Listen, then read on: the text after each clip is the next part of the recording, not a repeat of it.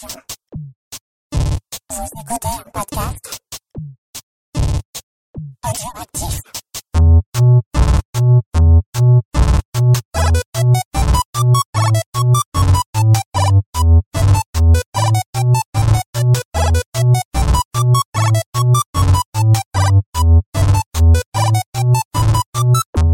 Bien dans Décennies le podcast, le podcast qui est bien dans ta poche et dans tes oreilles.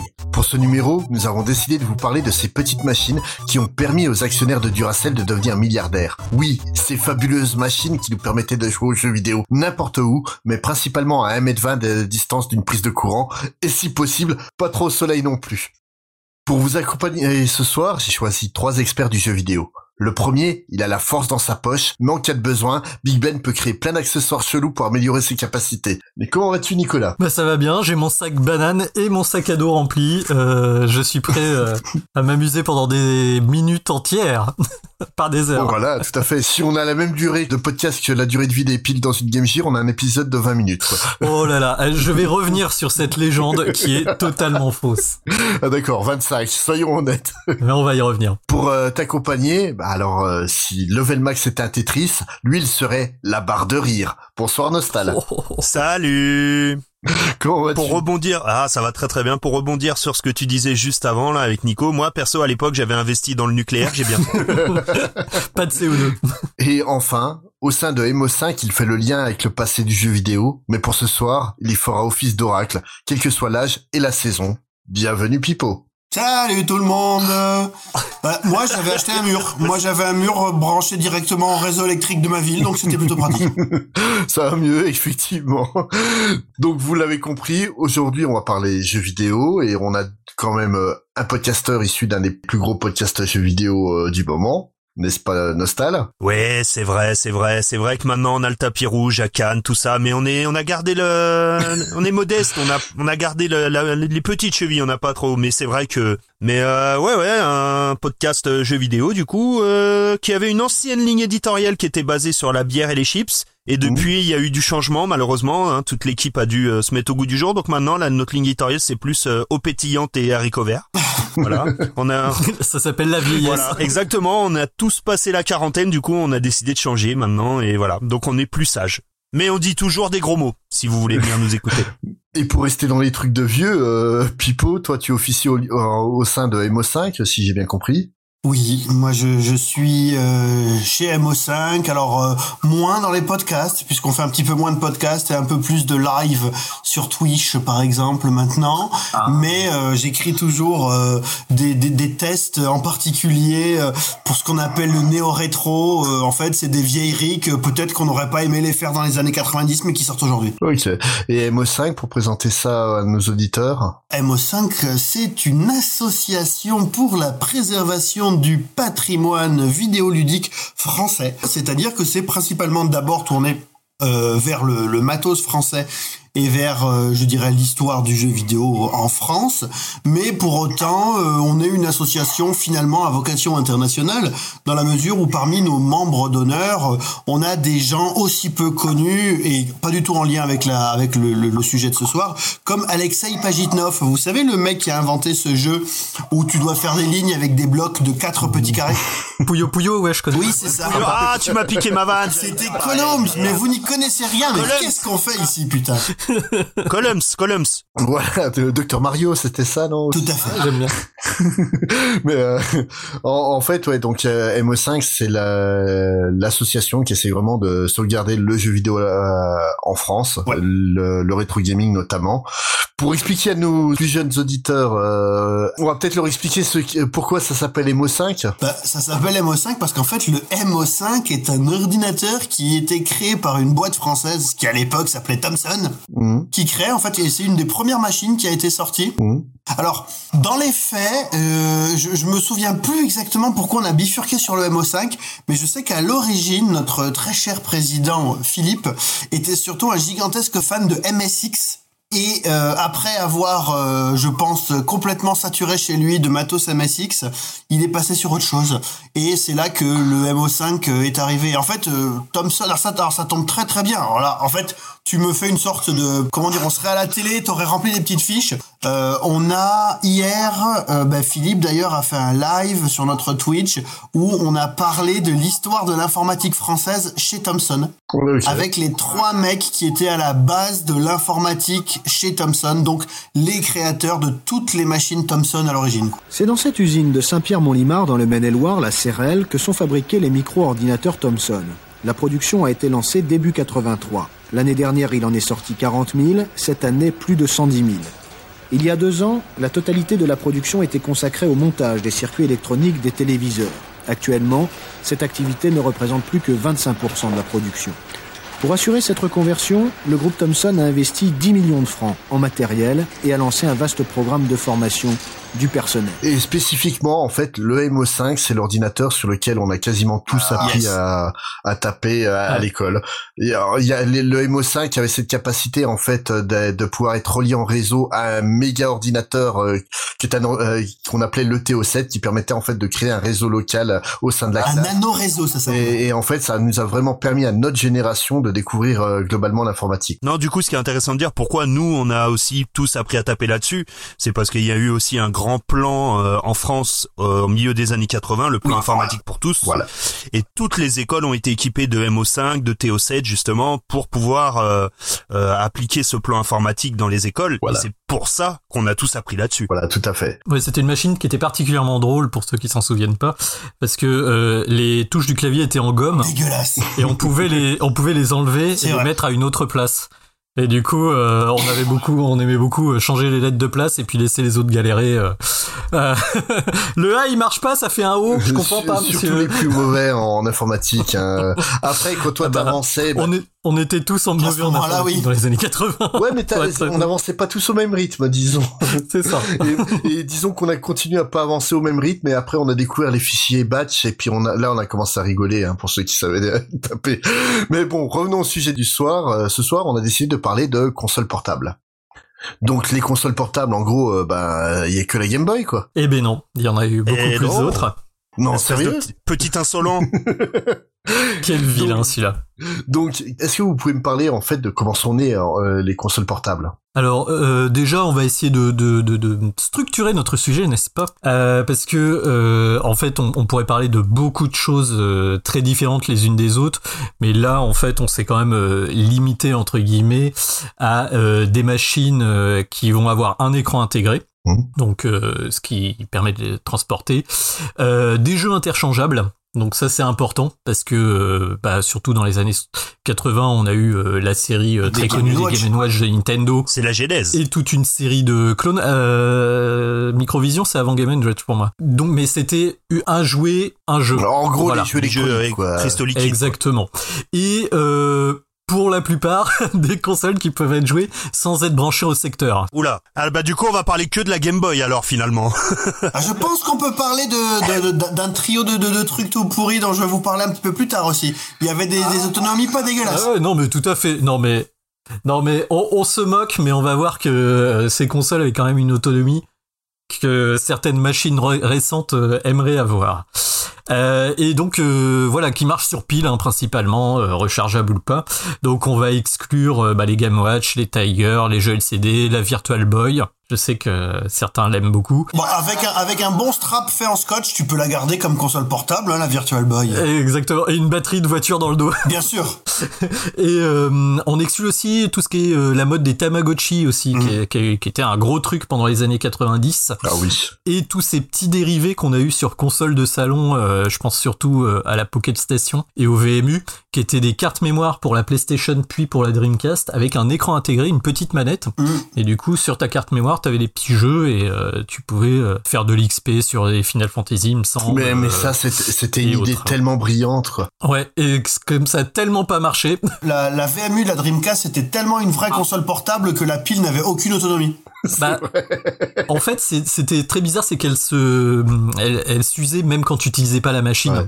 et c'était vraiment un problème. C'était horrible. Mais, mais, mais justement, la VMU qui permettait en fait d'avoir des petits jeux qui débloquaient des trucs dans le gros jeu de la Dreamcast, c'est plus ou moins en fait ce qui est devenu aujourd'hui les euh, les jeux mobiles compagnons de, de gros jeux quoi. C'est assez marrant de voir en fait que l'idée euh, qu'on présente comme révolutionnaire quasiment euh, ces 5-6 dernières Ah, années, 25 ans. en fait il y a 20 ans quasiment elle existait déjà quoi. Bah ouais. Ouais. Mais revenons à notre sujet, et si on partait en fait sur les précurseurs euh, des consoles portables, euh, plutôt que de parler de ceux qui ne sont pas des consoles portables, Tout à fait. Euh, bah, je vais commencer avec la Microvision en fait, qui est vraiment euh, le, le total précurseur. MB présente Microvision, un jeu électronique à cassette interchangeable.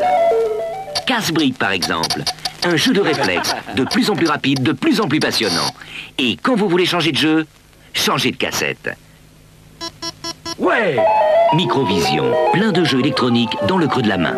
La Microvision, c'est sorti en 1979 et c'est effectivement le même MB euh, qui fait les jeux de société qu'on Ouais. connaît toujours, hein, bien sûr. Ils ont une petite euh, aventure euh, dans le jeu vidéo fin 70, début 80.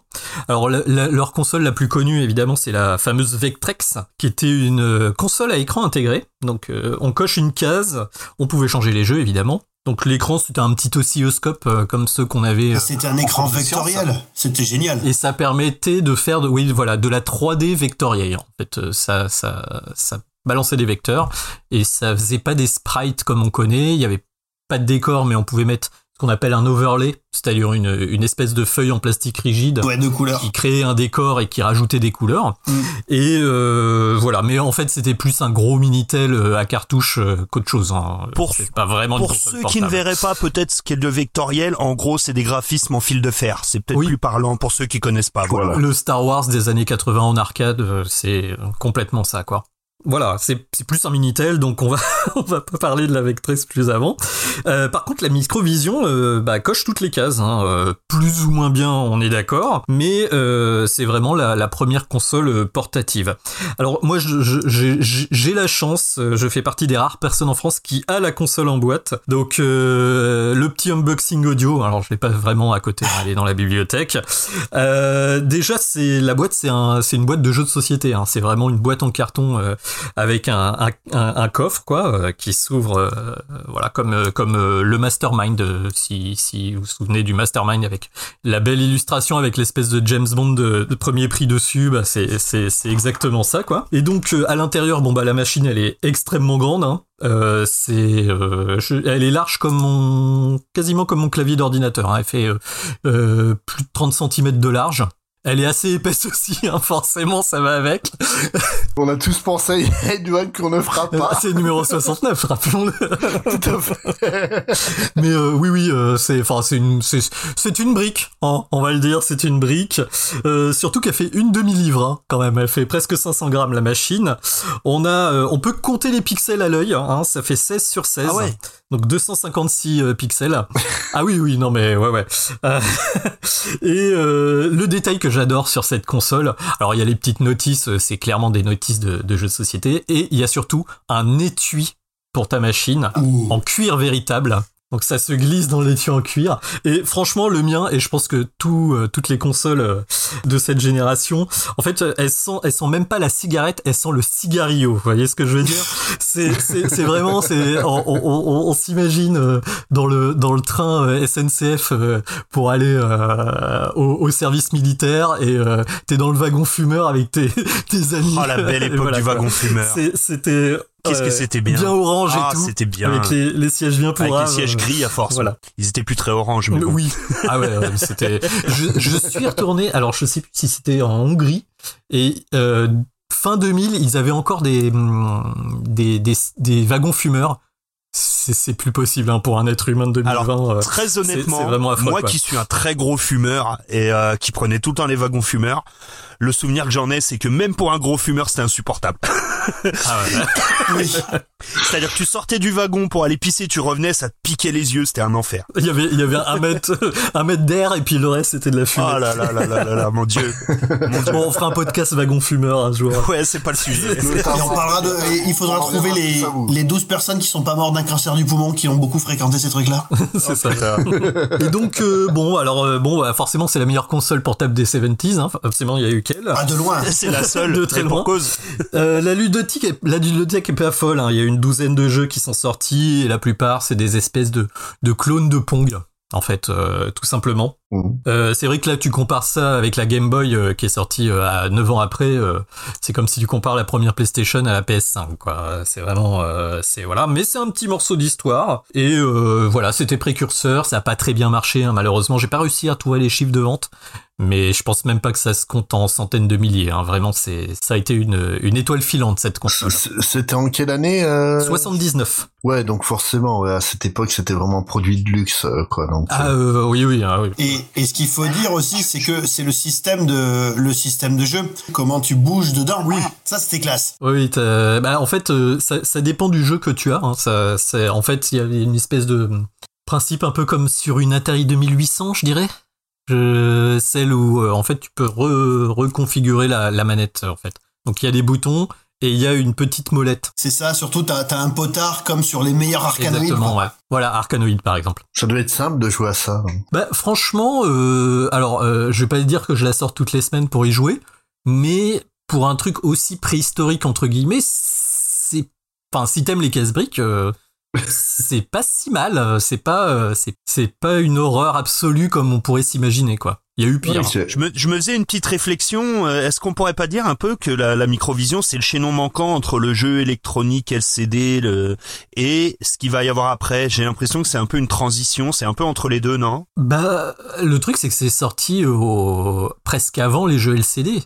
Donc, euh, c'était vraiment en avance sur son temps. Ouais. Euh, ça devait être beaucoup trop cher pour ce que c'était, en vrai. ouais, je pense que la technologie LCD était beaucoup Voilà. plus simple. euh, Mm, Tout à fait, ouais. Et Bah, puis c'était il y vraiment avait portable. rien en fait, c'est-à-dire que c'est comme c'est comme un écran de calculette, c'est-à-dire que t'as présence ou absence de pixels. Il y a rien, il y a aucun dégradé, c'est vraiment euh, Ah non, extrêmement ouais, minimaliste. Mais il y a un mouvement quand même, tu vois, contrairement Ouais, parce que au- dans- jeux LCD. Dans l'esprit, dans l'esprit, le gameplay de, de cette console me fait penser à des écrans à cristaux liquides, hein, comme les petits jeux Ah mais complètement, oui. Mais voilà, c'est pour ça que je parle de chaînon manquant, quoi. Ouais, mais c'est pas le même système quand même, en fait. C'est pas le même système, le- d'accord. pas la même philosophie euh, derrière. euh. En fait, ce qui, ce qui est aussi assez impressionnant, enfin moi, je, autant que autant que je me souvienne, c'est que tu dois retrouver, tu- enfin si je dis pas de conneries, tu dois me retrouver trois ou quatre justement jeux de bah, jeux de MB. Donc tu dois avoir genre en puissance 4, tu dois même avoir un équivalent de la de la bataille navale ou des trucs comme ça. D'ailleurs, il y a pratiquement que des jeux comme ça si je dis pas de bêtises.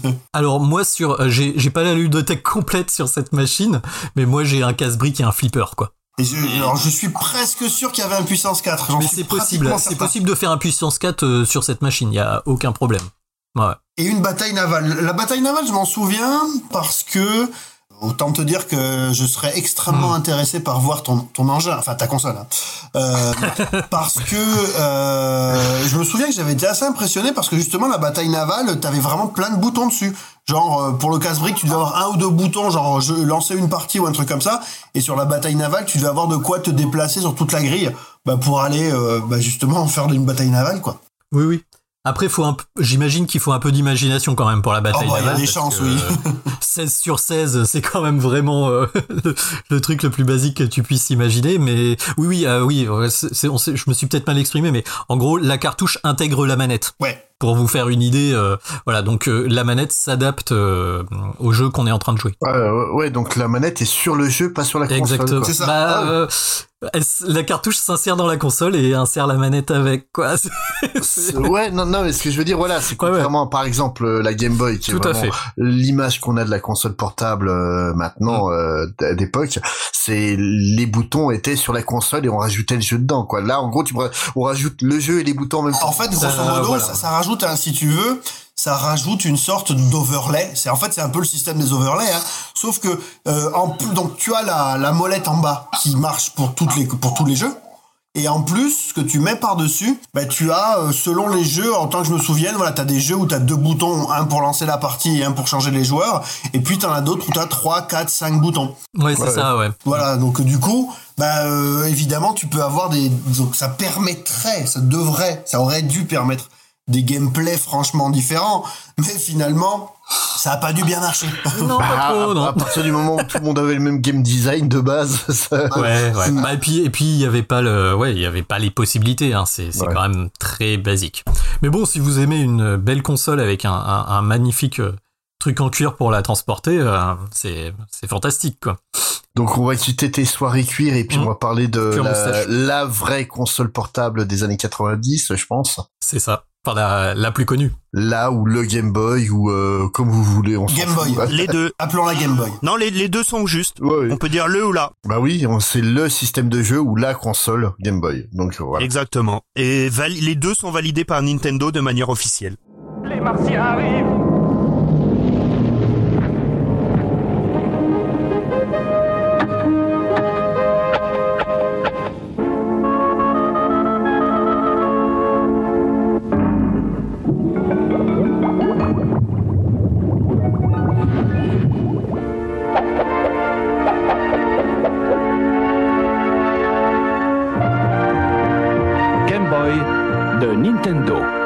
Et qui veut en parler euh, déjà? Alors, euh, bah, pa- par, enfin, je, alors ça, je, sans rentrer, alors, pour, pour les détails historiques, bah pour, il y, a, y a un livre qui est consacré, c'est donc dans l'histoire de l'histoire Voilà. de Nintendo de notre euh, De camarade Flo- euh, Florent Florent Gorge. Euh, donc il y a un livre qui est entièrement dédié à ça, alors qui a permis euh, de lever euh, pas mal de lièvres sur le fait que euh, Gunpei Yokoi n'est pas le seul et unique euh, la seule et unique. Personne de chez Nintendo derrière la console, que bien entendu c'est un petit peu plus compliqué que ça, euh, que euh, la console euh, a eu des hauts et des bas et a failli ne jamais sortir. À cause de quoi à votre avis? Qu'est-ce qui faisait Qu'est-ce qui pour Qu'est-ce qui aurait pu justifier que cette console ne sorte pas? Bah déjà, le, je sais que le président de Nintendo à l'époque, qui était un peu euh, Oui. Un peu tyrannique. quelqu'un de très autoritaire, un peu tyrannique, a, lui a demandé de revoir sa copie x fois parce que ça n'allait pas pour plein de choses. Mm. Euh, les projets ne lui plaisaient pas. euh, Il y avait des problèmes de coût aussi. Il voulait le, le, le coût le plus bas. L'écran. donc, euh, Et oui, avec les- l'histoire avec Sharp. Ouais, les écrans. Oui, alors c'est en plus voilà. C'est génial. Il en fait, ce qui, est- très rigolo en fait dans ces histoires-là, outre l'histoire euh, bah, du jeu vidéo pour ceux que ça intéresse,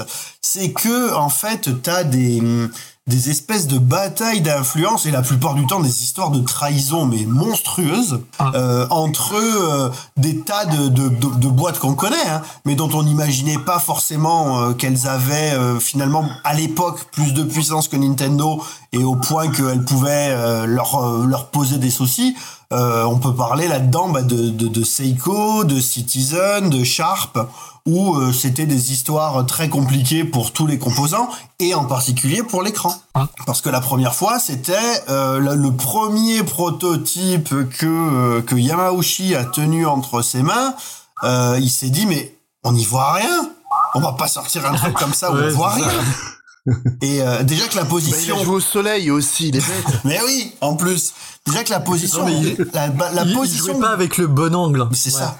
Donc euh, la console, elle a été, en fait, il y a eu une période où pendant sa conception, elle a été mise au rebut. On a dit, on arrête.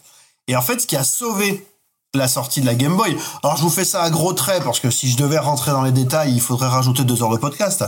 Mais euh, en fait, ce qui a sauvé la sortie de la console, c'est que Nintendo s'en sortait pas pour sortir la Super Nintendo. Et euh, ils ont dit il faut qu'on sorte un truc, sinon on va être parce qu'en fait elle a été annoncée en 88 la Super Nintendo. Et euh, évidemment, euh, on se souvient qu'elle est sortie- plus tard. hein. Ouais, on se souvient qu'elle est sortie au Japon en 90, qu'elle est sortie fin 90, et que donc il fallait absolument trouver un truc qui sorte au milieu pour tenir la baraque. Et donc du coup, c'est là que la Game Boy bah, a eu sa, a eu la, la possibilité de de jouer sa carte.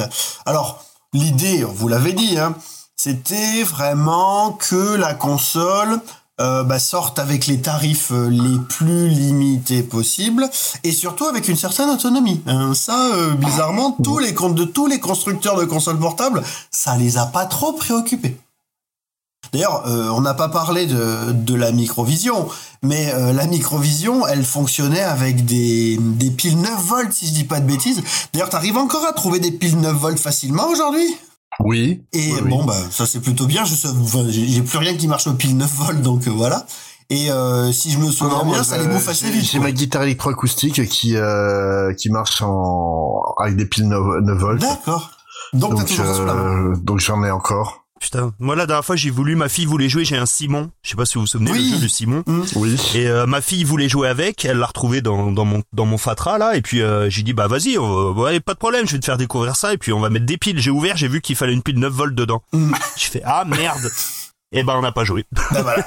C'est vrai ouais. que c'est pas évident. Ouais, et donc là, donc euh, problème, enfin autonomie et euh, bah, finalement euh, la, la Game Boy en fait, euh, donc elle sort, euh, elle sort en 1989 et euh, bah finalement elle a, alors si en plus du bouquin de Florent Gorge, euh, je ne saurais que trop vous conseiller euh, la chaîne YouTube donc d'un d'un journaliste américain qui s'appelle Jeremy Parrish. Ah, excellent. Ouais. Ouais, qui a fait une série qui s'appelle Game Boy Works, où euh, en fait il a commencé un truc totalement débile, et il dit lui-même qu'il aura pas assez d'une vie pour aller au bout, c'est de faire une review de l'ensemble des jeux sortis sur Game Boy dans l'ordre chronologique. Il aime beaucoup les jeux de Mahjong, hein, ça Oui. se sent.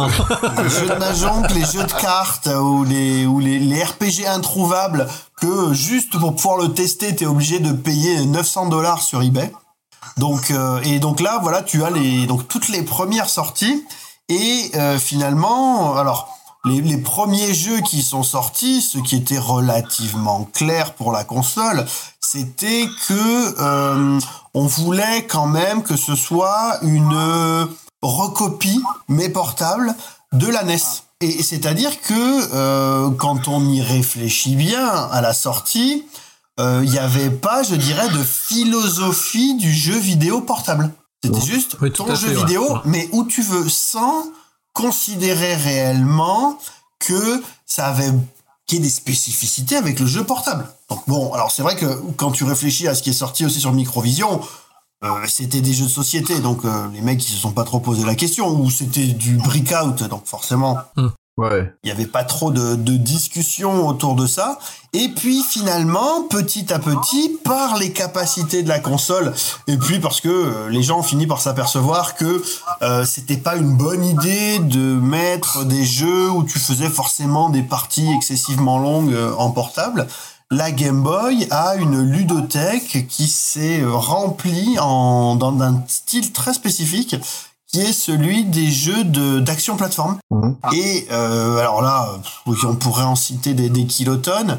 Alors dans un premier temps, il y a eu, euh, il fallait taper euh, là où on pouvait, et donc en fait ils ont beaucoup tapé, en fait surtout les éditeurs tiers, mais ou sur les demandes de Nintendo, ont beaucoup tapé dans le, les vieux catalogues de jeux micro, avec euh, des trucs comme euh, Load Runner ou euh, vous savez ce, ce jeu qu'on a tous joué mais sous des noms différents auquel on a tous joué sous des noms différents, où par exemple t'as de l'eau qui rentre d'un côté et t'as des pièces qui Ah sortent oui. et tu dois faire des tuyaux pour vider l'eau du niveau, des trucs comme ça. Euh, ça a eu des dizaines de noms différents, euh, Coda ou des trucs comme ça, ou euh, un jeu qui s'appelle Eyanko Alien et qu'on connaît pas forcément sous ce nom-là, qui consiste à faire des trous où, les ennemis tombent dedans et après tu dois marcher sur les ennemis. Hmm. Donc ça a été vraiment euh, une euh, une console sur lesquelles euh, on a été retapé tout le, le catalogue du jeu micro des années 80 et en fait on s'est aperçu que ça convenait parfaitement bien euh, à la console et que ça convenait parfaitement dit bien à ce type de jeu. Euh, vous avez quoi vous comme premier souvenir de la Game Boy? Alors moi, moi c'est ma première console que j'ai achetée euh, avec euh, mon argent de poche. je me souviens, c'était au printemps de Paris, et ils avaient la petite borne, vous savez, une borne de démonstration, voilà, très bien éclairée, les petits saligots. Et voilà. Ah. Ils sont bons les marketeurs. Hein. Et, et, et ce que je trouvais fou quand tu sortais euh, des jeux euh, LCD style Game Watch, c'était la fluidité de ce que tu voyais à l'écran. C'est-à-dire que Tetris, euh, il existait plus ou moins déjà à l'époque sur des machines LCD, mais c'était image par image quoi c'était euh, une image par seconde et là là t'avais vraiment un truc euh, qui se baladait euh, très fluide et, et quand tu parles des débuts de la ludothèque aussi de, de la Game Boy ce qui était intéressant c'est que quasiment tous les premiers jeux étaient compatibles avec le câble Link Mm. donc c'était un câble qui permettait de brancher deux consoles entre elles et qui permettait de jouer à l'un con- l'un contre l'autre et je Voilà, me c'était souviens le Bluetooth physique de l'époque. Exactement. Exactement. Et, et, et je me souviens que, euh, alors, j'ai j'ai été le, le premier à me ramener à l'école avec, euh, avec un Game Boy, mais à Noël, ça devait être 90, j'imagine. Euh, Noël 90, tout le monde a eu une Game Boy et tout le monde se ramenait au collège avec la Game Boy et on faisait des parties. euh, Enfin, on choisissait nos jeux pour jouer, pour jouer à plusieurs. Moi, je me souviens d'une partie de Double Dragon. Alors, c'était complètement nul, hein, parce que c'était même pas le vrai Double Dragon. C'était juste un mode où on se tapait dessus en, en versus. Tetris, bien évidemment. Euh, Il y avait vraiment, euh, moi, ce- enfin, ce- dont je me rappelle surtout, c'était vraiment ce côté euh, social de la console que, que tu pouvais ramener en voyage de classe, euh, tu t'échangeais les cartouches, euh, tu jouais avec les copains, et c'était vraiment, au- au-delà du fait que ce soit une console portable, c'était une console très sociale en fait. Tout le monde, enfin, elle était pas chère, hein, faut bien avouer, Mm. et tout, plus ou moins tout le monde l'avait, donc euh, on se prêtait les jeux et tout. C'était vraiment euh, ça qui a fait son succès pour moi. Euh, entre une Famicom, enfin une NES ou une Master System qui coûtait quand même facile deux fois plus cher et les jeux aussi. Là, euh, là, c'était vraiment une console ultra populaire, quoi. Ouais, ça, ça a été- en fait, ce qui est, ce qui est marquant aussi, et après vous me, vous me direz les autres, hein, c'est que pour pas mal de gens, ça a été le premier, la première console. Ça a clairement été la première console pour plein de gens. Euh, alors à tel point que du coup, ça, ça a aussi euh, fait des, des faux départs parce que justement, il y a des parents pour faire les, les originaux, ils, ils offraient des Game Gear à leurs enfants et donc du coup, ça, ça partait mal. Mais euh, toi, euh, Nostal, c'est quoi ton ton premier souvenir de Game Boy Ah, euh, justement alors mon premier souvenir de Game Boy, on va dire, c'est c'est un souvenir en deux temps. Euh, premier souvenir, on doit être en 91, je dirais, où euh, je, je discute un peu comme tout le monde dans la cour de récré. On est en sixième et puis tout le monde a la Game Boy, quoi. Et moi, en fait, euh, j'ai à cette époque-là, je la Game Boy de loin, quoi. Je savais pas trop. Et moi, j'arrive au collège et je dis ah bah moi à Noël, euh, j'ai une console portable, mais avec écran couleur. Waouh Et là, tout le monde dit, waouh, c'est un truc de fou, mais comment ça et tout, couleur, c'est génial, ramène-la, ramène-la, ramène-la. Et moi, en fait, pour moi, quand, quand je disais console portable écran couleur, c'est qu'en fait, j'avais eu des petits jeux électroniques, comme on parle au début, genre LCD, là, Mhm. mais euh, un peu dans l'esprit microvision, mais où c'était vraiment des jeux électroniques à cristaux liquides, mais où tu pouvais changer les jeux.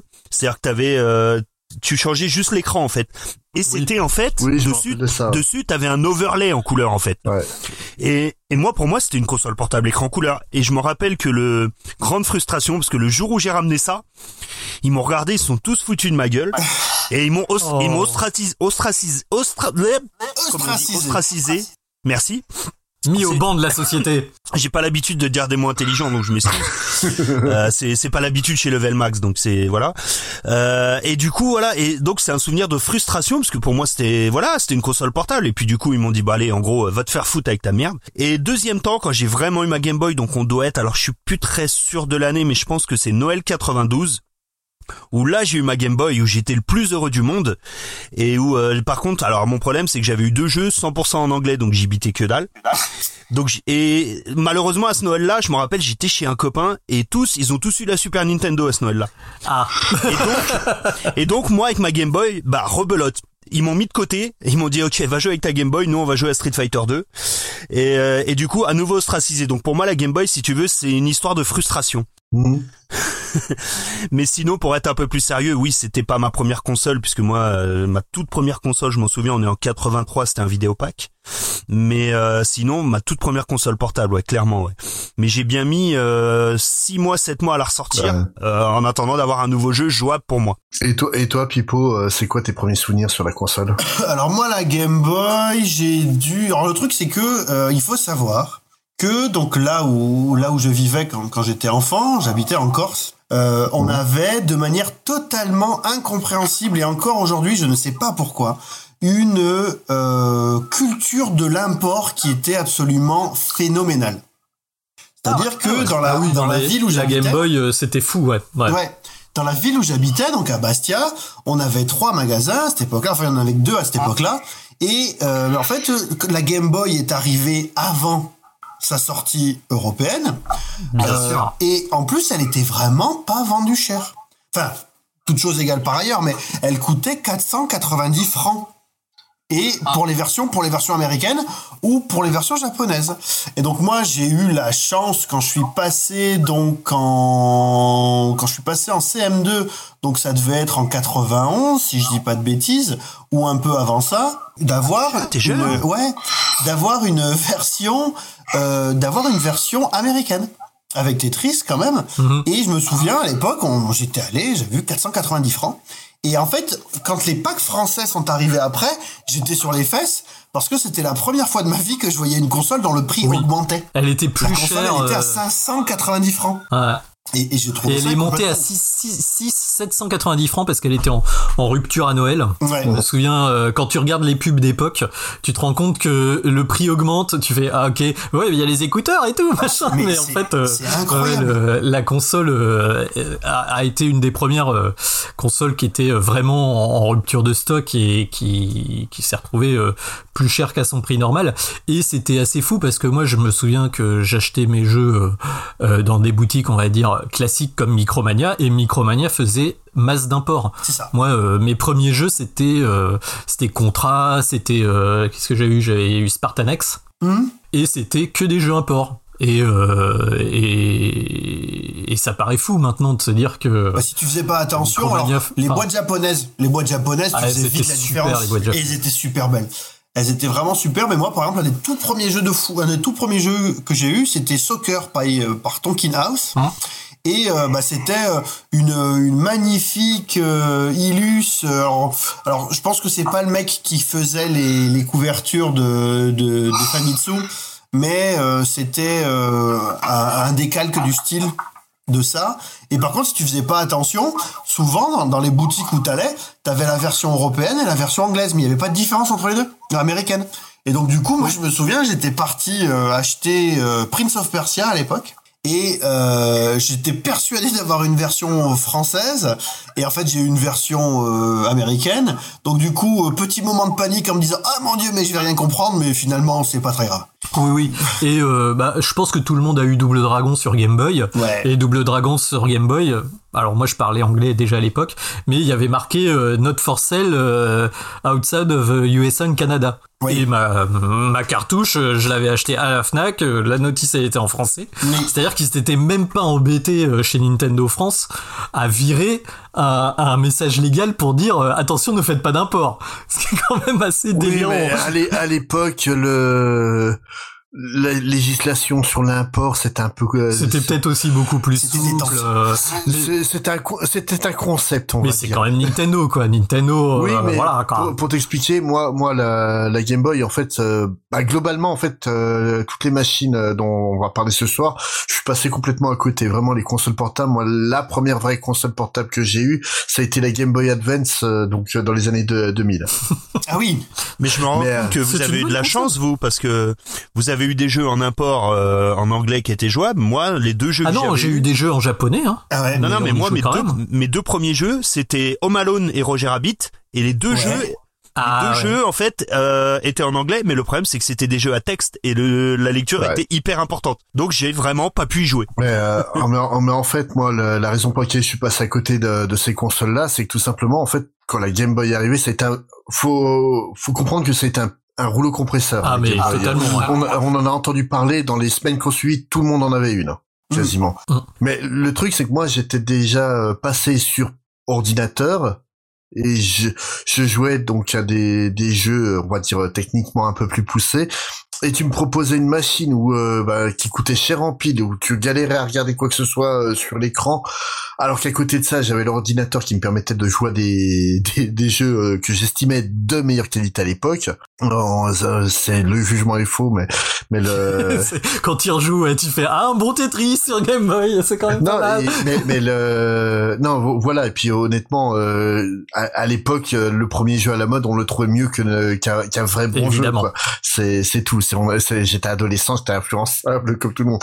Et le, le truc vraiment c'est que c'est une console euh, la Game Boy, je suis passé à côté, mais ce qui m'a marqué profondément, bah déjà c'est que t'as des ouais le côté import qui était assez dingue. J'ai fait en, en, gros les, les gros jeux importants de la, de la machine, donc euh, les les Zelda. Ouais, excellent. On peut, on peut pas, on peut pas ne, ne citer cette machine là. Les trois. Ouais, ouais, les les trois, ouais. Et euh, surtout en fait le l'un des jeux qui m'a marqué, c'est un jeu qui est sorti tout à la fin des années 90 que moi j'ai joué en en import brésilien, donc en portugais mais pas légal. What? Un jeu qui s'appelait Pocket Monster, ah, Ah. Green Edition, Ah oui, d'accord. que, que tout le monde après a connu sous le nom de Green de Edition, ouais, en plus, ouais. Ouais. Mais, la euh, japonaise. Et voilà, moi le, le truc vraiment, c'est j'ai j'ai joué à Pocket Monster, qui est donc euh, Pokémon vert euh, pour pour tout le Mm. monde. Euh, et, et honnêtement, c'est un c'est un excellent euh, RPG euh, pour pour la machine. L'autre truc qui m'a profondément marqué avec la avec la Game Boy, c'est Tetris.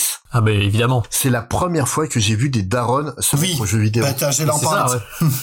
C'est c'est dingue, honnêtement, que tu tu t'arrivais pas à passer un truc, euh, le t'appelais la mère, la mère elle te le faisait, elle te rendait plus la console quoi. Ouais, elle faisait décoller la, la fusée, tu faisais, mais comment t'as fait?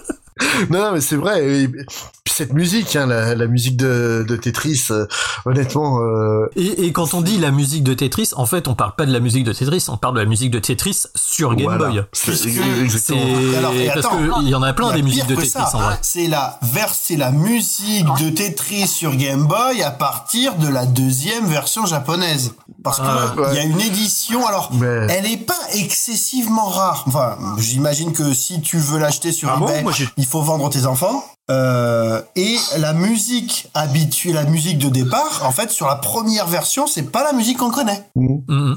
Il y, y en a parmi vous qui ont la version, la première version de Tetris Oui, oui, je, je l'ai payé 8 livres euh, il y a 3 Non. ans. En boîte complète. Mais c'est avant que le truc. euh, Mais j'ai eu du bol, hein, clairement, je le dis. sur eBay? Non, non, euh, dans une boutique euh, à hum, Bristol. Incroyable. ouais, ouais, c'est. Mais- ceci dit, j'ai déjà entendu l'anecdote assez drôle. Tu sais, au Japon, des fois, ils vendent des jeux en bac, tu sais, à genre, euh, Oui. genre à 20 yens, 30 yens, tu sais, les trucs. euh, et euh, quelqu'un qui totalement par hasard a acheté un Tetris et qui, euh, en le mettant dans la console, euh, s'est rendu compte que c'était la version euh, première version avec la musique. Ouais, mais moi j'étais dégoûté hein, quand j'ai mis la cartouche. Je fais ah tiens, je vais me faire un petit Tetris. Je mets ma petite cartouche japonaise. Je connaissais pas l'histoire euh, de, la, musique euh, euh, alternative et tout. Je me dis bah alors c'est nul quoi. Il y a pas la bonne musique. Bon maintenant c'est bon, on s'y est remis. mais ouais ouais, c'est c'est vrai que sur le coup j'étais déçu quoi. Parce que pour moi jouer, en fait jouer à Tetris c'est peut-être pas autant jouer à Tetris que d'écouter la musique de Tetris en jouant à, à- à un jeu vidéo en fait. Euh, C'est c'est à ce niveau-là euh, qu'elle est culte euh, cette musique. Ouais, non, c'est, c'est, c'est- clairement associée euh, à, à ce jeu, mais à un point qui qui est dingue, quoi. C'est, Mais, mais moi aussi j'ai une petite anecdote transgénérationnelle sur la Game Boy. Euh, faut savoir qu'à l'époque, euh, ma mère organisait, organisait des concerts euh, sur la ville où j'habitais, et du coup ils avaient un service de, de sécurité. Euh, qui étaient en fait des, des bikers qui faisaient ça euh, euh, à côté, ils faisaient de la sécurité et je, m'étais ramené avec la Game Boy et ils avaient tous joué à Tetris. Alors t'imagines des mecs euh, qui avaient à l'époque euh, 35-40 balais qui étaient super baraqués et tout et en fait ils ont trouvé ça génial et ils ont tous joué à Tetris sur Game Boy alors que jamais de leur vie ils auraient touché un jeu vidéo quoi. C'était assez Ah, ex- c'est exceptionnel addictif, hein, comme comme objet transitionnel quoi. Enfin tu la Game Boy, euh, on se rend pas compte à l'époque, mais c'était vraiment euh, comme le Walkman. euh, Il y a eu quelques années avant quoi. bah, en, en fait, vraiment, quand on pense console portable, Ah mais évidemment. même si on a d'autres consoles de, de cœur, euh, la, la Game Boy, elle a une place particulière. Ré- réellement, je pense que si la Game Boy avait, avait pas existé, le, le jeu vidéo portable n'aurait pas été dans comme il est aujourd'hui, quoi. Ah, tu bah, sais, c'est marrant, tu parlais de Tetris, à quel point ça a marqué. Moi, je pense que dans ma vie, il y a trois dates, tu sais, où euh, je me rappellerai toujours où j'étais et ce que je faisais. Hein, tu sais, on dit toujours. Il y a eu le, bah, le 12 juillet 98. je m'en rappelle où j'étais, ce que je faisais avec qui. Il y a eu le 11 septembre 2001. Tu sais, on se rappelle tous euh, ce qu'on faisait à ce moment-là. Et moi, je me rappellerai toute ma vie la première fois que j'ai fini Tetris et où j'ai fait. Alors, euh, il y a eu la fusée et il y avait aussi, tu sais, selon le mode de jeu, euh, quand, mecs euh, qui le mec qui joue du violon là, tu sais. Et euh, et je me rappellerai toute ma vie le jour où j'ai fini pour la première fois Tetris, où j'étais, ce que je faisais. J'étais aux toilettes, avec ma, Avec une chiasse d'enfer, pardon.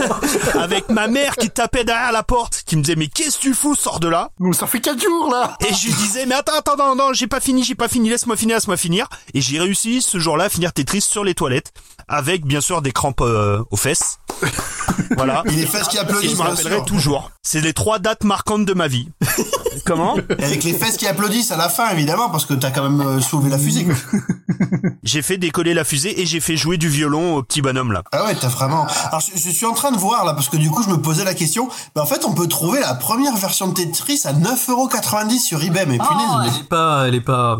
Non, non. c'est plus ce que c'était là. C'est plus du tout ce que c'était là. Bah ouais, là je vois euh, Tetris version TRA, donc c'est la première version, c'est la 1.0. Le marché du rétro gaming s'écroule Ah, alors. Qu'est-ce qui se passe Vendez tout, vendez tout.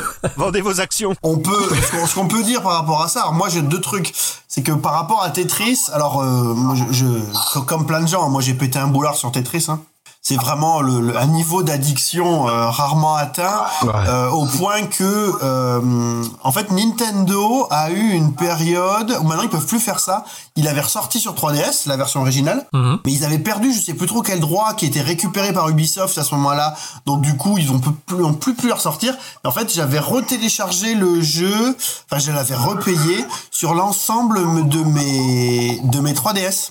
Et euh, il faut savoir que j'ai 22 3DS. Ok. Et donc du coup j'ai repayé 22 fois Tetris. Et mais pourquoi faire? Parce que c'est important d'avoir toujours un Tetris sous la main.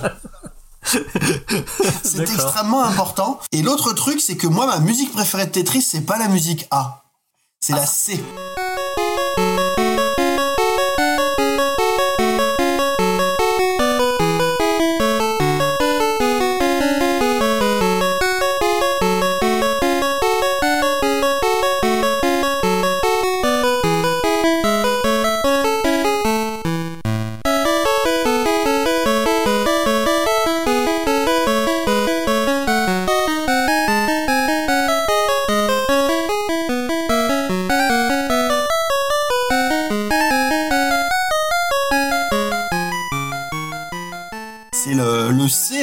semble donc que c'est c'est encore de la musique parce qu'en fait les, les morceaux qui sont sur Tetris, c'est des morceaux qu'ils ont pu mettre parce qu'il n'y a pas de droit.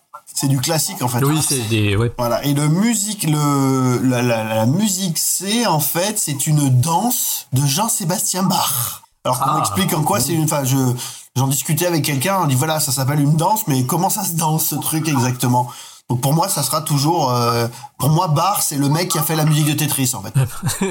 Il aura au moins fait ça dans sa vie.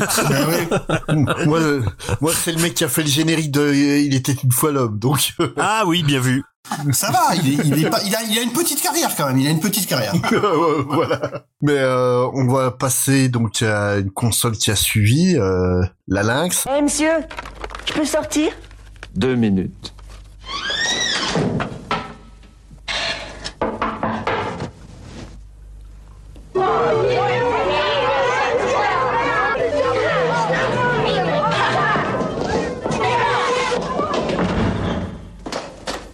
Lynx d'Atari, c'est pour jouer où l'on veut. Enfin presque. Lynx d'Atari, ça vous Tu dévore. dis qui a suivi, c'est pas qu'elle a suivi, c'est qu'elle est même antérieure. Oh. Ah bah Sérieux oui, monsieur. Parce que pour moi, vraiment, la, la Game Boy, pour moi, c'est la, la vraie première console portable, pourtant. Oui, monsieur, c'est celle qui t'a marqué. Ouais. Mais l'histoire de la Lynx, ça commence en 1987, en fait, pour te dire. Ok. C'est-à-dire qu'à Oui. la base, la Sortie Lynx, commerciale après la Game Boy quand même. Euh, en 89, sortie commerciale. En même temps quoi. Donc en vraiment en même temps. Et euh, à la base, la Lynx, c'est un projet qui avait été initialement réalisé par Epix. Alors Epix, ça parle peut-être pas aux plus jeunes euh, de nos auditeurs, Euh, mais Epix, dans les années 80, c'était un éditeur de jeux vidéo relativement connu qui a fait des quand même de sacrés jeux, notamment Barbarian, California Games. Donc c'était vraiment des jeux euh, Qu'on comprenait pas le gameplay. Alors, qu'on quoi pas On comprenait alors pas moi je prends n'importe qui à California Games au surf, euh, je vous éclate tous. Hein. Moi j'ai Alors j'ai California des Games, heures et Cali- des heures de travail sur euh, California Games sur Lynx, euh, si si tu pouvais y jouer, notamment le jeu du vélo Ouais, qui était très jouable. très bon. qui était très très bon. Bah d'ailleurs de toute façon à l'époque, on va y revenir hein, après au niveau des jeux, mais euh, moi j'avais deux jeux à l'époque. Enfin vraiment c'était euh, California Games et Blue Lightning. Ouais. Et euh, donc c'est un projet qui commence en 1987, qui est réalisé par Epix et qui s'appelle pas Lynx à l'époque, qui s'appelle Andy. Et en fait, ils vont proposer ce, ce projet de console portable à pas mal de constructeurs de jeux et notamment Nintendo, qui va gentiment les recaler comme ils ont l'habitude de faire avec tout le monde. On verra par la suite euh, sur euh, d'autres constructeurs euh, qu'ils ont fait la même chose Nintendo parce qu'ils avaient déjà évidemment en plus leur Game Boy en, projet. Donc euh, ils vont Epic va faire le tour de tous les constructeurs et en tout dernier recours, ils vont se tourner vers Atari qui va finalement accepter le projet et qui va la sortir en 1989. Donc ce qui est assez rigolo, c'est que les concepteurs de la Lynx, je vais vous donner trois noms qui vous parleront forcément pas, mais vous allez voir c'est rigolo. C'est-à-dire que les concepteurs de la Lynx, ils s'appellent Dave Morse, Robert Michael et Dave Needle, et c'est les concepteurs de l'Amiga. Et ouais. Ceux qui sont les éternels rivaux d'Atari. Ouais. C'est-à-dire que les éternels rivaux d'Atari vont aller vendre leur projet chez Atari. Bah c'était très euh, con, con- comment dire consanguin un peu Atari euh, Amiga. Ah oui, bah oui. Euh, on sait que l'Atari en fait c'était censé être le l'Atari ST pardon c'était censé être le successeur du Commodore 64. Mm. Enfin ça s'est ça s'est mélangé c'était c'était pas aussi euh, C'était pas il aussi. y avait pas une frontière Ouais. aussi claire entre les deux que qu'on se pense. On est en d'accord. fait. Clairement pas. Et alors, tu tout à l'heure tu disais la lynx. euh, on- alors la lynx, on dit ah, ça fait rigoler, mais euh, je sais que bah, aujourd'hui avec notre regard on rigole, mais à l'époque, Ah, alors, sachant qu'il y a des attaques de lynx euh, vers chez moi, je rigole pas trop. Bah, si tu te la prends dans la tronche, ça peut faire vachement mal. Ouais, mais alors, rien. Bah une lynx dans la tronche ça fait mal, ouais, vu le Oui. poids de la. Même le même de la de 2 bête. ouais. Même la même la 2 qui est beaucoup plus petite et beaucoup plus compacte, euh, mais la Lynx 1 ouais, tu te la prends dans la tronche, ouais, c'est vaut mieux se prendre un pavé, ouais. mais ça fait rigoler mais techniquement, la Lynx, c'était une bête de guerre. Ah oui. On dit c'était une bête de guerre. On dit je parle bien techniquement, malheureusement évidemment, elle n'aura pas été exploitée, mais quand on regarde un petit peu ce qu'il y a à l'intérieur, en termes de technologie, c'est juste dingue quoi. Elle surpasse tout à l'époque. Hein. Elle, surpa- elle surpasse la Game Boy. Enfin, elle surpasse toutes les consoles portables de l'époque, sauf éventuellement la GT. Et ce qu'il faut dire, ce qui est assez rigolo, et vous allez me dire, alors je vais pas rentrer dans la technique vraiment des processeurs, des machins, des choses comme ça, parce que ça va vite être très très chiant. Mais je vais juste vous parler du processeur central, et vous allez comprendre plus tard dans le podcast pourquoi. Elle était équipée d'un processeur central qui s'appelle le WC65SC02, qui est un dérivé du MOS 6502. Le WC, on reste dans tes histoires. Absolument. Euh, mais mais vous allez voir pourquoi c'est important de dire que leur- son processeur central est dérivé du MOS 6502 parce que plus tard on va parler d'une autre machine, euh, d'une bête de guerre absolue qui avait finalement quasiment le même processeur central. Euh, pourquoi je vous dis que c'est une bête de guerre? Parce que déjà, bon évidemment écran couleur, mais surtout nombre de sprites affichables totalement illimité, Mm. dans la limite de la mémoire RAM évidemment. Elle gérait les distorsions, elle gérait les zooms, c'était un écran LCD rétroéclairé, elle avait un processeur central 8 bits et un processeur graphique 16 bits. Euh, 16 couleurs affichables sur une palette de 4096. Euh, c'est vraiment, en termes de, de technologie, malheureusement, qui ne sera pas exploité, mais c'était, on était vraiment sur une bête de guerre. Donc quand la, quand la lynx, les gens sourient, moi ça me fait sourire. Oui, et puis, euh, enfin, quand on, même les publicités et tout, et même les, les tests dans les magazines, ils soulignaient quand même vraiment le fait que euh, il y avait des zooms euh, de sprite. C'était quand même un truc complètement euh, inédit à l'époque. Ah, hein. mais Blue Lightning, Euh, c'est la folie quand tu euh, Ouais, ouais. Il y avait des machines d'arcade qui faisaient ça, euh, les machines de Sega euh, euh, type euh, Afterburner et compagnie. Et après, il y a eu la Super Nintendo qui était une console de salon qui est sortie deux ans après. Faut bien voir que effectivement, elle avait des, des voir. possibilités qui étaient euh, complètement folles à mettre dans une console portable à l'époque. C'est peut-être ça aussi qui a, qui a joué en sa défaveur, c'est qu'elle était euh, peut-être un peu trop complexe Alors, en, oui. en vrai. Mais le, la lynx, euh, en fait, quand on en parle vraiment, on a souvent euh, un retour en fait de bah, de successeur de, de la Game Boy, hein, comme on disait, et comme je disais tout à l'heure. Mais surtout, en fait, on a on a l'impression que c'est une console que personne en voulait. Pourquoi? Alors, déjà, je vais y revenir. Mais juste avant, on parlait, tu parlais, Mhm. euh, Nico, je crois, de Ouais. d'Afterburner. Euh, le, le, le, le jeu qui est dans le line-up de lancement que j'ai joué à l'époque et qui, euh, comment dire, qui, qui montre absolument la- les capacités de la machine, c'est Blue Lightning. Oui. Je sais pas si vous connaissez ce jeu-là, Un jeu d'avion. qui est, qui était vraiment, bah ouais, un, un Afterburner-like, on va dire Tout à fait, ouais. mais un- mais qui était justement qui gérait tout ça, qui gérait les zooms, qui gérait toutes ces choses-là. Et qui était absolument dingue, c'est-à-dire que c'était un afterburner mais qui avait une gestion de des collisions dans le jeu, c'était juste fou. Le premier souvenir que j'ai de ce jeu, c'est euh, t'as un niveau où t'es un peu dans les montagnes rocheuses et je m'approche un peu trop près euh, du on va dire de- des rochers et là je touche avec mon aile et là j'ai mon aile qui s'arrache, j'ai j'ai le, le morceau d'aile qui prend feu et là tu continues à voler, tu sais, avec euh, genre un petit peu tu sais branque-ballon, tu sais avec un petit peu de difficulté Ah, en planant. en ouais. planant un peu. Alors, ça, ça peut faire sourire quand je dis ça, mais je rappelle qu'on est en 89 et que euh, et c'était juste fou. À la limite, ça, euh, même en arcade, j'ai pas souvenir d'un jeu qui gérait ça, quoi. Une gestion de collision de dégâts. C'est juste dingue. C'était juste pour revenir sur les capacités un petit peu folles de cette machine. Bah, quoi. elle avait, elle avait aussi un, un gros, euh, comme tu disais tout à l'heure, un, gros passif euh, micro en fait, parce que les, enfin voilà, c'est Atari. euh, les mecs venaient de la micro, quoi. c'est- ça venait de la micro et je pense que dans des simulateurs de vol micro, t'avais ce genre de de truc. Mais effectivement, pour une console et d'autant plus une console portable, c'était complètement inédit. Hein, euh, ce genre de choses, euh, voilà. Moi, moi, le truc, euh, le truc qui m'avait étonné aussi avec cette machine-là, euh, en dehors du manque de jeu, hein, parce que je trouvais qu'il y avait pas. On va en reparler après. On va en reparler. Ouais. Mais euh, mais mais surtout en fait, euh, c'était le le câble com. C'était un, un câble Link. En fait, il y avait un câble donc qui- que là ils appelaient le, le câble com Links. En fait, tu pouvais re- relier jusqu'à 8 consoles en même Ah oui, oui, oui. Elle, oui. oui, elles se, elles se reliaient les unes aux, aux autres. Ah, ouais, C'était un bordel immonde les montages, mais, mais moi, ça en fait les, bah, mon premier souvenir de, de LAN, hein, en quelque sorte. Oui, tout à fait. Non, mais clairement, ouais, ouais, clairement. Et euh, une autre spécificité qui était qui était amusante, on va dire, c'est qu'elle était euh, à l'époque euh, forcément, euh, c'était pas aussi calé hein, les, les manettes de jeux vidéo, mais elle était aussi bien jouable par un gaucher Ah, qu'un droitier. Et, et moi, j'étais très très fan de ça parce que euh, j'avais, je sais pas pourquoi, j'ai jamais trop compris pourquoi. Mais euh, quand j'ai eu ma PC Engine, j'ai eu ma PC Engine avec une manette de gaucher. Et Ah donc oui. j'ai- vachement pris l'habitude bah, de jouer avec donc, du coup la croix sur ma main droite. Et Oui, donc du coup, et bah, c'est logique quelque part, c'est la main euh, Bah ouais, la plus bah en fait- dextre en, théorie, mais euh, normalement c'est ça, c'est que finalement ça vient du monde de l'arcade en quand fait. tu joues euh, au joystick, voilà. bah, c'est vrai que quand tu joues au joystick, ton joystick tu le tenais de la main droite, mais bref.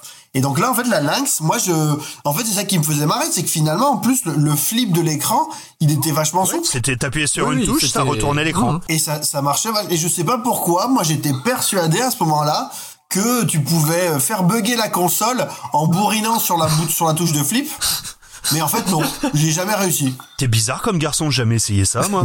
Ouais, parce que moi j'aurais eu trop peur que ma machine à 1200 francs, elle, Alors, elle me crame entre Mais les mains. tu quoi. sais, c'est marrant que tu parles de ce truc euh, réversible parce que justement, moi, la Lynx, c'était mon voisin du cinquième qui l'avait. Je montais tous les jours jouer chez lui. euh, c'était un pro Atari. Hein. Il avait un Atari 520, il avait la Lynx, enfin voilà. Et euh, lui était gaucher et moi droitier. Et du coup, c'était. Tout à l'heure, tu disais que c'était une fonction qui peut faire sourire, mais du coup, pour nous, c'était vachement utile. Mais oui. Ah mais oui, oui. Vraiment. Et euh, pour revenir sur ce que disait Spade tout à l'heure, pourquoi elle a pas marché Bah déjà, le premier truc que je vais te dire tout de suite, 1500 francs à la sortie. Elle était ultra chère. C'est ça, ouais. Ultra chère. bah, écoute, 1500 francs Trois fois le prix d'une Game Boy. Là, j'ai une pub sous les yeux de, de la Lynx d'époque, de no- qui a été publiée dans, c'est- c'était dans un, ma- magazine console. Euh, le prix à 790 francs TTC. Mais ça devait être euh, Bah, plus c'était tard. c'était bien après alors Ouais. parce qu'après elle a baissé elle a baissé à En 990 91. bah oui c'est possible Ouais, en elle a 91. très vite baissé du coup puisque les ventes étaient catastrophiques Ouais. mais à la sortie 1500 francs en sachant qu'elle est sortie en même temps qu'une Game Boy Ouais. qui était trois fois moins chère t'imagines? Ouais, non, mais c'est ça le plus drôle, c'est que la Game Boy au plus cher était encore euh, au même était au même prix que la Lynx au moins cher. Bah quoi. oui. Et, et, et ce qui était marrant aussi, c'était que il disait vendu avec six jeux. Ouais. En sachant que C'est c'était complètement une arnaque, parce que euh, la cartouche, en fait, C'était euh, California Games. la cartouche California de California Games, Games, ouais. qui avait six Ouais. mini-jeux Exact. intégrés. Du coup, tu fais, ah, c'est pas cher six jeux quand même. Mais ouais. non, en fait, c'était une vraie arnaque. Par contre, moi j'ai j'ai plus connu le, le modèle 2, la, la Lynx 2 en fait, qui était bah plus euh, pour avoir testé les, les les deux versions, la, la 2 est quand même plus ergonomique. bah, elle est beaucoup plus petite surtout Ouais, ouais, bah c'est surtout pour ça parce que le la croix elle est très très loin en fait sur le premier modèle, Eh je oui. trouve. euh, Euh, c'est c'est limite quand tu jouais à la console tu faisais des tractions hein. Oui. ouais, c'est Tu faisais les épaules. Mais euh, du coup, ouais, donc on parlait du prix, et donc là, bah, on paye la technologie que je vous ai évoquée avant, et puis surtout, bah, il faut en parler de l'autonomie, quoi. L'autonomie, c'était vraiment, bah, t'y jouais sur le secteur uniquement, hein, c'était moins de 3 heures. Hein. Mmh. Quand t'avais un jeu qui était gourmand, bah, notamment un Blue Lightning, c'était vraiment moins de 3 heures. Ouais. Et puis comme c'était une console qui était relativement puissante, euh, ils allaient pas à l'économie en fait. Euh, C'était un peu euh, ça le pas, problème, c'est que euh, tous les jeux utilisaient les fonctions zoom quasiment, ou euh, enfin c'était le feu d'artifice avec le coup du feu d'artifice derrière. Euh, évidemment. En gros, la Lynx, ça a été la Dreamcast en portable, quoi. Euh, C'était une machine qui était trop Bah, en avance sur son temps. Moi, je, je ferais plutôt le parallèle, je ferais plutôt le parallèle avec l'histoire un petit peu, on va dire, grosso modo de, de la PC Engine, qui, euh, tu sais, le, le côté euh, what the fuck, on s'en fout, on fait le, Mm. le meilleur truc, le plus technologique, à des prix fous, on s'en fout, on veut, on veut du high tech, mais qui va aussi nous desservir parce que le prix, parce que voilà. Donc, je ferais plus le, le, le parallèle avec une GT. Ok. Pour la petite histoire, en fait, euh, au niveau des ventes, en fait, juste pour euh, pour finir ma chronique, la, la Lynx, en fait, elle va vraiment vraiment commencer à couler et puis ils vont lâcher le projet à partir de 93. Est-ce que vous savez pourquoi? Qu'est-ce qui se La passe? Jaguar. Un Jaguar qui va arriver, hein. Exactement. C'est-à-dire, grosso modo, ils ont essayé de la relancer, mais c'est la Jaguar qui va sonner le glas de la Lynx parce qu'ils vont tellement s'empêtrer financièrement avec la Jaguar qu'ils auront plus du tout les moyens de soutenir la Lynx et ils vont tout laisser tomber à ce moment-là. Ah, quelle console, celle-là aussi, la Jaguar. C'est la, la Jaguar qui a sonné le glas de la Lynx. Ce qu'il faut savoir aussi au niveau de la Lynx, on parlait du line-up qui est de 4 jeux, mais ce qu'il faut savoir, c'est que deux ans après la sortie de la Lynx, ils avaient que 24 jeux qui étaient sortis sur la console. Après, il y a, doit, y avoir un, 24 jeux au bout de deux ans. un assez bon ratio de nombre de jeux qualité des jeux quand même. Je pense que la note moyenne, pas, euh, moi je me souviens, il y avait euh, alors un de mes jeux favoris ever, euh, c'est Toki. Et il y avait une version Oui. de Toki qui était super propre. Il y avait Shadow Warrior euh, qui était la version arcade, un beat'em all, qui était vachement bien aussi. Enfin, euh, certes, il, il faisait pas, euh, il sortait pas beaucoup de jeux, mais Non. dans le tas, t'avais pas, t'avais pas la tonne de, comme disait Pipo tout à l'heure, la tonne de, de jeux de cartes injouables, la tonne de jeux de mahjong injouables. Au moins, t'achetais un jeu sur ta Lynx, t'étais sûr d'avoir au moins un jeu moyen, voire bien quoi. Et c'était ça qui était agréable. Pour moi, il y avait deux trucs. En fait, c'est que, alors déjà, c'était la, me- pour moi, la meilleure version de toutes les versions qu'on a eues, même sur console, euh, même sur console de salon, de Klax. Ah oui, c'est vrai Ah y oui. Vous vous souvenez de Klax, parce que tu la pouvais main jouer en, en vertical. C'est ça. En fait, c'est ça la main, la main qui doit faire euh, des piles de, des piles de couleurs. Donc Klax, c'était absolument génial. Et Raigar, Raigar était très très bien. Oui, tout à La fait. ouais. version de Raigar était très très bien, mais alors par contre le truc qui m'a complètement, alors moi je l'avais pas, mais j'ai eu la, la chance de pouvoir y jouer. Et en fait à tel point que comme je squattais pas mal celle de, de, de, de quelqu'un que je connaissais, en fait j'avais acheté un jeu. j'avais acheté un, un jeu, alors j'avais pas du tout la console, mais et euh, oui, beaucoup beaucoup de, de choix discutables dans ma carrière de euh, et euh, en fait j'avais acheté Dracula, qui était Ah, une adaptation du film ouais. Hum. Avec des très était- belles images. qui était qui était avec des enfin il y avait quelques images digitalisées t'imagines pour l'époque mais en fait ce qui était incroyable c'est que euh, alors j'ai eu du bol c'est que j'ai acheté le jeu et je l'ai revendu le jour même euh, en fait ils ont fait un jeu d'aventure parce que c'était vraiment un jeu d'aventure hein, un peu point and click un peu aventure il y avait pas de sauvegarde Ouais. est-ce que quelqu'un peut m'expliquer ce qui passe par la tête des développeurs qui disent tiens on va faire un jeu où il faut 20 heures pour le finir mais on va pas mettre de sauvegarde en plus sur une console où il n'y a pas de- d'autonomie De toute façon, tu peux pas jouer ce que 20 heures, c'est ça. c'est clair C'est ça, ouais. ou alors ils jouaient chez toi. c'est ça Mais c'est vrai qu'il est magnifique, quoi. Euh, euh, Dracula, je me souviens des photos euh, dans la presse à l'époque, et c'était vraiment un point, point and click euh, comme t'avais sur ton Atari ST. Enfin, c'était euh, c'était vraiment en avance sur son temps aussi à ce niveau-là, hein, clairement. et il y avait un jeu déjà qui, qui annonçait pas mal de, de belles choses en politique française il y avait un jeu qui s'appelait Xénophobe Oui, Ah, je le connais oui. celui-là. Oui, oui, il est sorti sur plusieurs supports. oui C'est tu joues Zemmour, Non, mais juste pour finir sur les chiffres, parce que ça, je trouve que ça illustre un petit peu les, les toutes les erreurs qui ont été faites par Atari. C'est comme je disais, il y a eu que 24 jeux en deux ans, et au bout de deux ans, la console était déjà morte. Et en fait, au final, il y a eu 100 jeux, c'est-à-dire qu'ils ont sorti sur les deux Oui. premières années 24 jeux, sur les deux dernières années, puisqu'elle a duré grosso modo 4 ans, 75 jeux. Les trois quarts des jeux sont sortis quand la console était déjà morte. Mm. Et surtout, pour euh, au final, euh, au niveau des ventes mondiales, 500 000 unités. Vous vous rendez compte? C'est Seulement rien. 500 Un 000 consoles vendues ouais. dans le monde. C'est catastrophique. Euh, Quand on pense, euh, ne serait-ce qu'à qu'à Tetris Game Boy qui s'est vendu à 30 millions d'exemplaires, euh, Ah ouais.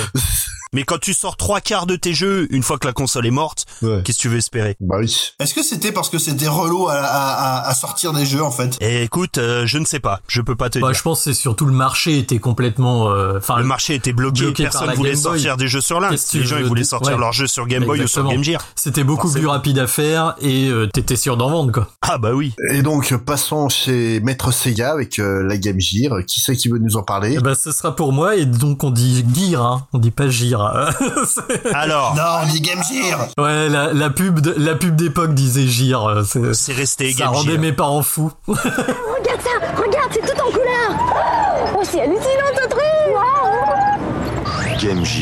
La première console portable couleur de Sega. La couleur, c'est plus fort que toi. On jouait à la Game Gear en portant nos baskets LA Gear qui s'allumaient derrière. Et du coup, et du coup, moi, même aujourd'hui, je joue à Gear of War et je vous C'est emmerde. bien. Non mais le, le- le pire, euh, ouais, c'est que je dis Gear of War, que je dis... euh, et tu dis Game. Gear. Mais la Game Gear, il est LA Gear. On dit la, on dit pas la Game Eh Gear, on oui. dit la Game Gear, s'il te plaît. La Game Gear. Et ce n'est pas une Gabji. Donc, euh, donc la Game Gear, euh, Je deviens intelligent en passant chez vous. Vous avez vu, j'utilise des mots que j'utilise jamais. te blesse pas.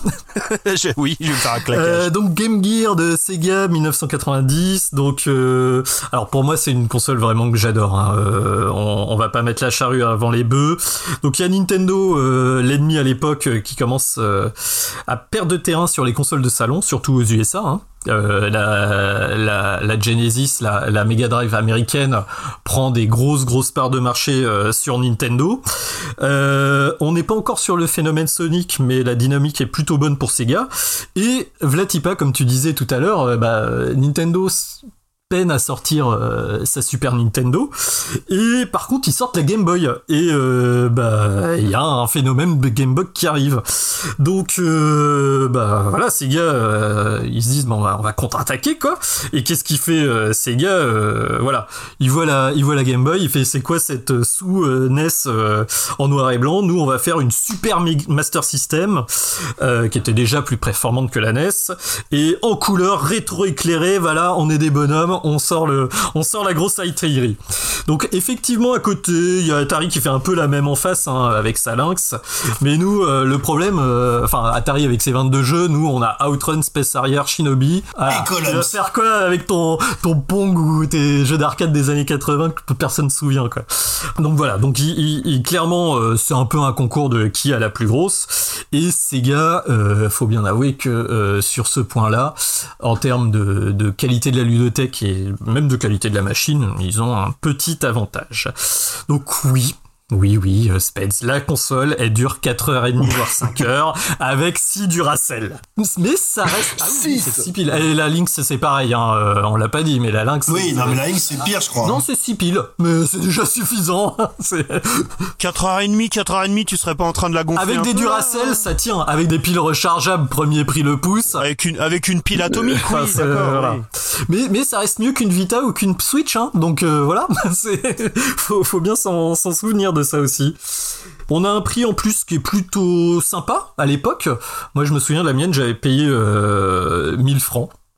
Donc pour une console qui est quand même euh, beaucoup plus puissante qu'une Game Boy. Ouais, mais ça fait cher quand même. C'est hein. une somme à l'époque, euh, hein. Ah, fallait C'était sortir. quoi? C'était 990 francs ouais. Mais pour 1000 francs, t'avais le jeu Sonic et t'avais un adaptateur secteur parce que ces gars ils avaient ils avaient quand même ils avaient quand même compris Quand on te vend une console avec adaptateur secteur, ça une pue. console portable avec adaptateur secteur voilà Moi, mon pack, euh, mon, mon pack, il y avait, euh, il y avait euh, six piles qui duraient une heure parce que c'était des salines premier prix dégueulasses. ah bah oui Colonne, c'est rien d'autre, dans la hein. boîte c'était l'arnaque Ouais. Et il y avait même pas, il y a même pas de casque audio. Il y a même pas de de- d'écouteurs. non mais tout le monde en a un casque audio voyons C'est- c'est comme les chargeurs de portable secteur, c'est un peu le principe de la, de la vaseline, quoi. C'est pour que Bah, ça passe. Non mais au moins tu, tu- tu vois, au moins ils étaient réglo. Tu, ils, ils disaient bon, voilà, on, on- on le sait que tu vas y jouer dans ton canap, que tu vas pas, euh, tu vas pas y jouer dans le bus, donc euh, voilà, tu on file l'adaptateur secteur. Et euh, c'est vrai que moi j'étais content. En plus, on squattait pas la télé de papa maman. Ah oui. Ce qui était quand même euh, le- la raison numéro un pour lequel ils, ils achetaient une console portable. hein. Bon, on rigole, hein, mais quand même à l'époque pour moi c'était assez fou. hein. C'est vrai que c'était mon pote grec qui avait ramené la, la Game la Game Gear alors que tout le monde avait une Game Boy. Il nous avait sorti euh, euh, GG Shinobi. Ah bah oui. Utilise Bah des- s'il te met un des rares bons jeux de la Game Gear aussi. euh, Ah non, il y en a non, plein des bons bien jeux de sûr, Game bien Gear. sûr, je sais, je chambre. Euh, et euh, et et t'avais l'impression qu'il avait une télé portable.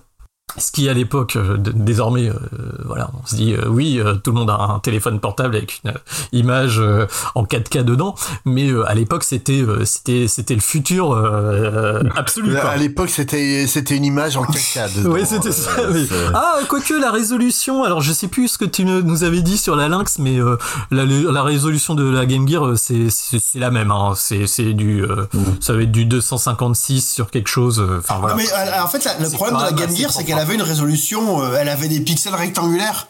Donc du coup, ça, les pixels étaient pas carrés sur Game Gear, c'était une des spécificités. Et donc du coup, ça Mhm. faisait que, euh, bah, en fait, bon, juste pour euh, par rapport à ça, après je te laisse finir, c'est que moi en fait j'ai eu très très peu de jeux sur Game Gear pour une raison très simple. C'est que comme la Game Gear était une Master System, bah très vite, il y a tout un tas d'éditeurs, et Sega en tête aussi, hein, qui ont sorti des, ce qu'on appelle des Master System converteurs. Où tu Tout à fait. jouer Ouais, moi je l'avais le Master System Converter. Bien sûr, où tu pouvais directement aller plugger tes, tes jeux Master System. Et en fait, le truc, c'est que on ouais. tu voyais vite la différence quand tu jouais à Sonic version Game Gear et quand tu jouais à Sonic version Master System, c'est pas tout à fait la même histoire à cause des problèmes de résolution, quoi. Ouais, ouais. Alors en fait, les jeux Master System en règle générale avaient des sprites beaucoup plus gros et étaient zoomés. Le, le, le plus le plus parlant, c'est de jouer à Sonic euh, Oui. version Master System et après y jouer en version Game Gear. Tu vois pas du tout ce qui arrive. Le jeu est trop dur. euh, alors en fait, bah c'est pas un jeu qui est très difficile, donc ça pose pas vraiment de problème. Euh, La, la version Sonic euh, de la Game Gear, elle est, elle est miraculeuse, Mm. on va dire. C'est, enfin voilà, enfin c'était quand même. Moi je me souviens, j'avais Mario Land quand j'ai eu ma console avec Sonic, j'ai fait mais euh, voilà, je suis passé, euh, j'ai sauté cinq générations, euh, c'est c'est c'est de la folie. Mais euh, oui oui oui oui évidemment, en fait c'est une Master System portable avec quand même quelques petites spécificités hein, quand tu regardes Oui. par exemple des vidéos de YouTube sur YouTube de gens qui qui comparent, on est quand même sur un truc qui est comme la Game Boy n'est pas une NES portable quoi. Oui, tout à fait. on va dire pour le spectateur euh, de loin qui va regarder ça, il va se dire euh, c'est exactement la même chose. Et en fait, c'est pas exactement la même chose. En gros, elle gère des sprites beaucoup plus gros, mais euh, elle gère pas des écrans aussi larges, on va dire. Voilà, pour faire simple. Et pour la petite histoire, en fait, euh, donc on parlait tout à l'heure des de la légalité des zonages et des portages euh, de Ouais. jeux euh, Ah oui, concernant oui. La, la Game Boy. Donc il faut savoir en fait, euh, donc je suis d'origine portugaise et le, Por- euh, le Portugal est forcément euh, très proche culturellement du Brésil, qui était une ancienne colonie. Et le Brésil aime beaucoup. Ah oui. Ils ont pas eu, ils ont pas trop eu le choix, mais Ils aiment beaucoup, tout à fait, ouais. beaucoup Sega. Mais ils sont pas très sympas avec Sega.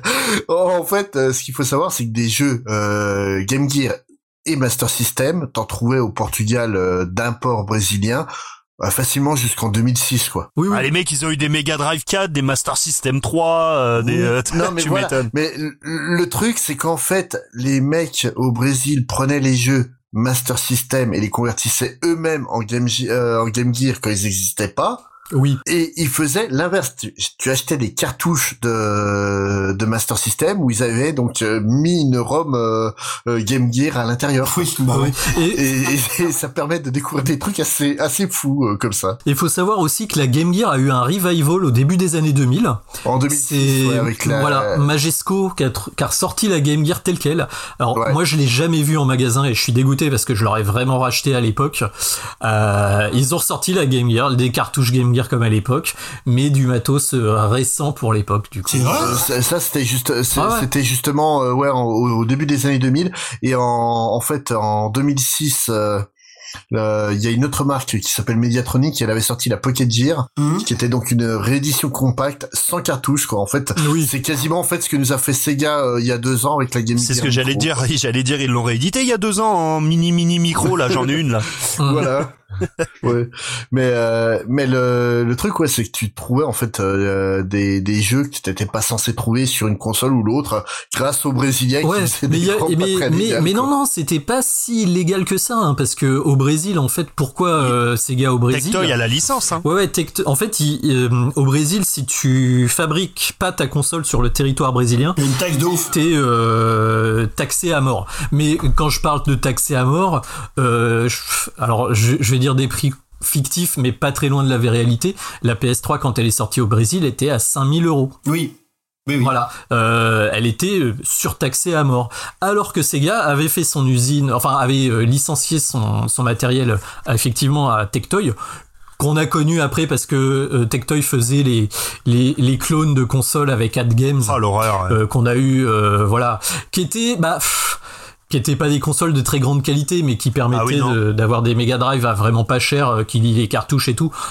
Je suis, je suis moins radical euh, sur les, sur les consoles Tectoy que Alors attends, personnes, mais les consoles voilà. Tectoy brésiliennes, elles sont, elles sont pas mal. Par contre, ce qu'ils avaient ressorti à T-Game, ça c'est de la bouse infâme. Moi, j'ai des bons souvenirs sur ces consoles, bon, bref. Ah ouais, Ouais, ah bah ouais. putain. Et, et surtout, tu dis qu'ils lisaient les cartouches. C'est vrai, mais pas toutes. hein. Il y en a qui passent pas. Ouais, ouais, non, mais bien sûr. Ah bah, de toute façon, un Virtua Racing, ça passe sur rien, non? Ça passe- Je sais même Oui. pas si ça passe sur une Mega Drive 2, bref. Euh, Bah, et, si, et du si. coup, bah, du coup, et du coup, euh, pour en revenir à ça, c'est que, en fait, les- les- il y a eu des développeurs euh, brésiliens pendant très longtemps, parce Ouais. que, euh, en gros, les Brésiliens, ils achetaient encore des Master System fin 90, début 2000. Ouais. Donc, euh, Il y a bah, Street Fighter, il y a Street Fighter sur jeux. Master System. Ouais. hein. C'est ce que j'allais dire. C'est le seul pays qui a fait Street Fighter sur Master System, Mhm. effectivement. Et j'ai joué. Il est ce qu'il est.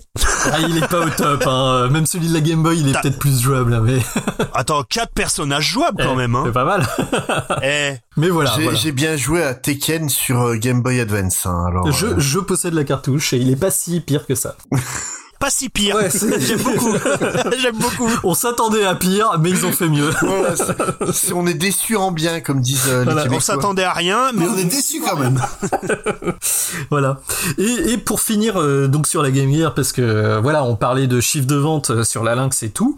Et en fait, euh, bah, la Game Gear, euh, euh, sur certains points, c'en est pas si mal sorti que ça. Donc clairement, euh, rouleau compresseur Game Boy, euh, voilà, voilà. Mais euh, elle a eu une année où la Game Gear est passée devant la Game Boy en termes de chiffre d'affaires. C'était en 97, donc c'était vraiment le creux de la vague pour la pour la Game Boy et pour la Game Gear. Et euh, parce qu'elle était beaucoup plus chère que la Game Boy. Hein. Clairement, euh, les jeux étaient plus chers, les les consoles étaient plus chères, donc ils, ils sont passés devant au niveau CA. Et il faut savoir aussi, alors, euh, mais je, je crois que c'est le fil conducteur de, de cette de cette émission.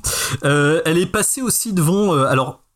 Me, c'est un article de Joypad de l'époque je- que j'ai pas retrouvé donc c'est de mémoire. Je crois que c'était été 92-93 ils sortent sur la Game Gear Puyo Puyo. Oui. et ça devient une folie au Japon Euh, les gens achètent la console avec le câble pour jouer à Puyo Puyo en versus dans les parcs. Et euh, mais c'est euh, comme on a eu euh, avec euh, Monster Hunter il y a quelques années avec la PSP qui a relancé les ventes et tout. Et il y a eu une folie Puyo Puyo un été au Japon faut le savoir et du coup, la Game Boy est passée derrière euh, pendant un mois ou deux, hein, bien sûr. On va pas, euh, on va pas se, se vendre du rêve à ce point-là, mais euh, voilà, faut savoir que Puyo Puyo a été devant. 何を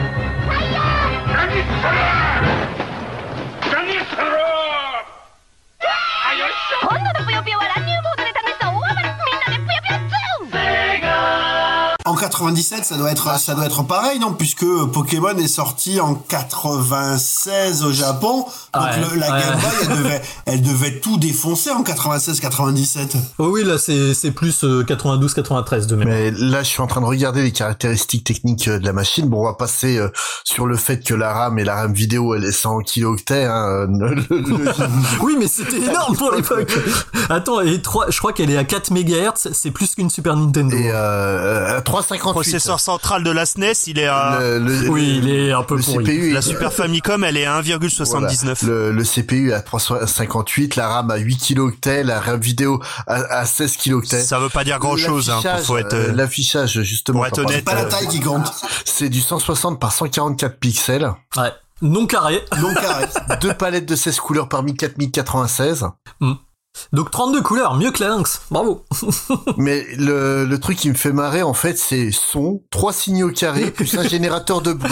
oui. La musique du Game Gear, c'est déjà du bruit, quoi. Alors, faut savoir Bah alors, quand même C'est une que... constante chez Sega quand même les générateurs de bruit. Excuse-moi. Quand tu joues à Street Fighter 2 Prime sur Mega Drive, c'est plus un générateur de bruit que de digit vocal. On va être honnête. Ah, Totalement. Là, les, les, les fans, les fans Sega vont venir me lyncher, mais il faut dire la vérité. Oui, oui, et- mais il y a quand même un truc qui est très, enfin, très intéressant sur la Game Gear. On va parler des jeux euh, euh, assez rapidement, mais euh, en fait, il y a des musiques qui sont excellentes sur la Game Gear parce que il y a un type qui était très fan de la Game Gear, c'est Yuzo Koshiro, Oui.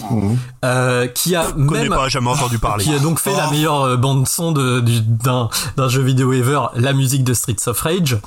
Et en fait, euh, bah du coup, je ne sais pas pourquoi, comment ça s'est passé, mais c'est, euh, il a dû monter sa propre boîte parce qu'il il s'est décidé.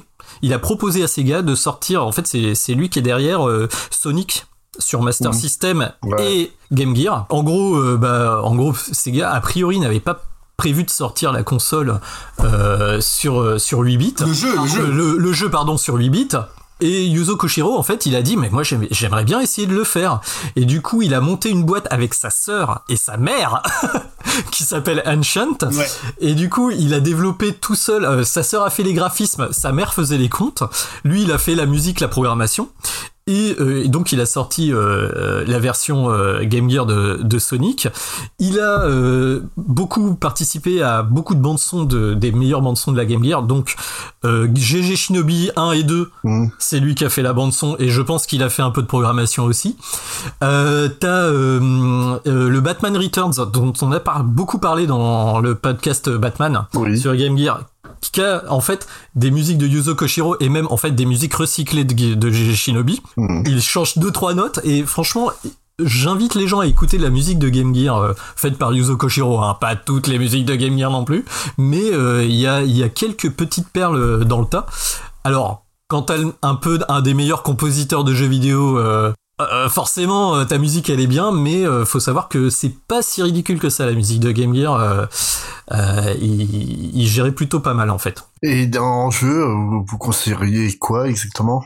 Alors moi je vais conseiller, bon euh, on en a parlé 15 fois, euh, GG Shinobi. Oui. Et euh, il y a deux jeux, euh, enfin trois jeux techniquement euh, que je conseille vraiment. Le premier c'est Defender of Oasis. Oui. Euh, c'est un RPG japonais. Ouais.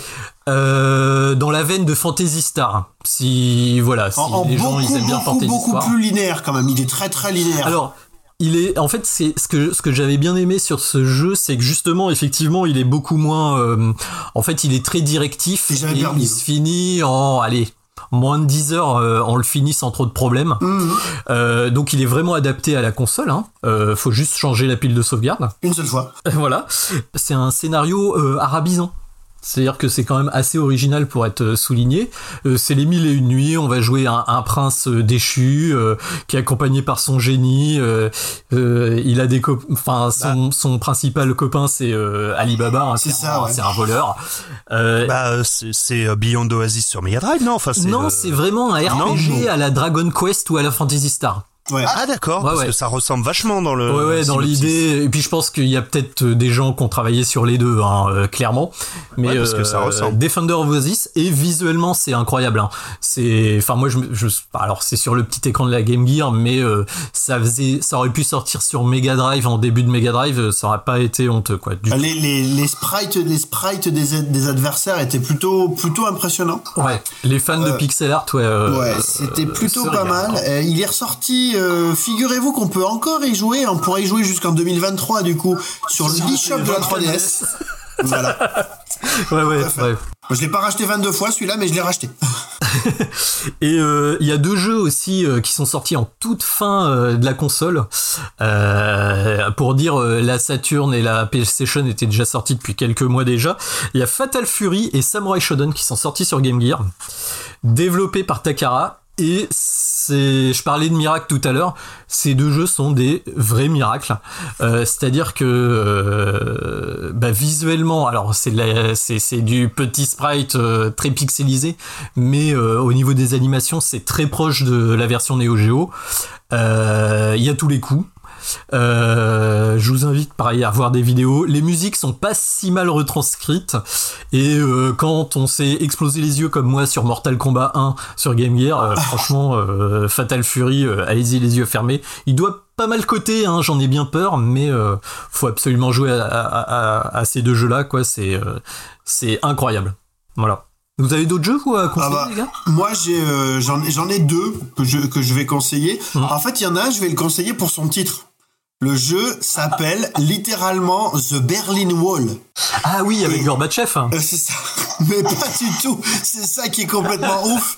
C'est qu'en fait, le jeu, c'est euh, c'est une sorte de load runner, en fait. Tu, tu casses le sol sous les pieds de tes adversaires. L'adversaire tombe, tu lui marches dessus, ça le bute.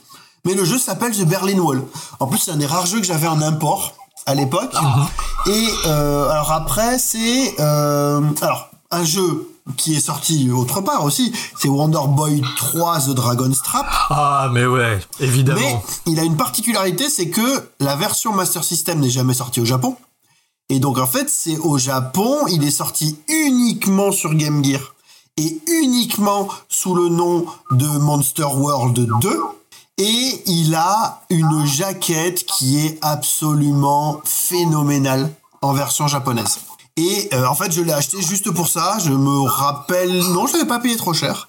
Mais euh, alors par contre, quand on est habitué à la version Master System, euh, à cause de la, à cause de la, comment ça s'appelle, de la définition de la réseau de la Game Gear, euh, honnêtement, si je connaissais pas le jeu par cœur de sa version Master System, j'aurais jamais pu le faire sur Game Gear parce que tu as aucune anticipation quoi. Ah moi je l'ai fait à l'époque, j'avais trouvé ça euh, pareil incroyable hein, parce que enfin euh, Wonder Boy 3 euh, Ouais. pour moi c'est c'est ça ça, ça ça ça roule sur Zelda 2 mais euh, sans problème. Enfin c'est c'est c'est un jeu d'une jouabilité et d'une richesse Ça c'est incroyable. terrible, c'est incroyable. Mais euh, oui, oui, je- moi je l'avais fait aussi sur Game Gear et c'est effectivement, euh, évidemment Wonder Boy 3, évidemment Wonder Boy 3, Évidemment. c'est- c'est c'est c'est formidable. Et les jeux Disney aussi sont tous très Et, bien. et sinon, pour juste pour la blague aussi, le premier Wonder Boy, Ah oui, oui. en version américaine, pour une raison que je ne m'explique pas du tout, s'appelle Revenge of Drancon. C'est la... Ah, je pensais que c'était la version japonaise qui s'appelait comme ça, pas la version américaine, mais. Ah, oui. c'est la version, mais non, mais c'est avec en plus Euh, avec une jaquette qui a rien à voir. C'est absolument Et toi, incroyable. Nostal, t'auras un jeu à recommander sur la Game Gear Alors, depuis tout à l'heure, je réfléchis et j'ai pas je n'arrêterai pas. Mais dis la Game Gear. oui. Non, mais depuis tout à l'heure, je réfléchis et j'ai pas de jeu à conseiller sur Game Gear, à part à part répéter ce que vous avez dit, hein, GG Shinobi, Sonic, etc. Par contre, j'ai deux jeux là qui me viennent en tête que je déconseille fortement sur Game Gear. C'est euh, Street of Rage 1 et 2. C'est Ah. juste pas possible. Mm. Quand on est habitué, comme moi, qui a grandi avec la version Mega Drive, et là je les, je les possède hein, Mhm. sur Game Gear, donc je peux en parler. Euh, quand on est habitué à ça et qu'on repasse sur Game Gear, pouah, le choc, c'est vide, Oui, oui. c'est ouais. vide. C'est un portage Master System, hein, donc. Oh là là, mais c'est d'une vacuité infernale. Il, il se passe rien, t'avances, il y a pas d'ennemis. T'as t'as deux sprites affichables, on dirait à l'écran. Bah, ils peuvent pas faire mieux.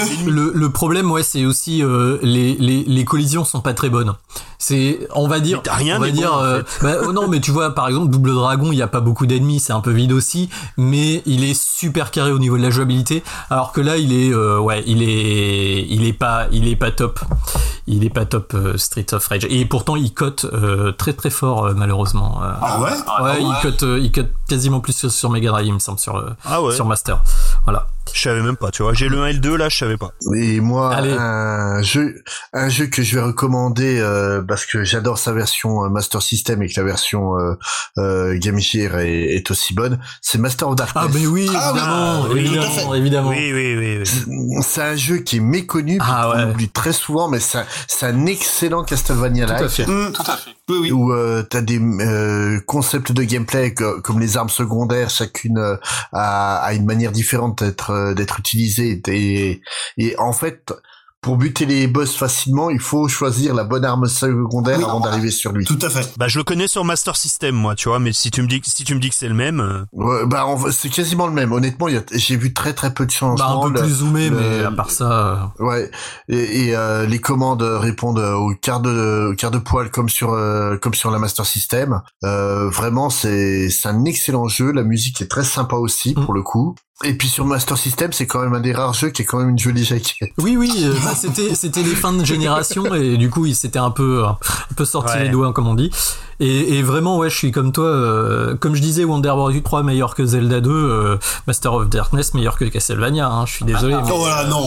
Parce qu'il est Je, non, Oh, non, non, non, vous n'avez pas non. le droit de dire ça. tout simplement parce qu'on peut le finir. Non, lui. vous enflammez pas quand même. on peut le finir. Oui, mais c'est peut-être juste ça, Ouais, mais, mais le boss final, il est trop facile. Ouais, non, mais non, mais tu préfères un boss final trop facile ou un boss final dont tu verras jamais la tête Non, mais là, il est vraiment trop, fa- là, il est vraiment trop facile. hein. Comme je disais, euh, tiens, la petite rubrique euh, tips euh, jeux vidéo de Spades. Tips and tricks. Le boss final, en fait, c'est donc, euh, bah, c'est Dracula, tout simplement. euh, Oh, le spoil C'est fou ça. Master des Darkness, C'est fou, ça. Un jeu qui se passe en 1889 à Londres, euh, au moment où il y a Jack l'Éventreur qui tue des gens, et on joue un, un psychiatre qui, qui va buter Dracula. Cherchez pas. C'est vrai, c'est vrai qu'il y a un côté euh, Jack l'Éventreur, Angleterre Bah, c'est le victorienne. Bah, c'est le ouais, c'est le premier boss. Ouais. Et euh, justement, en fait, pour, euh, fi- euh, pour finir, euh, enfin même pour le défoncer euh, violemment, le boss final, il suffit de choisir les pieux en arme secondaire. Oui. Ah, forcément, c'est sa et faiblesse. tu te mets dans oui. un coin et tu spams l'arme secondaire et le boss tu le tues en exactement une seconde. C'est ça. En même temps, c'est logique, c'est réaliste. Je suis Ouais, désolé. mais là c'est impeccable. C'est c'est ça. Mais, mais non, ça- c'est un vrai excellent jeu euh, qui est malheureusement pas assez connu. Ah oui, si, un dernier truc quand même sur la Game Gear, euh, parce que euh, quand même, j'étais assez fier de moi quand j'ai trouvé ça. Euh, faut savoir, euh, en fait, bon, je cherchais, euh, cherchais à me racheter une Game Gear euh, sur Internet, hein, à un moment donné, et du coup, en faisant mes recherches, j'allais sur des sites japonais et tout ça, et je tombe sur une pub, et en fait, faut savoir que Sega avait réussi à exporter, à l'époque c'était très compliqué pour des japonais, exporter sa machine en Corée. Et du coup, il la faisait produire en Corée par un constructeur coréen. Et, euh, et ben, euh, le nom qu'ils avaient donné à la console, le constructeur coréen, donc c'était Samsung, hein, très clairement, euh, ils avaient appelé ça une Game Boy. Mais sans le E entre le M et le B. Ah, mais c'était la Master System qui s'appelait comme ça aussi. Oui, oui. Alors, c'est en fait la Game Gear, c'était la ND Game Boy, je crois comme, euh, la Game Boy qui tient dans la main. Et il y a eu effectivement une Game Boy et une Game Boy 2, je crois. Euh, faudrait que je retrouve l'article que j'avais fait, mais je, malheureusement je ne l'ai pas sous la main. Et, euh, et c'est complètement délirant. quoi. C'est les Coréens, si leur parles de Game Boy, ils voient la Game Gear. Euh, c'est un truc qui est, enfin, ça sort de nulle part, quoi. Là, je, je crois, je sais plus. Attends, c'est la Master System qui s'appelait la Comboy, je crois aussi. Il y avait un truc comme ça, non euh, Je dis la Comboy je existe. Je sais pas si c'était une. plus. La Comboy, Après, je crois que euh, c'était ça. il y Je sais plus. des- Mais il y avait un protectorat économique qui faisait que les produits du Japon effectivement étaient interdits en Corée. Donc c'était Samsung qui les fabriquait. Mais effectivement, on se retrouve avec des des espèces d'absurdités comme ça au niveau Mhm. du nom. Donc la Game Gear, la Game Boy, mais le combat en fait, il y a pas de souci. la guerre, la hache de guerre est enterrée. Alors oui, juste une petite précision aussi pour vous dire à quel point la Game Gear, la Game Gear, pardon, la Game Gear était une Master System. La Game Gear La Game Gear, c'est que en fait moi j'y jouais avec l'adaptateur secteur de Master System 1, tout simplement. Et ça passait nickel, absolument nickel. Donc pour moi c'était vraiment pour ne pas encombrer la télé chez euh, là où je jouais quoi. C'est-à-dire j'avais mes jeux de Master System, mon adaptateur secteur, c'était vraiment parfait. Si vous étiez daltonien et aviez un quotient intellectuel de moins de 12, vous n'accorderiez pas d'importance aux jeux vidéo portatifs que vous possédez. Aussi, il vous serait totalement indifférent de boire l'eau de la toilette.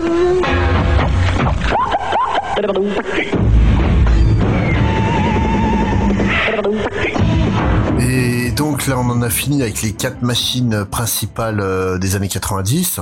Ah, on va tomber dans le sale là. Donc, on va parler euh, bah, des versions Wii, Alors, euh, dans certains cas. je, va peux vous, je, je, je voilà, je, je vais vous parler d'un trio euh, de consoles euh, qui sont euh, fameuses si on s'intéresse à l'histoire des jeux vidéo et euh, où on en avait quand, quand on les avait à l'époque, euh, on en avait un petit peu honte. Je vais vous parler. C'est pas vrai. Je vais vous parler d'un trio magique constitué de la Gamat de Beat Genera- de Beat Corporation qui était une boîte taïwanaise. Je vais vous parler de la Watara Supervision Et je vais vous parler d'une console que vous avez pu voir passer sous deux noms différents. En Europe, elle s'appelait plutôt la Mega Duck. Cherchez pas. Et aux États-Unis, si vous pas aux États-Unis, en Amérique du Sud, si vous avez vu passer des versions sud-américaines, elle s'appelait la Cougar Boy. Ça fait sale comme nom, hein. Tu, Mais tu c'est bien, mais tu vois, c'était c'est Wish. une, femme de 40 ans qui veut faire des trucs sales avec C'est des ça, ouais. Mais c'est vraiment, c'est vraiment Wish avant la Wish. hein. C'est absolument ph- phénoménal. Alors, qu'est-ce qu'elles ont ces trois consoles de commun? C'est que elles sont quand même vachement bâties sur l'idée que ce sont des clones de Game Boy. Euh, évidemment. Ah bah, la supervision, elle fait même pas semblant. Hein. Ah non, non, Il ne joue pas oui. les jeux Game Boy, attention. Hein. Alors oui, on peut pas mettre les jeux Game Boy. En fait, c'est pas des, c'est pas des familles clones, si vous voulez, c'est pas des clones sur lesquels vous pouvez mettre euh, les, les consoles, les, les cartouches des consoles originales. Mais c'est vraiment, vraiment les mecs qui se sont dit, euh, les gars, il faut qu'on croque là. Faut, faut qu'on croque. Il y a un, il y a un énorme, il y a un énorme marché, ça marche du feu de Dieu. Il faut qu'on fasse ça. Ouais, mais, mais autant le, la, la méga de Cou- Cougar Boy que la Gamma T, ils ont quand même essayé d'improviser un design qui changeait légèrement de la Game Boy. À peine. La supervision, c'est vraiment l'abri. La super. En fait, la supervision, c'est marrant parce que, alors, en fait, euh, pour les points communs aussi, qu'est-ce qu'il y a? Les trois consoles ont des écrans détestables, euh, des écrans tellement pourris que, euh, en fait, à cause de la rémanence, il y a des jeux qui sont totalement Mais injouables. l'écran est beaucoup plus, enfin celui que j'ai moi c'est la Supervision. L'écran est 1,5 fois plus grand que celui de la Game Boy. Attention. Ouais, mais c'est de la merde. Attention monsieur. Ouais, enfin la Game Boy d'époque. euh, Il est 1,5 fois plus grand avec exactement la même résolution. Oui, des plus gros pixels, mais c'est plus gros pixels. Donc c'est c'est absolument dégueulasse. Euh, alors par contre, il y a une particularité. Euh, autant alors euh, la, la, la, gammate, la gamate, juste pour pour la blague, c'est que euh, alors euh, le nom game mate gamat bon on ne sait pas trop à quoi ça correspond. Tu ils ont voulu jouer sur game euh, jeu et mate ami mais plutôt que boy. Mais en fait le problème c'est que moi évidemment à l'époque quand j'ai vu passer ce truc là en fait il faut savoir que la dans, dans les supermarchés de l'époque la Game Boy elle était au rayon jeux vidéo et euh, la Gamate, en fait, elle était euh, au rayon jouet. Si, si c'était pas, si c'était Au pas au rayon, euh, solde, tu rigoles. Moi, je l'ai acheté en solde. Moi, j'ai j'ai une piste pour la Gamma. Tu disais, je sais pas où ils ont été chercher le nom. Moi, je pense que c'est une fusion entre Game Boy et Yamate Kudasai. Yamate Kudasai. Je pense qu'il y a un truc à creuser là-dedans, là. Il doit y avoir un truc là-dedans. Et moi, à l'époque, euh, quand, quand euh, en fait, ce qui me faisait, ce qui me faisait triper quelque part, c'était que à l'époque où la Game Boy coûtait euh, 590 francs, quoi, tu pouvais la trouver dans les bacs de solde. Je me souviens très bien à 80 francs. Ouais, ouais. Je l'ai vu, je l'ai vu à 80 francs. Et je disais à mes parents, oh, je vais, euh, est-ce que je peux, est-ce que je peux avoir une gamate et, euh, et tout le monde me prenait pour un fou parce que en fait j'ai pas mal de, de personnes qui bossent dans le bâtiment dans ma famille. Et en fait la gamate c'est euh, le truc où tu mélanges le ciment avec ta truelle. D'accord. donc tout le monde me disait mais qu'est-ce que t'as pété un câble? Tu veux tu- pourquoi tu veux qu'on t'achète une gamate euh?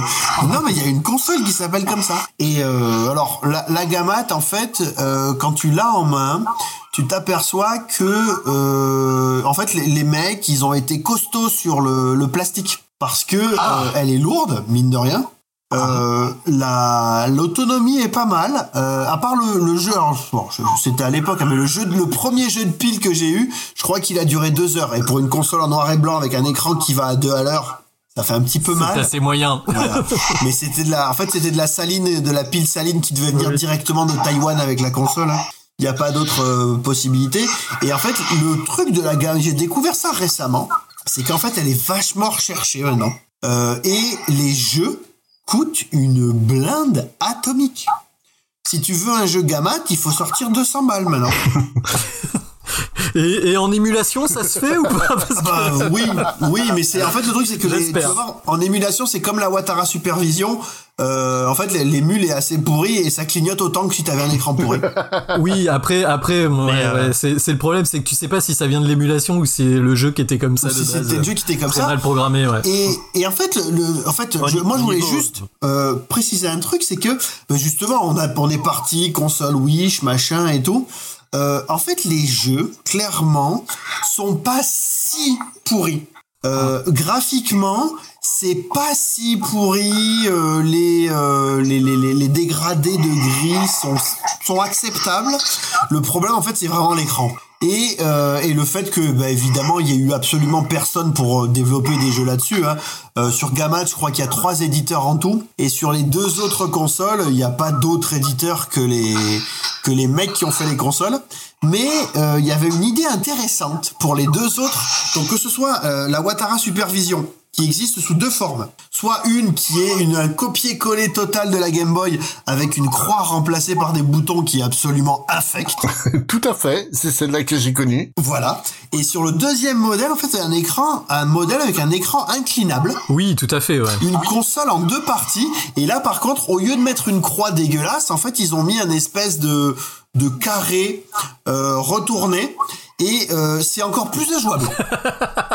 Donc euh, que des bonnes idées, mais par contre la particularité de cette console là et de la de la Megaduck Cougar Boy, c'est que euh, les concepteurs à la base en fait ils ont eu une idée une idée qu'ont eu les plus grands puisque c'est la même idée que la 3DO. C'est-à-dire qu'en fait ils ont vendu la licence à plusieurs constructeurs. Ouais, tout à fait. ouais. Et ce qui fait que, bah, par exemple, t'avais des, t'avais des versions locales.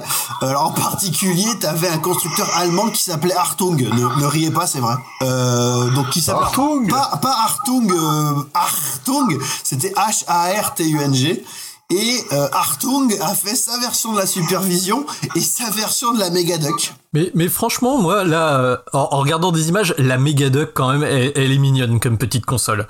J'avoue que, euh, déjà, le nom, moi, euh, voilà, tu me vends une voie- euh, méga canard, euh, Mais quelle idée. juste fabuleux, quoi. Et, euh, et, et, et, et la console est quand même, enfin, au niveau du design, je trouve pas ça si, enfin, alors c'est moche, hein, c'est 90 à, à C'est une fuck. version qui, euh, c'est une Game Boy qui fait plus jouet que, que la C'est Game Boy. c'est ça. En fait, on dirait une couleur alternative, tu sais, par les modeurs maintenant. euh, Il Ouais. y a pas mal de modeurs qui font ça. Et tu vois le la console blanche avec la petite croix verte euh, vert d'eau. Hmm. Pas ça si si pire que ça. Par contre, un, un truc un, un truc que qu'on- que t'as pas dit, parce que tu dis l'écran il est pourri. Eh, le son, Les sons. le son. parce que alors, on disait tout à l'heure, euh, voilà, trois sons et euh, une, un générateur de bruit, euh, je sais pas quoi. Là, il y a quatre générateurs de bruit. Il y, a- pas. a de musique. Là, c'est des grésillements. C'est en fait, c'est les. Je sais pas si vous vous si vous avez déjà utilisé des des, des PC, euh, mais des vieux, Ouais, là où il y avait pas de carte son. C'est le c'est le buzzer de c'est le buzzer des PC. Ah Et ouais. d'ailleurs, le c'est le seul truc qui vieillit mal sur la Gamat. Euh, sur la Gamat, Ah bah, tout le reste est super costaud. Euh, Le, le, le, le, le plastique anthracite est du meilleur goût et totalement indestructible. Je pense qu'ils ont pété le mur de Berlin avec une Gamat d'ailleurs. Et euh, mais par contre le son et alors je pense que alors ça fait très longtemps que j'ai pas re- relancé celle que j'ai, mais je pense que déjà le le, le, le haut-parleur était à l'agonie, il doit être mort alors que je vous parle. Ouais, ouais. Et surtout, ne, ne branchez pas des écouteurs. hein. Non, ne non. faites pas ça. C'est pire, ne faites pas très ça chez dangereux. Il y a un espèce de buzz continu parce que bah, le, le- la connexion se fait pas bien et, et le son est juste euh, ah, insupportable quoi. Mais des trois consoles, moi, la seule que j'ai connue réellement, ça a été la Supervision. Hum. La, la version brique, en fait, euh, je pense qu'on a tous eu euh, le même copain euh, qui avait un peu euh, tous les gadgets possibles et inimaginables à la con, il Ouais. fallait qu'il les ait.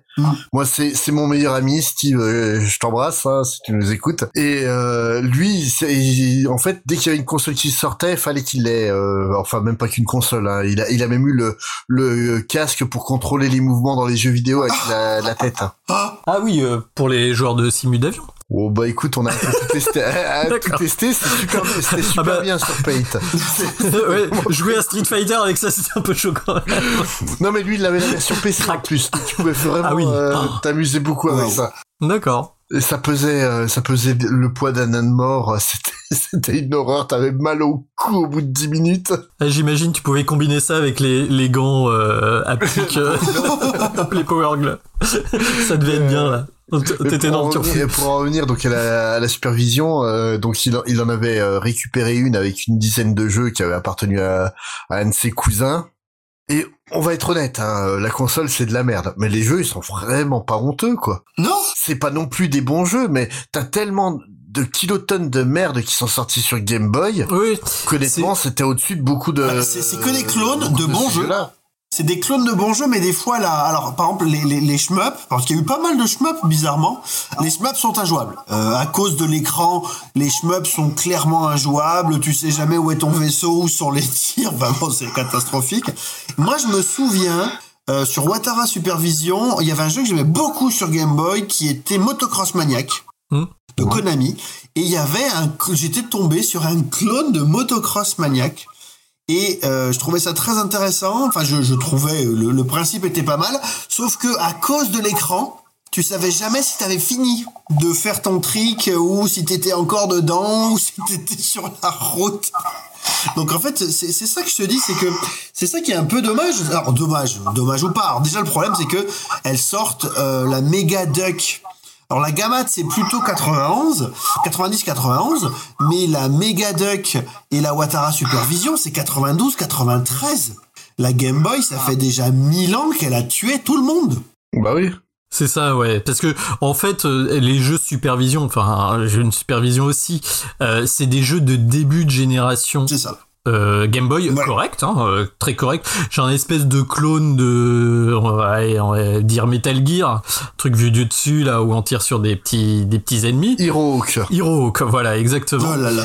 Et ben, euh, franchement, il serait sorti tel quel sur Game Boy au tout début de la Ça Game Boy. pas- ça aurait pas choqué, J'aurais- honnêtement. Oui. J'aurais pas été en larmes sous le sapin de Noël, quoi. J'aurais trouvé non. ça pas incroyable, mais euh, pas, pas honteux.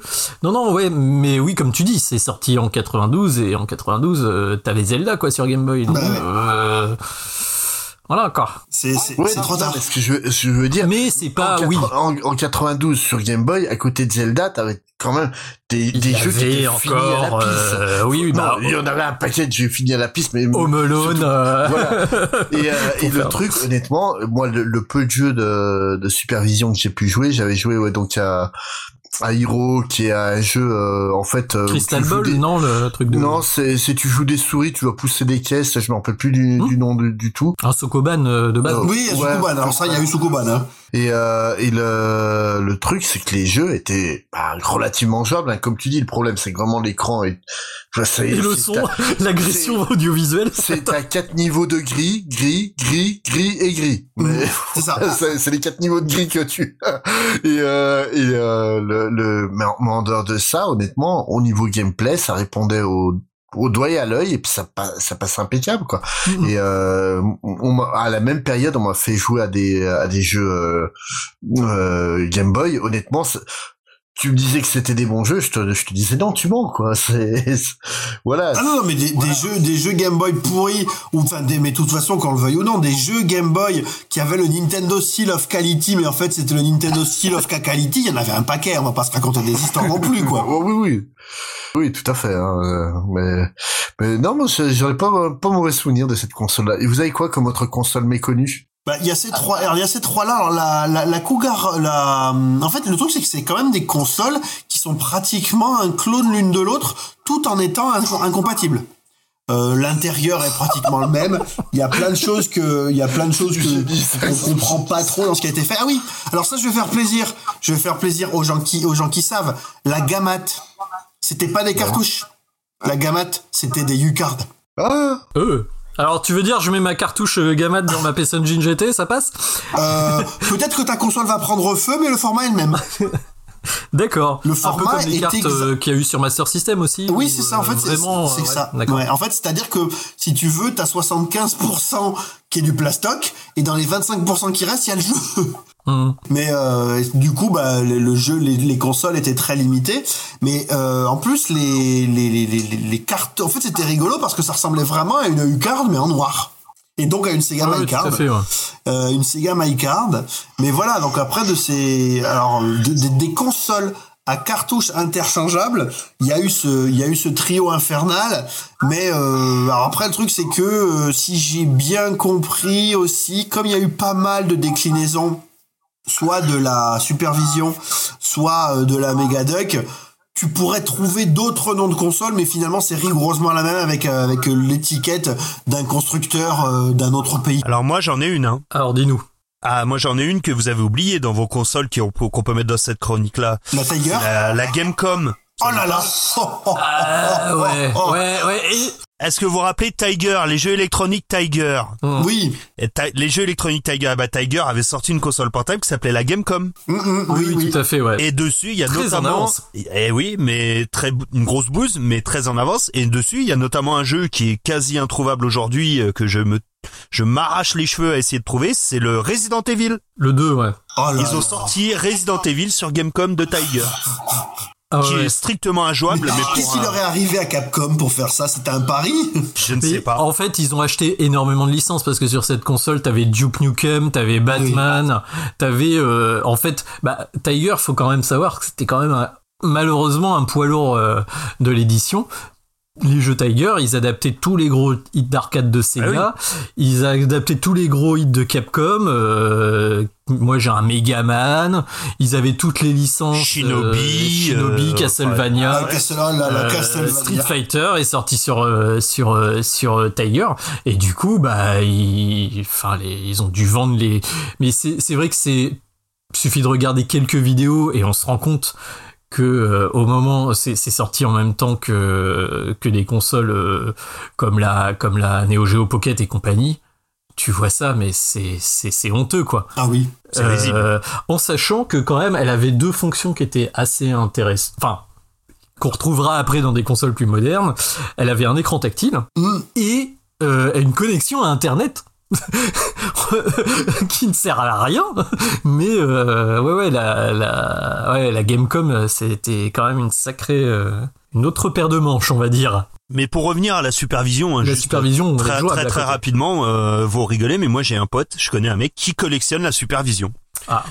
Et il y a des jeux qui valent Ah bah oui. ta Bah oui. bagnole. C'est un Oui, truc oui, de mais parce que les, ça vaut une les, fortune. les cartouches, les cartouches, enfin les, les boîtes et les illustrations sont sympas. Mais vraiment. Et sur GameMat, c'est pareil. Sur GameMat, si tu veux une si tu veux trouver les, si tu cherches les versions originales, les versions taïwanaises, c'est, euh, ça coûte une fortune avec vraiment des super illustrations. Alors par contre, si ton, alors je sais pas si c'est pareil pour la supervision, mais en fait, il y a un pays d'Europe où tu peux trouver du matos GaMat assez facilement. Alors assez facilement entre guillemets, hein. c'est en Italie. Euh, parce que en Italie, euh, en fait, la, la distribution des jeux vidéo, il y avait des, des très très gros euh, distributeurs. Et en fait, toutes les pubs, c'était tellement important en Italie dans, pour ces pubs de jeux vidéo, de, bah, de consoles et de jeux en particulier, c'est que tu avais le nom du distributeur à la fin de la pub. Et en fait, tu avais un distributeur qui s'appelle Jig, G-I-G, et rien à voir avec le robot euh, Jig Robot, hein euh, où c'est Jig qui a distribué la, la Gamat. Donc, ce qui fait que tu peux assez facilement retrouver maintenant du matos en Italie. Et quand tu vois passer sur, euh, sur les, les, les sites de- d'enchères des versions de Gamat, la plupart du temps, regarde bien, c'est des versions italiennes. Parce qu'en Italie, ça a l'air d'avoir pas trop mal marché.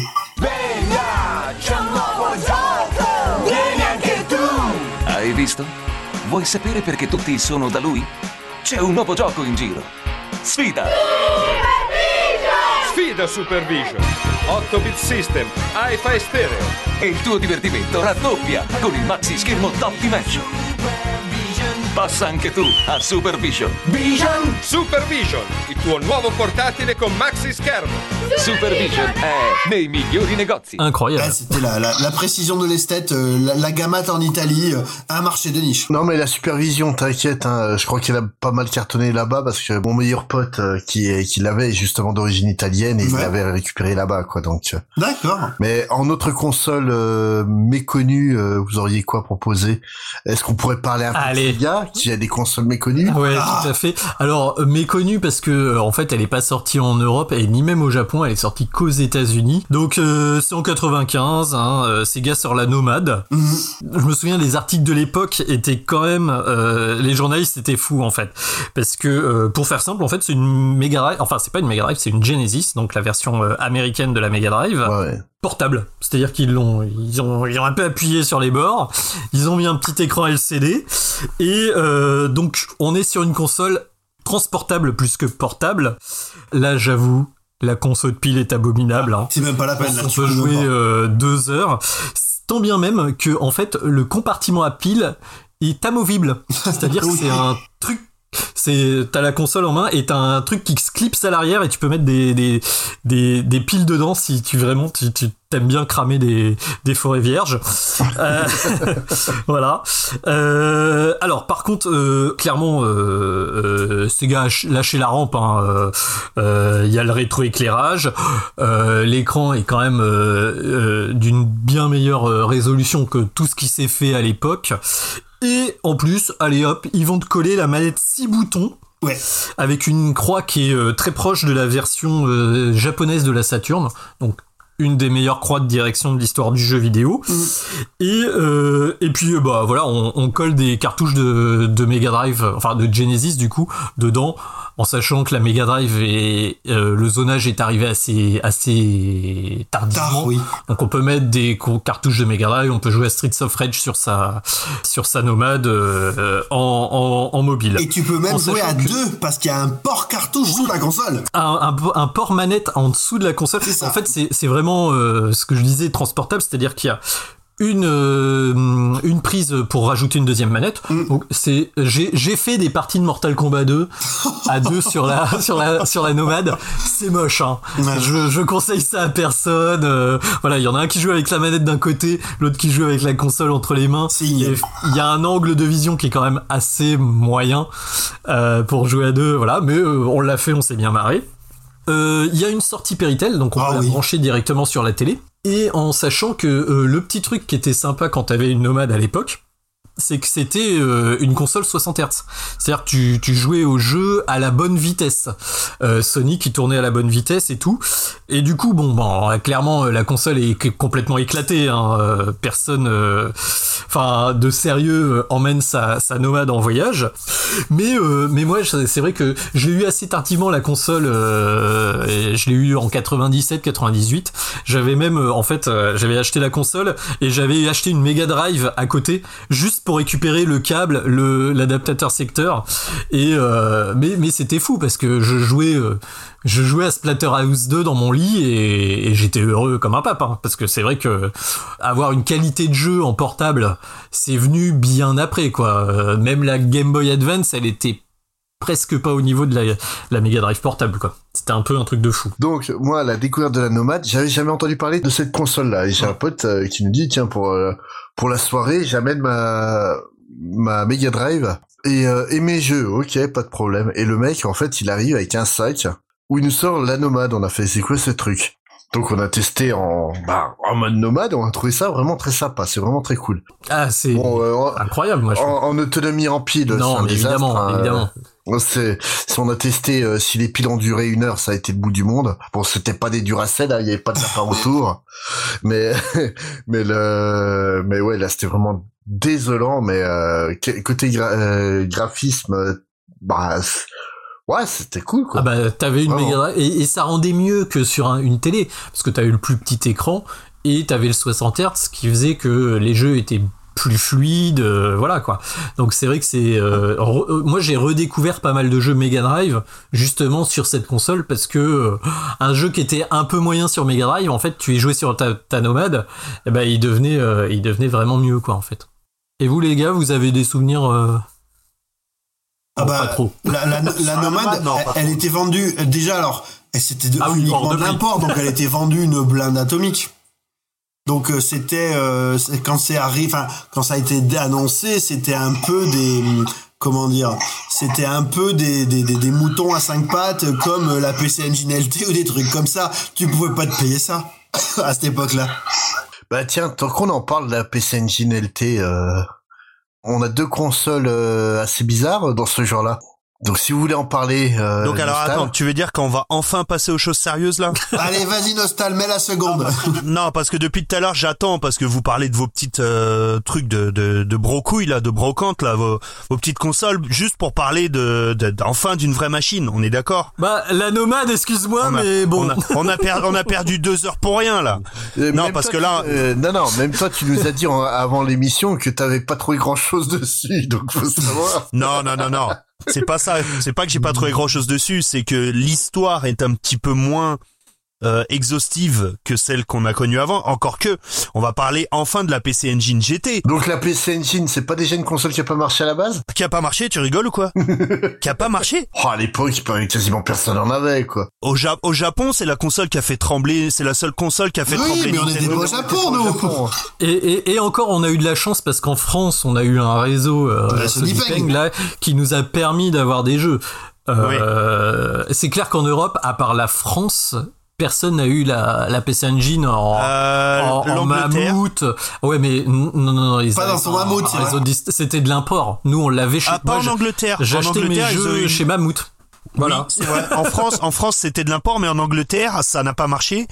Mais ils ont eu une version euh, spécifique à eux. C'est le seul pays d'Europe qui a eu une version euh, un- officielle anglaise.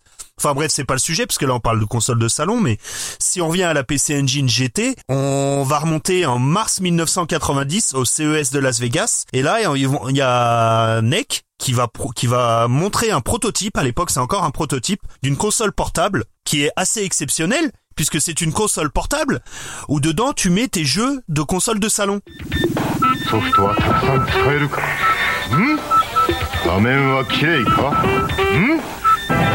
あの PC エンジンのソフトがそのまま使える PC エンジン GT 登場 Ouais, donc comme la nomade, quoi. Ouais. Non, En moins bien. 5 ans avant. parce que c'est bien. Alors c'est Parce que bien t'as que avant deux la boutons. nomade. C'est bien avant la nomade parce que je rappelle que Oui, le oui. Non, la on est en nomade, c'est après. 90. Ouais, c'est La nomade 94. c'est bien après.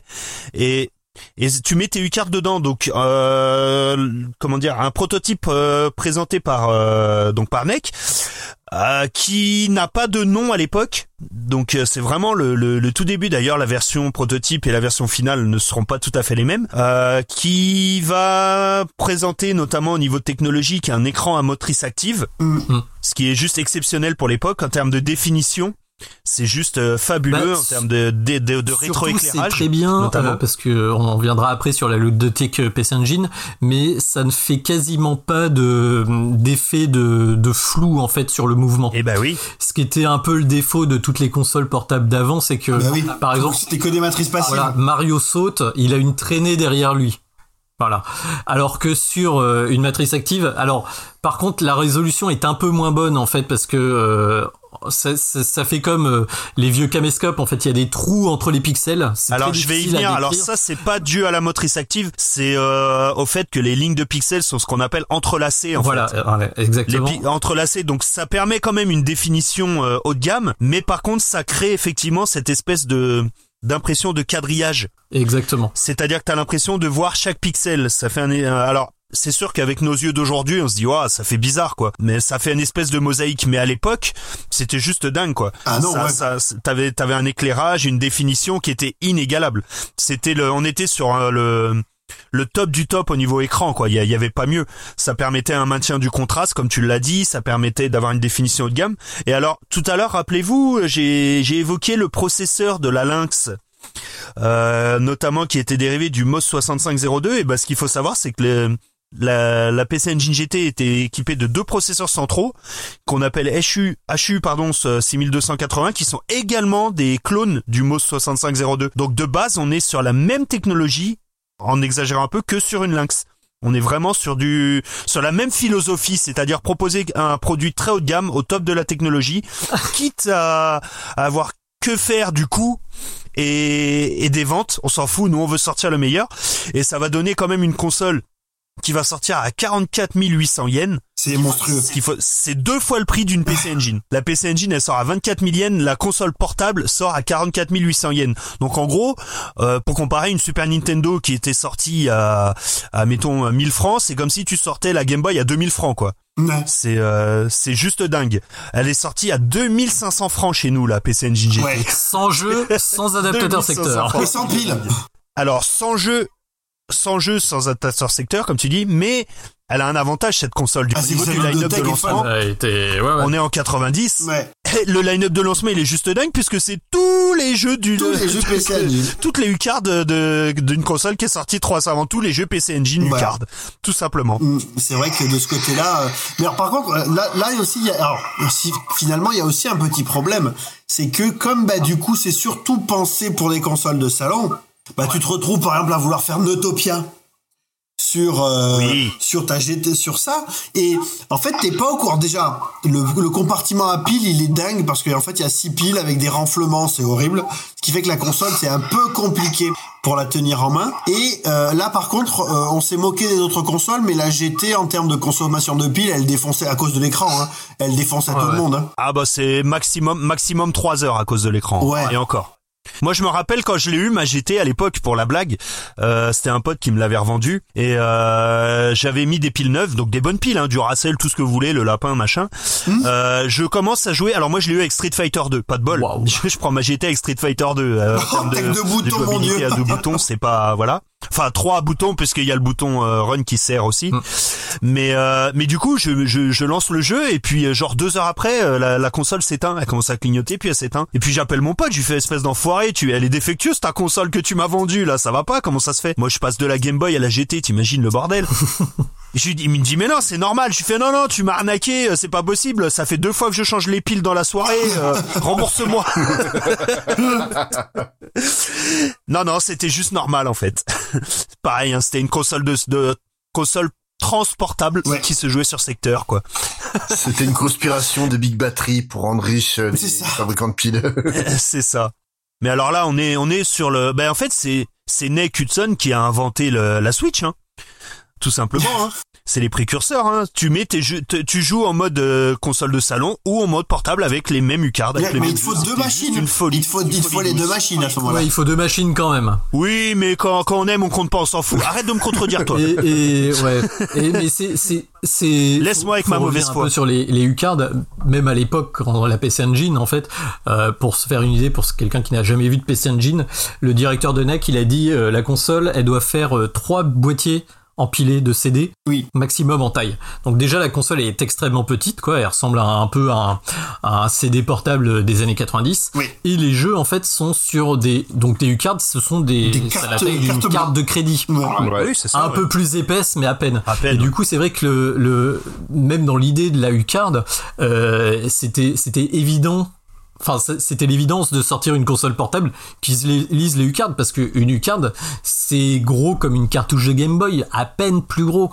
Et du coup, c'est vrai que ça paraissait logique de sortir cette machine et euh, ça ne nuisait pas à la, au côté portable. Contrairement à la Nomade, c'est vrai que euh, tu ramenais ton sac de jeux. euh, voilà quoi, c'était pas franchement très Ah bah là- pratique. là, les jeux, tu les Là, ramenais dans- la- dans la ton portefeuille. euh, ouais, alors non parce que t'avais peur de les péter donc tu les mettais dans une petite Oh, c'est solide. Ah, faut, pour péter C'est une carte, faut y aller. Hein. hein. Ah, c'est costaud. Hein. Ouais, ouais, bah, je le ferai pas quand même. hein. Ah, j'en ai, j'en ai un paquet de U-cards, je peux te dire, euh, elle fonctionne encore très très bien. hein. Ah mais mais C'est- fonctionnent comme, bien, si c'est comme les cartes euh, qu'il y avait sur la Master System, euh, c'est c'est incroyable. C'est grosso modo, oui, c'est à peu près la même chose. Mais j'ai jamais compris en fait pourquoi Sega a jamais utilisé ce format-là quoi. Alors en fait le problème c'est que c'est euh, très petit. Il y a très peu de choses que tu peux mettre dessus. ouais. tu peux tu peux pas mettre grand chose en fait sur une U-card.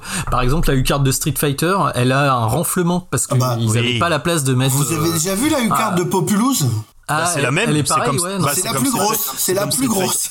Bah, Voilà. Street Fighter, elle est pareille, ouais, ouais, ouais, c'est la Et, même chose. et, et R-Type par exemple, bah en fait il y a R-Type et R-Type 2 Mm. qui sont en fait les quatre premiers niveaux de R-Type euh, arcade sur la première U-card et les quatre derniers niveaux de R-Type sur la deuxième Oui, U-card. mais tu, mais tu as en 1987 un jeu qui est identique Ouais, à, l'arcade. C'est, c'est juste incroyable. Tu as Oui, un oui. arcade perfect sur une mais console de salon. euh, mais c'était c'était un vrai problème quoi c'est enfin euh, ma première console de salon c'était une PC Engine et c'est vrai que euh, Techniquement, ils auraient pu le faire sur une seule U-card. C'était possible. mais ça coûtait beaucoup trop cher voilà, la, mémoire coûtait extrêmement cher. Voilà, ça. miniaturisation du truc était trop était trop trop importante mais euh, Justement, voilà. avant que PC Engine euh, fasse ça, euh, Sega le faisait déjà depuis quelques années. Ouais, quoi, mais c'est format. pour ça que Sega est passé à la cartouche un peu plus grosse. Et puis ils mettaient en gros, tu sais, il y avait 2 mégas, 4 mégas sur les trucs. C'était pour dire que. The Fort Mega Shock. Elle, elle faisait, elle faisait pas, elle faisait pas 256 kilooctets, c'est-à-dire euh, même pas une disquette Amstrad. Quoi, Après, en il y avait un problème aussi, c'est que les cartes, les cartes sur Master System étaient increvables, mais le port était très fragile. Ah oui. Le port carte est très très très fragile sur Master System. Et Mais ouais. avec sur la PC Engine GT, il y avait absolument aucun souci. Et moi je me suis je me suis un peu moqué eu mais problème de lecture de carte. Ouais, moi je me suis moqué, mais alors euh, y a c'est que euh, il y a un moment où j'ai pensé que ma U-Card de Parodius avait fusionné avec la GT parce que euh, voilà, moi je suis un Ah ouais? Ah oui bah parce qu'en fait euh, Parodius c'est un de mes shmups préférés de l'univers. Et je pense qu'il y a un moment il est resté enfoncé dans la console pendant 4 ou 5 ans d'affilée. Ah oui. J'ai pas sorti de je, je- parce que en fait l'idée c'était je joue à Parodius, c'est sur GT ou sur rien, c'est pas la peine, on discute pas. Et euh, donc euh, mais ça va, ça a fini par ressortir. Et est-ce que vous saviez que la PC Engine GT avait été mis à l'honneur dans un film? Et oui. Eh oui, évidemment, avec Will Smith. Tout à fait, Ennemi d'État. euh, où il, il fait du piratage grâce à sa GT. Exactement. Tu vois, au- autant dans Personnel Film Terrestre qui pirate euh, la, la NSA avec euh, des PS3, je veux bien le croire que là j'ai un gros doute quand même. La GT, elle avait quand même un défaut, malgré tout. Bah, elle avait un, super écran LCD, alors on l'a pas dit, mais avec euh, 64 couleurs euh, affichables sur une palette de 512, ce qui est énorme. Euh, alors l'écran était pas énorme, il faisait 2,35 pouces, mais bon, c'était c'est- C'était la norme. Hein, euh, C'était la norme, voilà. Mais par contre, il y avait un défaut que moi j'ai eu aussi à l'époque, c'était les pixels morts. C'est-à-dire qu'elle avait un écran ultra haute définition, mais la seule fragilité qu'elle avait, c'était les pixels morts. C'est-à-dire que quand t'avais un pixel mort, déjà quand tu l'avais vu, tu voyais plus que ça, mais surtout quand quand t'en avais un, euh, très peu de temps après, t'en avais deux, puis trois, puis quatre, et après c'était foutu. C'est pour ça que maintenant t'as beaucoup de PC Engine GT qui sont modés où ils mettent des écrans modernes dessus, parce que c'est ce seul petit euh, talon d'Achille, je dirais. Alors, petite dernière petite anecdote sur les GT quand même, parce que j'ai eu la chance de choper une GT au début d'eBay où c'était vraiment pas cher. Et euh, le, euh, alors, euh, je l'ai acheté au Japon évidemment, et le mec m'a collé dans la boîte, il m'a collé l'adaptateur secteur euh. Pour la voiture, et il m'a collé le, Le tuner TV. l'adaptateur TV, Oh là là. exactement, Ah bah oui. qui bien sûr ne fonctionne plus. Bah, il ne, ne fonctionne, n'a jamais fonctionné Alors, chez nous, du coup. Eh ben si en fait, eh ben si, parce En que France je l'ai rebran- je l'ai rebranché il y a pas très longtemps. Voilà, je me dis ah tiens, euh, qu'est-ce qui se passe si je branche le tuner TV euh, maintenant? Et en fait, ça capte la radio R- euh, la radio euh, FM. Non. Ah, la radio, oui. Euh, si Bah si, oui, euh, tu télé. peux tu peux capter. euh, moi j'ai capté euh, une radio locale, radio béton, hein, donc euh, sur ma GT. Donc euh, bon bah j'avais de la neige hein, évidemment, euh, j'avais rien sur l'image.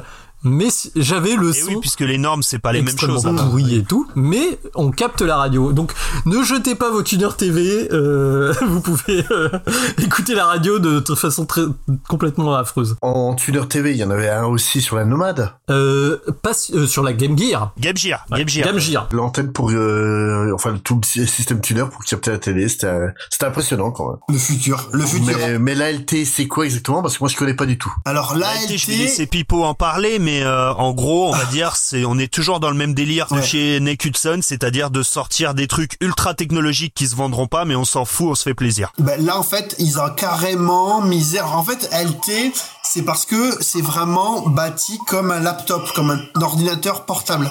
C'est-à-dire qu'en fait c'est la taille exactement d'une PC Engine avec un écran rabattu dessus. Et les mecs, ils se sont défoncés. Ils ont sorti un écran TFT. Enfin, c'est des cristaux liquides, matrice active. Vraiment, euh, un truc euh, qui coûtait une fortune atomique. hein. D'ailleurs, euh, si je dis pas de bêtises, je crois que au, au moment de sa sortie au Japon, c'était autour de autour de, de 100 000 yens. Je vais te dire ça. C'était juste, c'était juste phénoménal. Et je me souviens très bien d'avoir vu des, des pubs, évidemment, dans, dans mon console plus de l'époque et tout. Et à l'époque, en France, c'était vendu 6990 francs. Oh, c'était pas la PS3 qu'ils avaient essayé de vendre euh, vers cette gamme de prix là Bah, c'était déjà en euros, c'était Au 699 euros. Ouais. peut-être. Mais finalement, ça fait moins. Eh, c'est ça. À sa sortie, c'est 100 000 yens. 100 000 yens en 91, t'imagines? Ouais. La PC Engine LT, t'imagines un écran, donc cristaux liquide, matrice active. euh, Alors en plus l'écran était vachement grand. Il devait faire 5 pouces ou un truc comme 4 ou 5 pouces, un truc comme ça. Et alors pareil, hein. Alors en plus la PC Engine LT, donc il y avait un, donc il y avait un tuner pour la télé, bien entendu. Euh, et je crois que par rapport à la GT, tu pouvais aussi la brancher à toute la, à toute la partie CD-ROM. Avec un adaptateur, oui. Ouais, avec un adaptateur, tu pouvais la brancher, donc c'était vraiment Euh, mais là, pour le coup, euh, l'idée c'était vraiment de dire voilà, euh, on a miniaturisé, mais avec une qualité que vous pouvez même pas vous payer, l'ensemble de nos composants bah, pour vous montrer que NEC, on sait faire des écrans, on sait faire des consoles, euh, on peut faire travailler sur un machin aussi petit euh, des CD-ROM. Et euh, mais alors, par contre, euh, très honnêtement, à l'époque, à l'époque de sa sortie, parce que du coup, alors moi j'ai jamais réussi à m'en procurer. J'ai jamais réussi à m'acheter une. Moi non plus. La seule fois où j'en ai vu passer une, euh, elle était à 1000 euros. Oh bah eh, t'aurais dû la prendre, c'était une bonne affaire. Ah bah, parce je qu'aujourd'hui, sais, ouais. c'est plus ça. hein. C'est pire que ça maintenant, mais à l'époque, en fait, je, me- je me Oh, posais une oh, question. oui. À l'époque de sa sortie, je me suis dit quel enfant, et quel que soit ce que faisaient ses parents, a réussi à convaincre ses parents de lui acheter une console à 7000 francs. Macaulay Culkin. C'est pas du tout la cible, les enfants. Là, là, on est vraiment Ouais, dans la cible des je suis otaku, d'accord avec toi, ouais, otaku, tu sais, qui ont un pouvoir d'achat, qui sont adultes, qui travaillent et qui veulent se faire plaisir avec le produit le plus technologique. Ouais, mais quand ça arrivait, quand ça arrivait en, non mais je pense, je parle en France, parce qu'en France en plus c'était importé uniquement. Ah, en France? Mais euh, euh, quel par quel enf- écoute écoute si, si enfant si enfant tu as réussi à convaincre tes parents de t'acheter une PC Engine LT, envoie-moi un tweet, envoie-moi un DM, fais un truc, il faut que je te rencontre. C'était pour apprendre l'informatique à programmer, maman. C'est ça. Mais ceci dit, il y a un truc à dire qu'on n'a pas dit sur la LT. Oui. La LT, non mais c'est important de le dire, il n'y a pas de compartiment de pile. Hein. C'est 100% sur Ah oui, solitaire. voilà, Ah oui, ouais. oui, oui, elle est on, triche un peu hein, par rapport On au- triche un peu parce qu'il n'y a pas de compartiment pile, c'est pas possible. Là, les, elle est transportable. là, les piles, elles auraient duré 5 minutes. Hein. mais mais elle, elle ressemble tellement à une Game Boy Advance SP que voilà. hein, Ah, hein. c'est le précurseur de la SP. Ouais. Ah ouais, tout à fait. c'est Attends, exactement même elle était tellement avancée qu'il y avait même les boutons pour le turbo sur la console, quoi. Euh, Sur la GT aussi. Oui, La GT bien aussi, sûr. il y a les boutons de turbo. Euh, ouais. Ça c'était NEC, c'était la base. Voyons, le bouton de turbo. Mais et ça, c'est vraiment, euh, enfin, je, je- ça- c'était, c'était un fantasme ultime à l'époque, oui. parce que c'était les, c'était vendu. Enfin, je veux à, à l'époque, même si c'était pas exactement contemporain, mais c'était les trucs les plus chers vendus. T'avais la 3DO et t'avais ça. Mm. Ouais, mais au moins, euh, tu vois, donc je ne connais pas la console, je connais pas ses capacités et compagnie, mais quand vous en parlez, au moins ça a pas l'air d'être comme euh, quand euh, PlayStation fait une une PS4 édition spéciale euh, en or et compagnie qui vont faire un exemplaire unique. Là, t'as un véritable intérêt d'acheter la LT, quoi. Ah Bah, Ouais, mais en gros, en gros, pour faire simple, comparé avec des bagnoles, à l'époque, dans les années, on va dire 80, soit tu t'achetais une Renault 5, Mhm. soit tu t'achetais une, une Porsche euh, Carrera dernier modèle. Bah, en gros, c'est ça. C'est euh, le, le commun des mortels va s'acheter la Game Boy et puis les, les riches, les fortunés qui veulent flamber vont, vont acheter une LT, quoi, en gros. Ouais, et puis si t'as ta collection de jeux UCAR, Bah oui. euh, tu continues. euh, c'est il y a aussi euh, cette. Absolument. Et euh, on rappelle. C'est ce qu'on appelle le Corcoso. Alors, je vais pas refaire tout le podcast PC Engine, mais Oui. le Corcoso? c'est l'ensemble de toute la gamme PC Engine et tout doit être compatible en C'est fait ça. l'un avec l'autre. En gros, c'est ça. C'était l'idée de base de c'est la PC Engine des gens qui vivent dans un 9 mètres carrés en plein Tokyo et qui, même une télé cathodique à l'époque, c'est même pas la peine de faire entrer ça chez toi parce que c'est ridicule. Et du coup, euh, t'as le top de, de ce que se fait en jeu vidéo dans ta, voilà, dans Ouais, ton enfin, si t'as si les moyens de t'acheter une LT, Il t'as les faut. moyens de t'acheter une grande baraque. Hein. Oui, clairement. Oh bah, tu sais, euh, ouais, des fois il y a Alors, des gens qui n'ont pas les mêmes priorités. Aujourd'hui, vu le prix d'une LT en boîte, si tu choisis entre la baraque et la LT, c'est le même prix.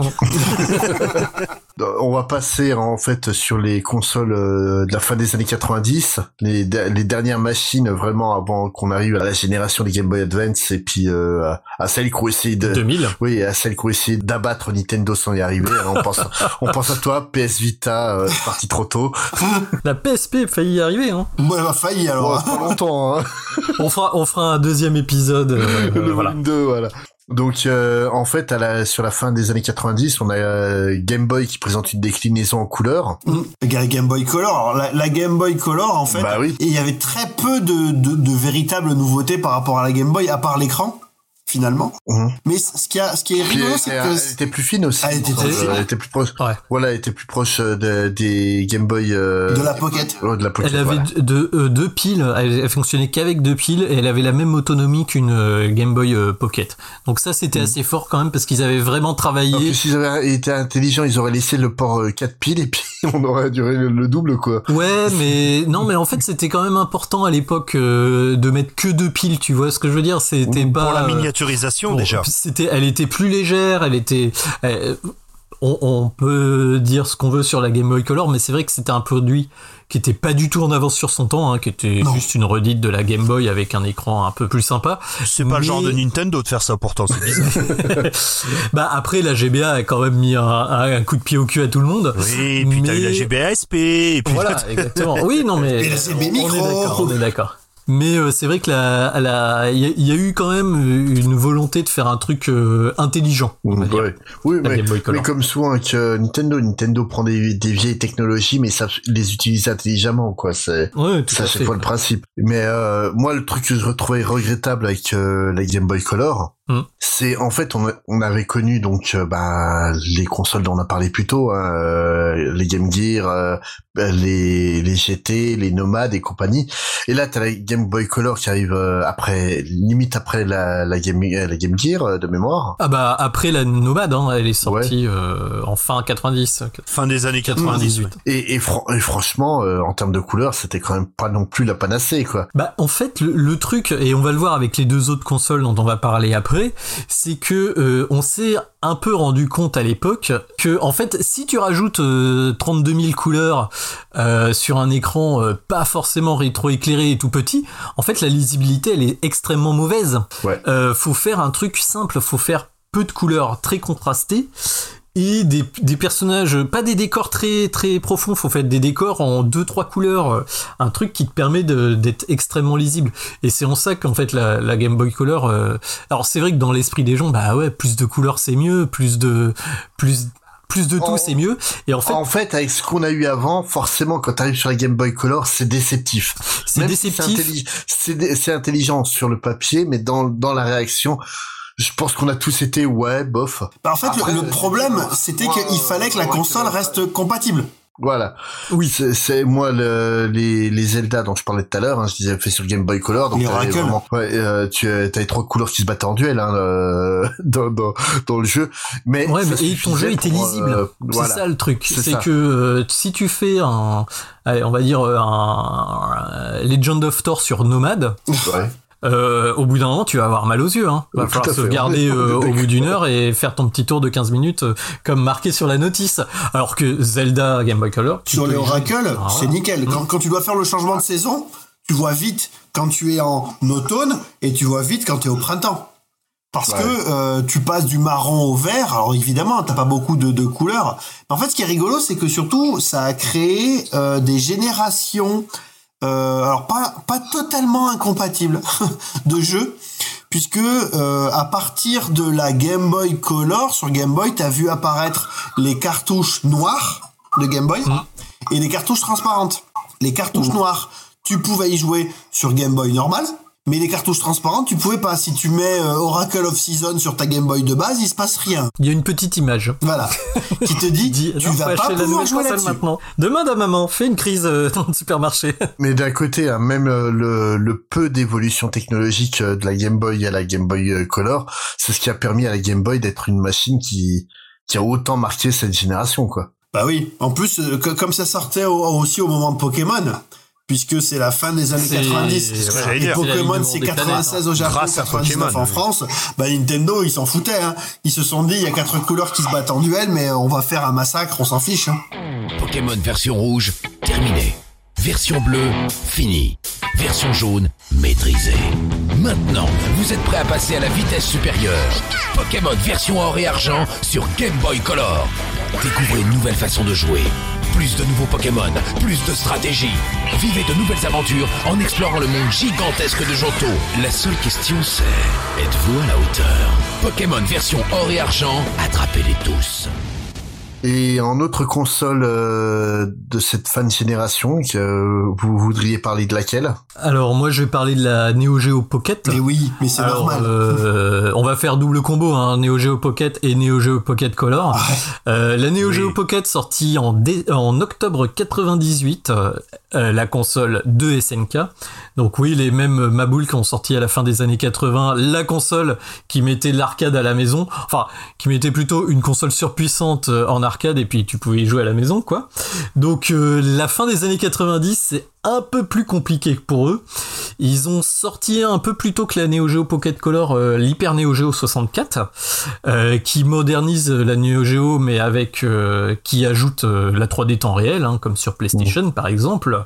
Sauf que bah, la console elle sort d'abord en arcade forcément, et elle est loin derrière les équivalents de ce que on peut avoir chez Namco et surtout chez Sega, qui, enfin voilà, qui qui, qui, qui, sort quand même des machines euh, d'arcade euh, vraiment des. Oui, c'est, au niveau de la 3D, il défonçait tout Sega. Là. Donc sur le marché des consoles de salon, bah, les caisses se vident et donc ils décident un pari complètement dingue une console portable. Donc euh, bon bah alors quand on a appris que euh, Neo Geo allait sortir une console portable, euh, c'est la folie quoi. On se dit on va avoir la, la, la, borne d'arcade dans la poche, ça va être dingue. Et puis bah en fait tu vois la première photo, la première image je me souviens c'était dans un, un joypad, c'était le King of Fighter Round 1 et ah. c'est Kyo Contriori en SD. Bon déjà bon et en monochrome. Donc on fait ok, bon bah si vous voulez quoi, mais bon moi j'ai une nomade dans la main donc euh, je vois pas trop ce que je vais acheter ça. Donc le design il est mignon mais on a un peu l'impression de voir une console pour enfants. Et puis euh, en fait euh, quelques numéros plus tard la machine va être dévoilée, elle rassure déjà parce que le design il est vraiment très sympa quoi, c'est extrêmement élégant. Et surtout bah en fait il n'y a pas de croix de direction sur la Neo Geo Pocket, ils ont inséré leur euh, espèce de euh, euh, à micro switch qui était déjà sur la Neo Geo CD mm.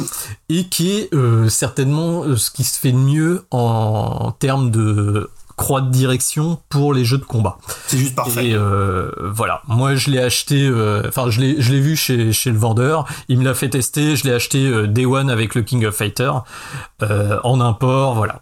Donc effectivement, je suis aussi celui qui l'a revendu à peine 9 mois plus tard, parce que 9 mois plus tard, Neo Geo, enfin SNK dit, bah là en fait on, fait, on est un peu en train de se faire rouler dessus par la Game Boy Color, donc on va faire la Neo Geo Pocket Color. Et donc euh, et ben, je suis arrivé avec ma noir et blanc. Je suis allé au comptoir, j'ai fait, tu me la reprends et je vais prendre la color, parce que j'aimais beaucoup ma jeu Pocket noir et blanc, hein, quand même, mine de rien. Et euh, en fait, euh, bah, en fait, c'est c'est c'est celle-là qu'il faut prendre. En, en réalité, il faut prendre la color, ah parce que en plus d'être monochrome, l'écran de la, la noir et blanc, elle, il est un peu pourri en fait. Hein. Alors sur la console euh, Color en fait, ils ont, euh, bah tu parlais d'écran TFT, donc c'est un écran TFT, mm. donc il y a absolument aucun ghosting, euh, rien. Et il utilise des pixels qu'ils appellent, alors c'est marqué hein, sur le petit sur le petit écran, c'est des high reflective. Donc c'est très net et euh, surtout, euh, en fait, il y a euh, plus il y a de la, elle est tout à fait jouable. Elle n'est pas rétroéclairée, hein, mais elle est tout à fait jouable en avec une petite lampe, quoi. Il n'y a pas besoin d'avoir une une ampoule braquée sur l'écran. Et quand tu es dehors en fait, euh, bah il y a un espèce d'effet miroir qui se fait sur les. Alors, je saurais pas expliquer l'effet physique de, de ce truc-là, mais euh, du coup, euh, bah, les pixels deviennent extrêmement, extrêmement contrastés mmh. à la lumière. Et bah, en fait, c'est une des rares consoles portables qui est aussi bien jouable sans rétroéclairage à l'intérieur et à l'extérieur. C'est-à-dire qu'en gros, faut faire un choix. Les consoles qui sont pas rétroéclairées, faut avoir beaucoup de lumière mais pas trop parce que ça se reflète. Et euh, les consoles avec le rétroéclairage, bah, dès que tu veux jouer dehors, en fait, les rétroéclairages, euh, il a pas les lumens du soleil, donc euh, c'est pas jouable, quoi. Et c'est vrai que la, Neo Geo Pocket, eh ben, en fait, elle est, elle est très bonne dans les deux domaines, quoi. faut savoir aussi que bah, la croix de direction, j'en parlais tout à l'heure. faut savoir aussi que c'est la fin, enfin le moment où Neo Geo, enfin SNK, euh, s'est un peu lâché sur les jeux de baston et euh, pour des débutants, jouer à un jeu Neo Geo c'est très compliqué. Hein. On se souvient de la super euh, furie de Geese qui se base en base de diagonale bas arrière avant, demi-tour arrière, diagonale bas avant. Facile à lancer. Et eh ben, étrangement, bah, sur une Neo Geo Pocket, bah ça passe en fait peux faire euh, tes coups spéciaux. Euh, la, machine est vraiment très bien pensée à ce niveau-là. En plus, elle était vendue mais à un prix complètement ridicule. Euh, la Neo Pocket Color, elle était à 500 francs quand elle est sortie. Donc euh, le prix d'une Game Boy en 89, bah euh, t'avais une Neo Geo Pocket Color en, en 10 ans plus tard, quoi. zéro inflation. Assez- Je sais même pas pourquoi elle était vendue aussi peu cher. C'était assez incroyable d'ailleurs. Mais même au Japon, elle était, elle était pas chère du tout, quoi. C'est Ah ouais. en fait une console qui a été conçue pour être, le, Pour être la, pas la chère. plus, la, la plus accessible possible. Mhm. À mon avis, en se disant, on va en vendre des caisses pour enflouer, bah, justement, les caisses euh, le, le plus vite possible, quoi. Et puis elle devait Et- pas être chère à produire finalement parce qu'elle est pas très puissante. Oui, mais, mais ça, ça empêche pas, hein. Tu, tu peux produire le, le truc pour 20 euros puis le vendre pour 2000 euros derrière, hein. Il, y a certains ont essayé Oui, oui. aussi, hein. Comme les chiffonnettes d'Apple, quoi. Oui, non, ou euh, tout simplement les, les casques Beats ou euh, Oui. quand le, le Oui. chiffre. voilà, c'est clairement on appelle ça une arnaque, hein, faut être honnête. Mais euh, là concrètement, en fait, je pense que la Neo Geo Pocket, elle était conçue pour euh, être produit pas cher, vendu pas cher, pour en vendre le maximum possible.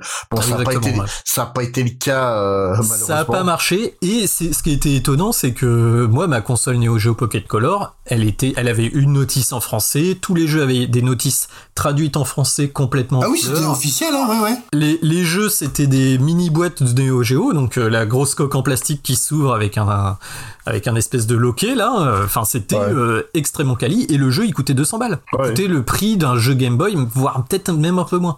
Donc c'est vrai qu'il y avait un, un, un alignement de prix. S'il n'y avait pas eu Pokémon, et voilà, voilà l'histoire elle était pliée où sortait Pokémon. S'il n'y avait pas eu Pokémon, elle aurait eu sa chance euh, très largement. En sachant que niveau ludothèque, bon, il y a euh, le truc dont il faut pas parler, les dizaines de jeux de pachinko qu'ils ont sortis. Je ne sais pas pourquoi cette console. Ouais, mais ça c'est tout- toutes les consoles japonaises. Ah oui, mais on les a eu en France. Ouais, et, oui, euh, Et- et- et je comprends pas pourquoi autant de jeux de pachinko. Il doit y avoir une mode au Japon à un moment donné, mais euh, voilà. Euh, Il y a eu pas mal de puzzle games. Hein. Euh, Puyo Puyo est revenu, évidemment. C'est pas la meilleure version, mais voilà, il y est. Il y a eu un pas mal de RPG. Il y a eu un Sonic qui fait beaucoup penser moi à celui de la Game Gear. Euh, je le trouve, enfin, il est très sympathique. Il est compatible avec Sonic Adventure sur Dreamcast. Il y avait un Ah, c'est câble. pour ça le fameux câble Dreamcast. Alors pour deux J'ai jeux, jamais compris à quoi il servait. il servait à ça et il servait au meilleur jeu de la console, euh, Capcom versus SNK, Mmh. qui est euh, alors. C'est une Neo Geo, donc la moitié des jeux, c'est des jeux de baston. Mmh. 90% des jeux utilisent exactement le même moteur. Il y a que les Samurai Shodown qui sont légèrement différents, mais sinon c'est, enfin voilà, euh, tu mets King of Fighter, tu mets euh, SNK versus Capcom. Tous les jeux Last Blade sont tous, euh, c'est le même moteur de jeu, mais très bien utilisé et très bien programmé, ça y a pas de souci. Et il y a aussi le meilleur jeu de, du monde, euh, Neo Tough Master, qui est un jeu de golf Pardon, sur console portable. d'être vulgaire, mais c'est vrai, c'est vrai. Je, je soutiens. Ouais, c'est ouf. Je soutiens ce que ouf. dit cet homme. Et il y a aussi euh, notamment un Cotton que Oui. euh, malheureusement qui coûte les yeux de la tête que je pourrais jamais me payer, qui est une de mes grandes frustrations. Comme tous les Cotton. C'est- je sais pas ce Euh, qu'elle a, comme- cette, euh, oui, c'est cette vrai. série. Comme beaucoup de Cotton. Mais là sur Neo Pocket, oh putain, ouais. Comme je disais avant l'émission, moi, le- donc c'est peut-être la première console portable que j'ai achetée, euh, euh, que j'ai trouvé à 25 francs, avec deux jeux. Il y avait un Metal Slug et puis euh, Ah, le Metal King Slug, of- j'en ai pas parlé, mais Ouais. oui, bien sûr, Metal Et Slug. euh, il y avait le donc le King of Fighter R1 quoi, forcément. R2 peut-être, il est en couleur le tien. Euh, je me pose une question, je sais plus, il y a très longtemps que j'ai pas joué. Mais par contre, ce qui m'a épaté sur cette machine, parce que il y a eu deux trucs, j'avais jamais vu ça sur des consoles portables avant. L'horoscope Un OS Euh, Déjà, ouais, le fait que tu paramètres une langue et que euh, tous tes jeux vont être dans la langue que tu sélectionnes euh, au démarrage de la console, quoi. Alors, pas tous les RPG malheureusement. Non, mais- non, bah oui, mais pas de localisation. oui, Mais ce que je veux dire, si la langue est disponible, ça va te le mettre tout automatiquement. à fait, ouais, bien sûr. Et euh, l'autre truc, bah, L'horoscope. non, le réveil. Ah oui, Tu tous les jours, non, tous les jours, tu pouvais lire ton horoscope. en plus. Oui, mais ça, l'horoscope, moi, j'en ai jamais rien eu à foutre. Oui, sauf que quand t'achetais la console et que t'avais pas de jeu, bah tu faisais que ça avec. oui, mais enfin, fallait. Oui, mais moi j'ai acheté la console avec des jeux. Mais le, le fait que ça qu'il y ait un réveil, cette console, en fait, elle m'a plus servi de réveil quand j'étais à la fac Mmh. que de qu'une console, quoi. C'est euh, Bah, en- en, vraiment, même temps, un réveil à 25 francs, tu pouvais pas faire mieux. hein. Ouais, c'est pas cher. Et puis il était cool en plus. Ah, il est très joli en plus. Ouais, voilà. T'avais la euh, version euh, un peu camouflage peut-être euh, Ouais. ah, elle La bleue camouflage, euh, elle est belle. Ouais. Ouais. Mais euh, non, non, voilà, voilà, c'était une euh, côté jeu. Bah, j'ai joué qu'à Metal Slug et puis à, à King of Fighter euh, parce que Mm. j'arrivais pas à trouver de de, de jeu pour la console, hein, euh, étonnamment. Bah c'était pas très commun quoi. On- Ouais, non, puis euh, puis je l'ai acheté, ça devait être euh, ouais, de- en 2000, 2001 dans ces eaux-là.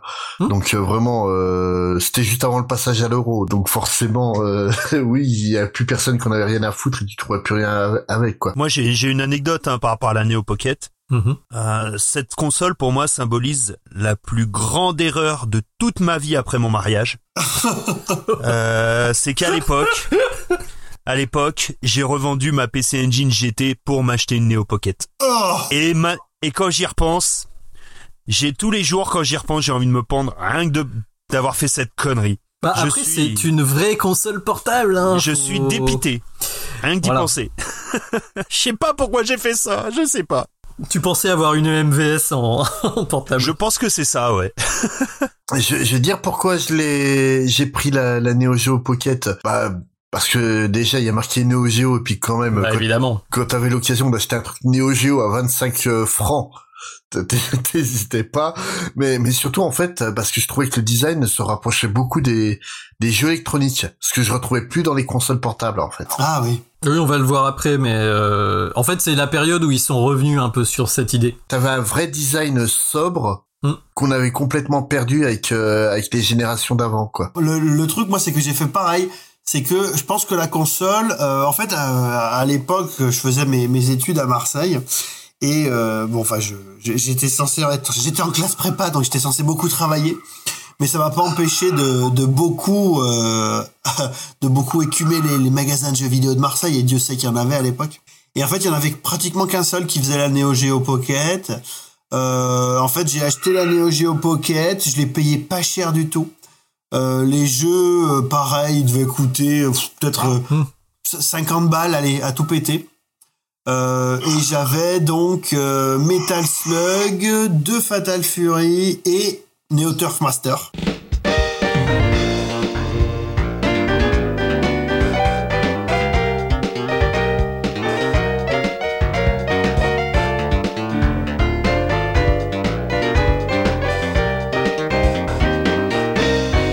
Et je n'ai joué qu'à Neo Turf Master. Euh, que j'ai euh, saigné, saigné, saigné, saigné, saigné. Alors, alors d'ailleurs au passage, Neo Turf Master, c'est pas un jeu pour, c'est un jeu sur lequel tu peux jouer sur la console euh, non color. hein.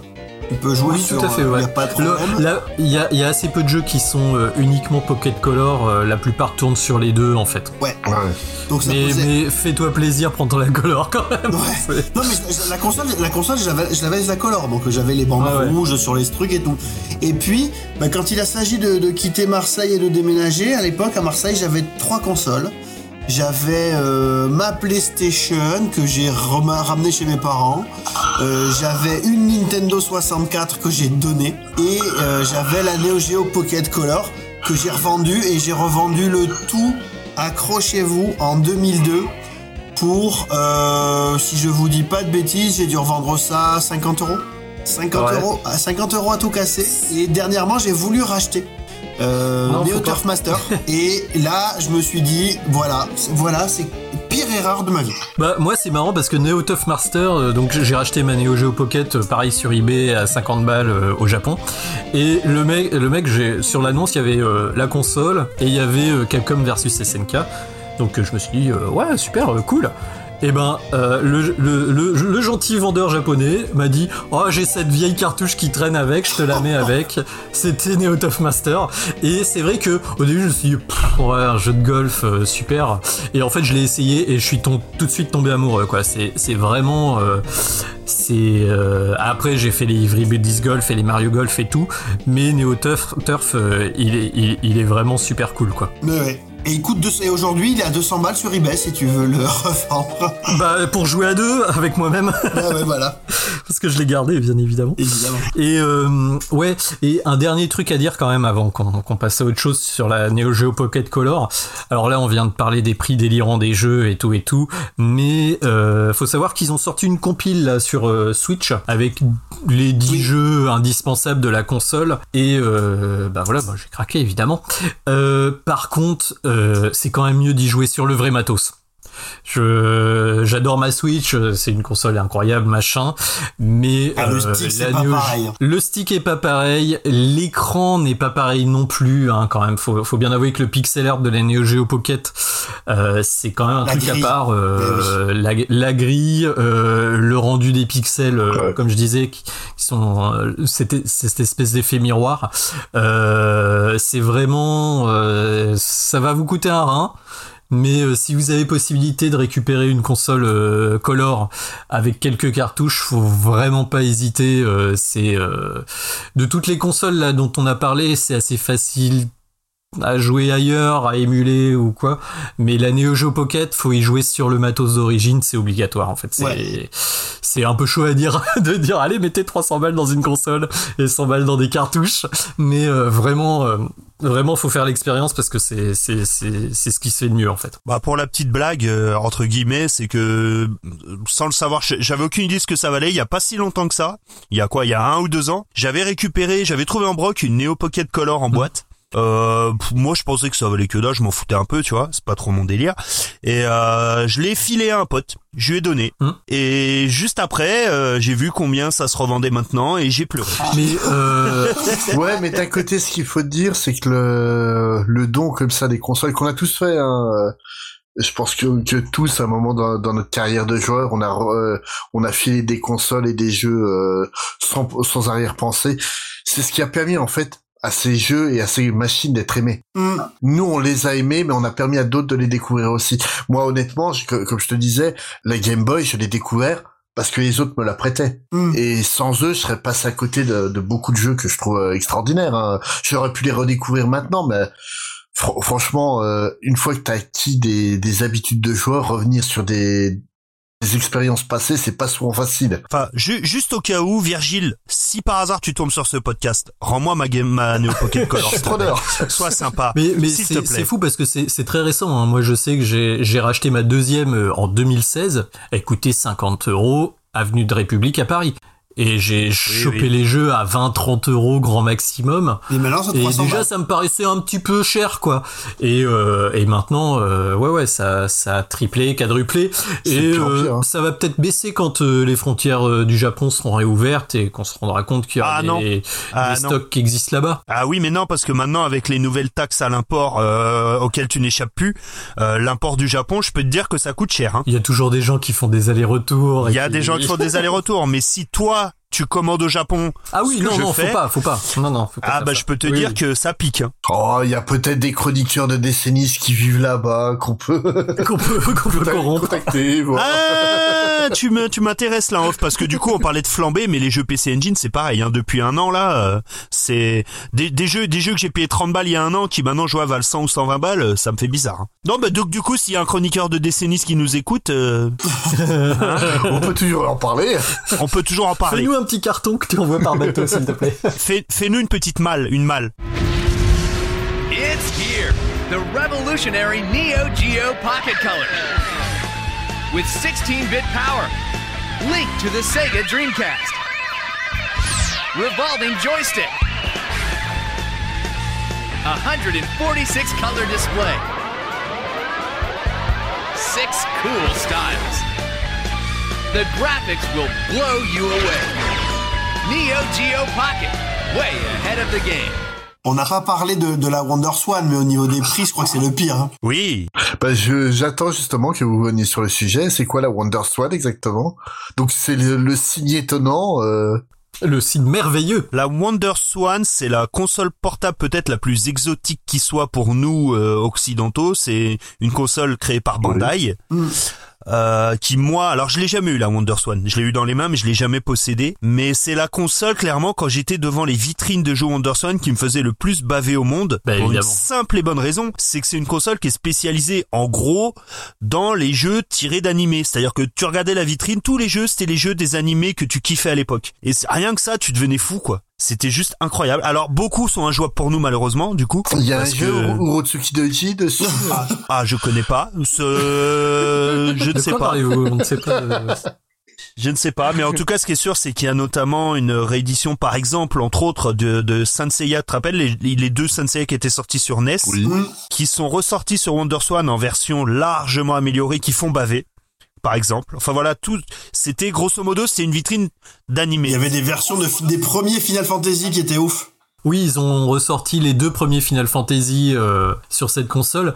Alors, elle a, elle a deux particularités qui sont assez sympas. La première, euh, bah, c'est la dernière console euh, développée par l'inventeur de la Game Boy, Gunpei Yokoi. Oui, c'est lui Par qui a travaillé là-dessus. inventeurs de la Game Boy. Et, euh, et du coup, euh, dans ces, donc c'est une console pareil cristaux liquides machin. Euh, elle fonctionne avec une seule pile. Et elle dure vraiment très longtemps. Moi, j'en ai une euh, en noir et blanc. Alors l'écran, euh, comme la Neo Geo Pocket, prenez plutôt la Oui. color, ce sera Faut mieux. préciser qu'ils ont fait la même erreur de sortir une noir et blanc et juste derrière une couleur. Une ouais. couleur et une cristal qui est encore meilleure derrière. Et un peu comme la Lynx aussi. euh, en fait, elle est, euh, il y a deux croix de direction côté gauche et des boutons côté droit. Et en fait, on peut la, la positionner de façon verticale. Et il y a des jeux qui jouent uniquement en vertical. Des jeux de flipper. Bah, le jeu qui s'appelle. Goombay.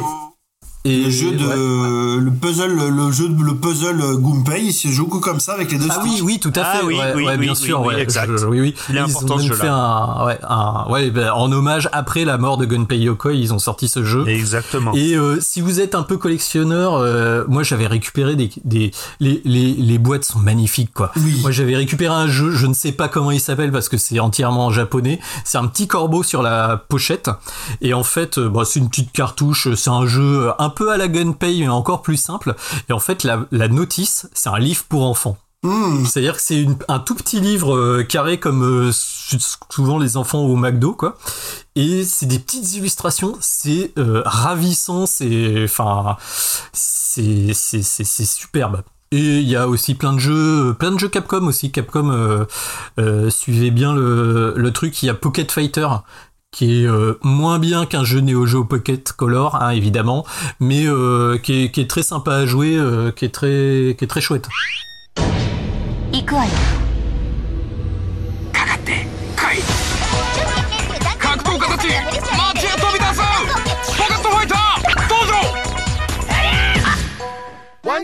Elle a pas la patate du Neo Geo Pocket Color, mais pour les fans de RPG et d'animé, euh, c'est vrai que c'est vraiment pas mal, quoi, la, Ouais. la Wonder Moi, J'aimais bien, c'était les, les shoot'em up qui étaient dessus, ils étaient cool. Ils étaient bien Ouais. aussi, ouais. Et puis, et puis tu joues euh, dans, la, dans le bon ratio, quoi. Tu joues en tate. Et C'est fou, quoi. Et il y avait même un shmup en fait où tu pouvais créer ton propre shmup. En fait, il y avait une cartouche. Le but c'était de créer ton propre shmup. Et il y a des trucs pas mal du tout qui sont sortis dessus. Et là aussi, en termes de regrets de ouf. Quand je suis la dernière fois que je suis parti au Japon, c'était en 2015.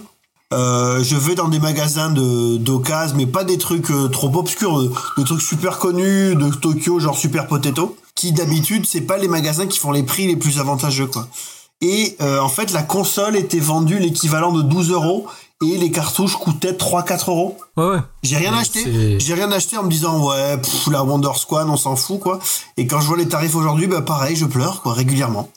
Et il y a eu euh, pas mal de kits de développement euh, qui étaient pas très chers. Hmm. Et euh, la, la WonderSwan a été une grosse console de ce qu'on appelle le homebrew, c'est-à-dire les, les jeux faits par les fans.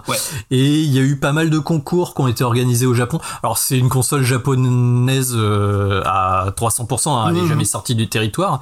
Mais il y avait euh, une vraie... Enfin, Namco Bandai avait créé une vraie communauté autour de cette console euh, de développeurs un peu un peu indé comme on va trouver maintenant avec les projets Arduino et tout ça. C'était euh, il y avait une- un côté pédagogique aussi à la console euh, qui était mis en avant en tout cas. Voilà. Après je sais pas si ça a vraiment marché plus que ça, mais Voilà, euh, Wonder voilà, n'a pas étonnamment marché, donc. Elle a ultra cartonné au Japon. Hein. Oui, mais au Japon. Clairement. Mais elle a jamais été exportée parce que c'était Voilà. trop Bah, compliqué. elle était soutenue, euh, elle était soutenue par Square Enix, euh, par Square à l'époque, à sa sortie. Donc, euh, t'avais euh, les Front Mission, les Final Fantasy. Je crois qu'il y avait même des Romancing Saga qui sont sortis. Enfin, c'était la folie, quoi. Il existe d'ailleurs euh, une Wonder Swan Collector édition Final Fantasy, comme ça au passage. Oui, et pas cher parce que en fait là, Voilà. là, euh, je regarde les, les catalogues, la console a été vendue entre 35 et 40 euros à la sortie et le pack Final Fantasy euh, il, est- il devait être à 60 quoi.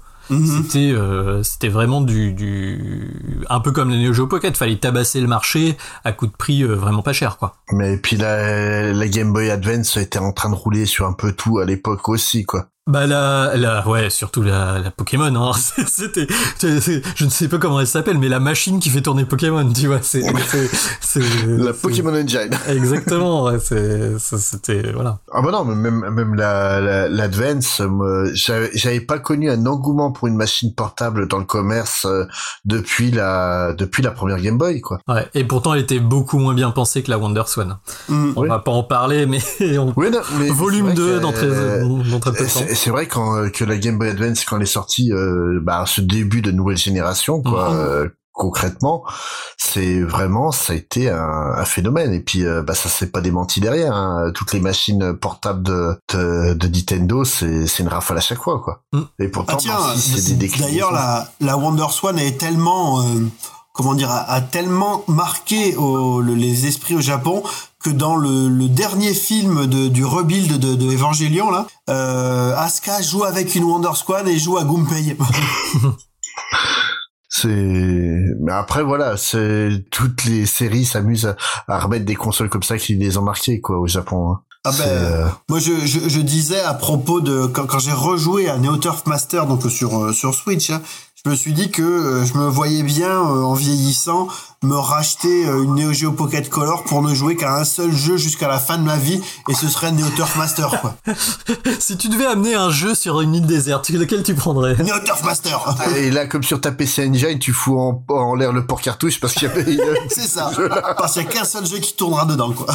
Ah oui, parce que euh, on, on a beau dire c'est des consoles pas chères et tout, euh, la qualité de conception, c'est vraiment euh, non non. Ah, des c'est- Wonder Swan, c'est fou. très une Wonder Swan, une Neo Geo Pocket, c'est c'est c'est increvable. Hein. Si on n'est pas sur de la supervision, quoi. Euh, on n'est pas sûr. Et, et même, tu vois, euh, en, la Game Gear et la Lynx, Ouais. tu sens que c'est pas, euh, c'est pas la. Enfin, franchement, la Neo Geo Pocket et la Wonder Swan, c'est deux consoles. euh, c'est du béton armé, c'est vachement bien. hein. Non, mais, mais justement, quand je disais que la Neo Geo Pocket, moi, le truc qui m'avait fait l'acheter, c'était la finition. ce- cette, ressem- c'est vrai, cette ressemblance avec les, les Game Watch, euh, concrètement, de, des, des années 80. C'est vraiment que je retrouvais ce même plaisir du plastique, euh, du bon plastique que. Bon plastique, miam miam. Ah, y a pas à dire, le plastique, c'est fantastique. tu prends la la Game Gear, euh, bah si si tu la prêtes à un pote qui euh, qui suit un peu des mains,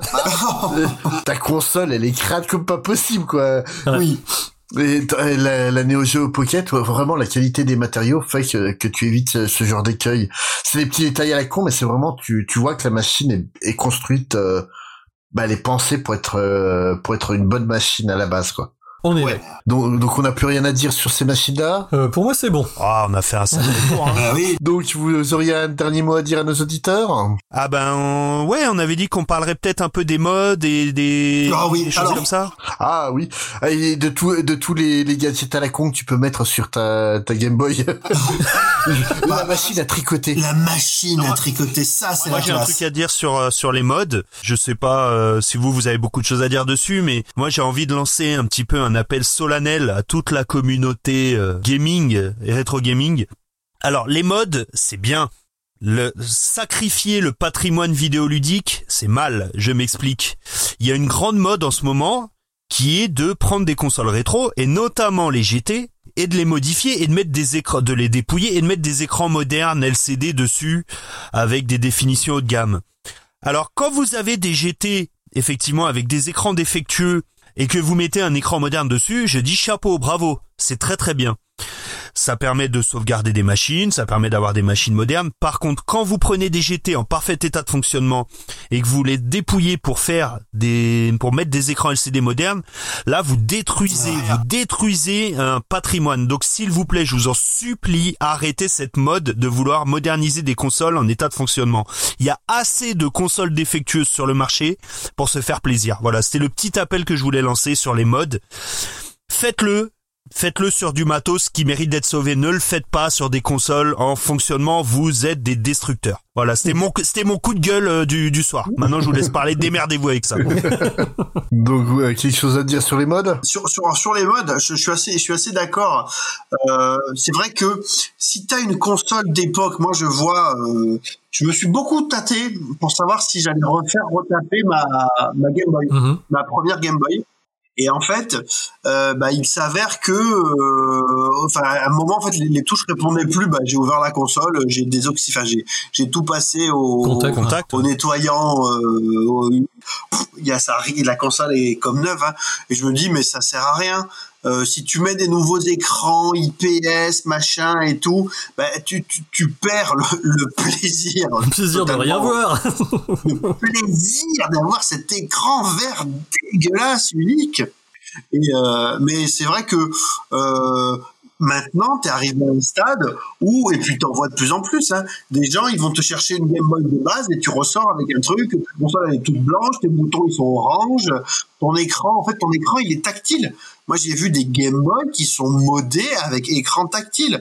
C'est-à-dire qu'en fait, tu peux changer la palette de couleurs comme si c'était un Super Game Boy oui, oui. en touchant les oui, c'est les. Bah, après, l'écran n'est pas d'origine. Donc, euh, tu t'es sur un. L'idée, l'idée, c'est. Bah, après. La Game Boy, c'est plusieurs centaines de millions d'exemplaires. Enfin, C'est ce que dizaines de dire. millions d'exemplaires. Donc, les Game, Game Boy, Boy tu encore, peux y aller. mais, mais, mais une GT, non. Surtout, surtout que, euh, euh, en fait, la plupart des Game Boy que tu vois maintenant modés, euh, la coque n'est pas d'origine, les boutons sont pas d'origine. Il y a que vrai. la carte mère qui est d'origine. Et euh, vu que c'est quand même un truc qui est passé dans les mains de pas mal de milliers d'enfants, euh, c'est jamais voilà quoi. C'est vraiment on sauvegarde une carte mère en fait plus qu'autre chose. C'est ce que je disais. Hein. Euh, voilà. Donc euh, c'est vrai que c'est pas c'est pas choquant et souvent c'est ouais c'est c'est ces modes où tu vas avoir un écran IPS et tout, c'est quand même voilà quoi. C'est c'est pas c'est vrai que c'est quelqu'un qui va prendre une, console qui va la sortir de la boîte alors qu'elle fonctionne parfaitement juste pour mettre un écran mieux. C'est c'est c'est quand même assez rare en fait la plupart des Je gens. suis désolé, euh, pour ouais, moi, ça, pour moi, quand tu quand tu modifies une GT en parfait état de fonctionnement, c'est Ah comme oui. si demain il y a un mec, il va au Louvre, il prend la Joconde et il Il fait des- ah des mais attends les les couleurs elles sont un peu passées, c'est un peu pâle euh, et puis il prend une bombe de peinture et puis il re- il repeint la Joconde par dessus en disant voilà là on voit mieux quand même. Après, faut la trouver, hein, la, GP, la GT en parfait état de fonctionnement. euh, Oh il y en a. euh, Alors ça faut vaut changer ça les vaut un rein. condos, faut- faut- voilà, quoi. Ah mais les condos c'est rien ça, les condos c'est rien du tout. Mais ça, ça existe, hein, il y en a quand même pas Oui, mal. Alors ça vaut un rein, mais il y en a. Non mais comme je dis, si tu prends une GT où l'écran est mort, vraiment, où les pixels sont morts, où tout est mort, oui vas-y fais-le. Mais ne, ne le faites pas. euh, Je vous dis, tu vas pas aller au Louvre et repeindre les Non, tableaux non, parce que tu sûr. trouves que les couleurs sont passées quoi. A- a- Après, moi, je sais que, euh, bah, par exemple, les, les écrans originaux de Game Boy euh, noir et blanc, c'est quand même difficile pour quelqu'un euh, qui est habitué à avoir un téléphone portable, euh, comme je disais, avec un écran 4K dessus. Eh bah qui joue en émulation. Ah non, non, non, non, non, non, non, euh, qui joue avec une vraie manette d'époque, euh, déjà ça c'est pas mal. Euh, non, je suis pas, je suis pas contre. Moi personnellement, par exemple pour la Game Boy, j'utilise une console clone. Moi j'ai une GB Boy Color. C'est un chinois oui, qui ça fait ça. aussi maintenant. Vrai. Qui donc en gros c'est en fait c'est vraiment quasiment le matos d'une Game Boy Color euh, mais qui a été fait moderne quoi et qui propose en fait c'est le même enfin pas exactement mais c'est le même type d'écran qu'il y a euh, sur la GT c'est-à-dire cet écran euh, avec quasiment aucune rémanence et tout. Et euh, alors certes les puristes vont me dire oui mais c'est pas exactement la même chose machin. Effectivement c'est pas exactement la même chose on peut s'amuser à changer les boutons, ça aide pas mal aussi euh, à avoir une meilleure prise en main et tout. Mais euh, si vous avez un peu peur de la console rétro parce que vous voyez pas bien l'écran, euh, voilà, euh, faut pas hésiter. Les consoles clones, c'est très très bien. Et euh, Surtout que maintenant on en fait de qualité. Fut un temps où c'était de la merde. Ouais, ouais. Maintenant, il y a quand même des compagnies qui te sortent des consoles clones d'excellente qualité, voire même parfois de, effectivement, comme tu l'as dit, de meilleure qualité que le matos d'origine. Mais tu joues quand même dans les conditions d'origine, donc faut aller là-dessus. Mhm, tout à Faut fait. aller ouais. là-dessus. J'ai fait mieux, j'ai eu l'analogue. Voilà, ouais, mais déjà t'as eu de la chance parce que tu l'as eu, parce qu'il y a des gens qui vont attendre 2023. Je l'ai commandé, je l'ai Ah pas oui, reçu. d'accord. Ok, toi t'es. Tu as commandé quoi, pardon? La Pocket Analogue. Une analogue Ah, pocket. l'analogue, oui. Ah bah putain, t'as eu de la chance. Hein. T'étais, t'étais présent dans les deux premières secondes où tu pouvais la commander, quoi. Et c'est quoi l'analogue pocket? Parce que vous parlez à des gens qui savent pas hein, aussi. Analogue, il faut savoir que c'est un constructeur euh, qui est sur un créneau assez spécifique, qui est celui de l'émulation hardware. En fait, ils font ce qu'on appelle des FPGA, qui sont des processeurs qui peuvent être reprogrammés à la volée pour faire de l'émulation matos. Alors, ils sont très connus pour avoir fait euh, un clone de, de NES euh, qui était vendu une fortune atomique parce que c'était en aluminium brossé, machin et tout. Mais derrière, ils ont sorti la, la Mega NT, donc un clone de Mega Drive de qualité incroyable. Ils ont fait un clone de Super Nintendo qui est aussi de qualité incroyable. Et là, ils se sont lancés dans un euh, clone de Game Boy. Mais en fait, ça fait pas que Game Boy. Ça fera, ça fait Game Boy, ça fait Game Gear aussi pour le moment, et ça pourra aussi faire PC Engine GT. Ouais, avec des modules que tu rajoutes, ouais.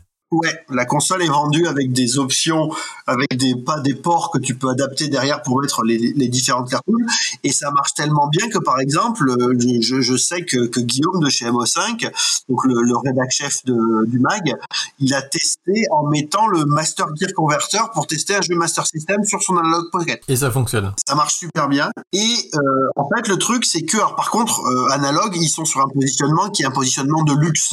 C'est-à-dire que les machines, là, la- l'Analog Pocket, elle coûte 250 euros. Euh, mais euh, si tu, alors des tonnes de tests sont sortis, ils ont fait un boulot de taré. En fait, ce qu'ils ont fait, c'est que ils ont développé un écran qui a exactement 10 fois la résolution de euh, la Game Boy et chaque pixel de la Game Boy est émulé en fait par 10 pixels sur le nouvel écran avec la possibilité de retrouver vraiment l'effet de grille des écrans euh, des écrans des dot matrix des écrans à dot matrix là et donc du coup euh, c'est meilleur que tout ce que tu pourras avoir sur le matos de base, en effet, avec la possibilité aussi, comme tu as un OS derrière, de tweaker plein de choses. Et ils ont tellement poussé loin le, le délire que euh, donc tu peux émuler l'écran de la Game Boy, l'écran de la Game Boy Pocket, donc au lieu d'avoir les, les tons de vert, t'as les tons de gris, et ils ont même été jusqu'à émuler la Game Boy Light la Game Boy Light qui était une pocket avec un rétroéclairage qui est sorti qu'au Japon et qu'aujourd'hui tu trouves à 400 euros minimum à mon avis. Et donc en fait tu peux avoir un éclairage bleuté qui est l'éclairage de la Game Boy Light. Et euh, enfin voilà, enfin c'est un truc euh, juste, euh, ça a vraiment la form factor de la Game Boy.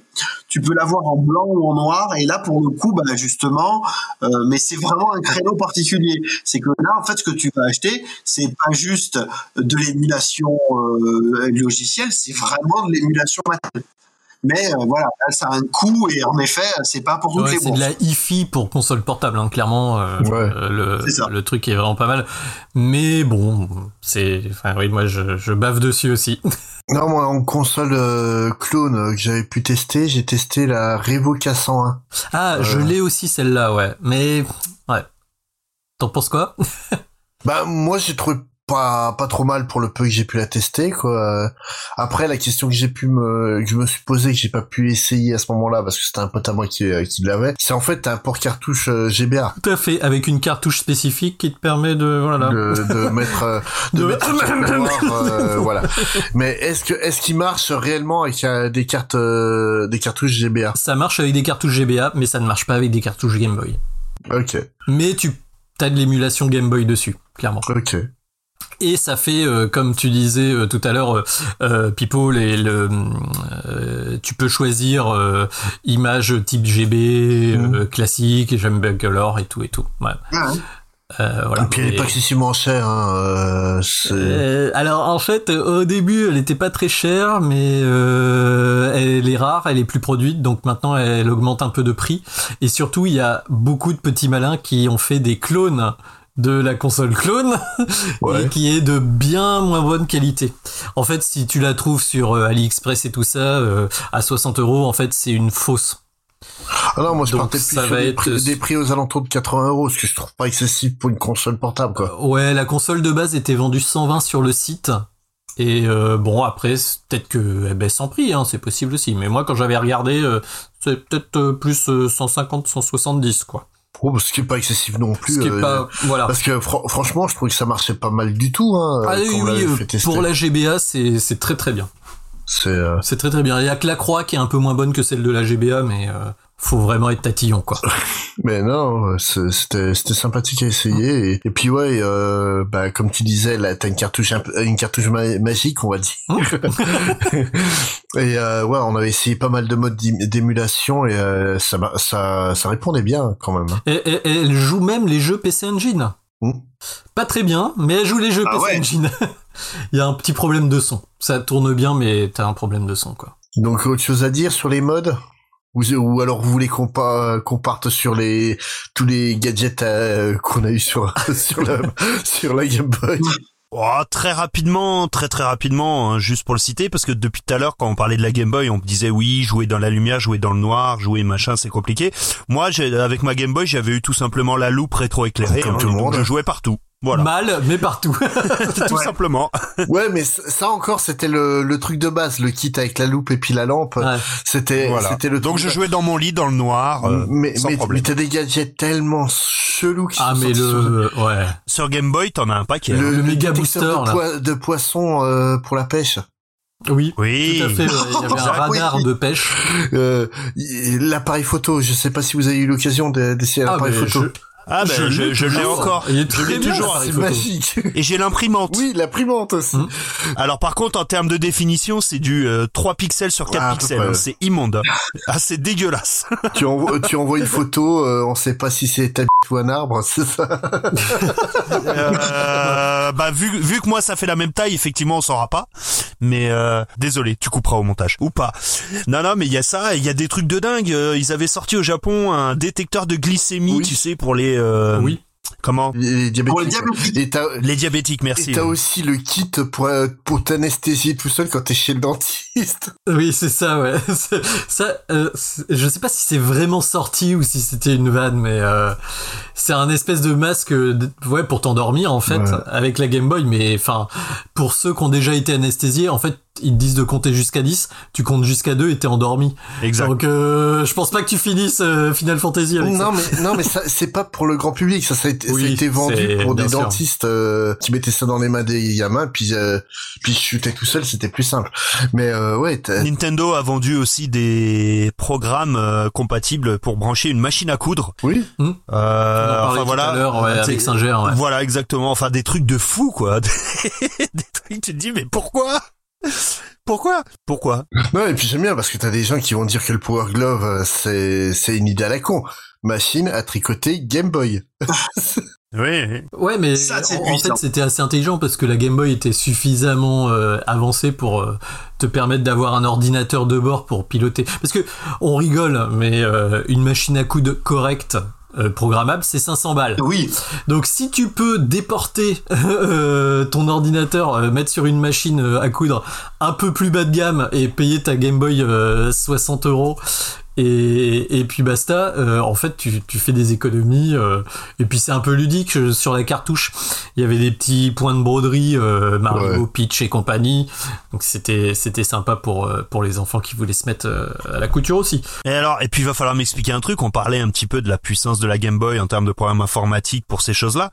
Mais apparemment, moi j'ai cru comprendre que tu pouvais aussi détourner des avions, puisque quand tu prends l'avion, il te demande d'éteindre ta Game Boy. On peut, quelqu'un saurait m'expliquer pourquoi, avec une, comment une Game Boy qui n'a pas de connexion internet peut perturber un avion? Un Boeing, un Boeing 747. Dis- dis-toi qu'une Game Boy la la vraie la tank euh, celle de base Hum. c'est tellement épais que tu peux mettre du matériel euh, informatique de fou dedans à la place et puis tu peux mettre un euh, euh, tu, peux, peux, mettre un truc euh, bien plus puissant que, que deux ou trois iPhones hein, quand même. hein. Je suis persuadé qu'il y a des terroristes qui utilisent des Game Boy. Hein. Ça, c'est c'est c'est sûr, sûr et certain. Non et puis sérieusement la, la Game Boy euh, elle est indestructible cette machine. Tu tu veux ouvrir le la porte du euh, du, du poste de Du commande cockpit. un coup de Ah, mais- Boy c'est fini. C'est marrant quand tu dis qu'elle est indestructible parce qu'il y a pas si longtemps que ça, j'ai vu un post, alors je sais plus si c'est sur Facebook ou sur Twitter, euh, une Game Boy qui avait cramé dans un incendie, donc elle était complètement cramée, elle était noire, le plastique avait fondu, elle était déformée et tout, mais elle s'allumait encore. Oui, bah c'est celle, euh, c'est la fameuse, Ouais, c'est celle de la c'est guerre celle du qui a survécu à la guerre du Golfe et qui est dans le magasin euh, Nintendo de New York. Ah, bah je crois que c'est ça, oui. Et qui est exposé. euh, moi, je l'ai vu. J'y suis allé en 2015 et effectivement, ils ont. Alors, est-ce qu'ils ont triché? Est-ce qu'ils ont Je ne changé sais les, pas. des trucs à l'intérieur? Mais t'as une vitrine, t'as la machine et elle est branchée et elle tourne avec Tetris qui tourne dessus.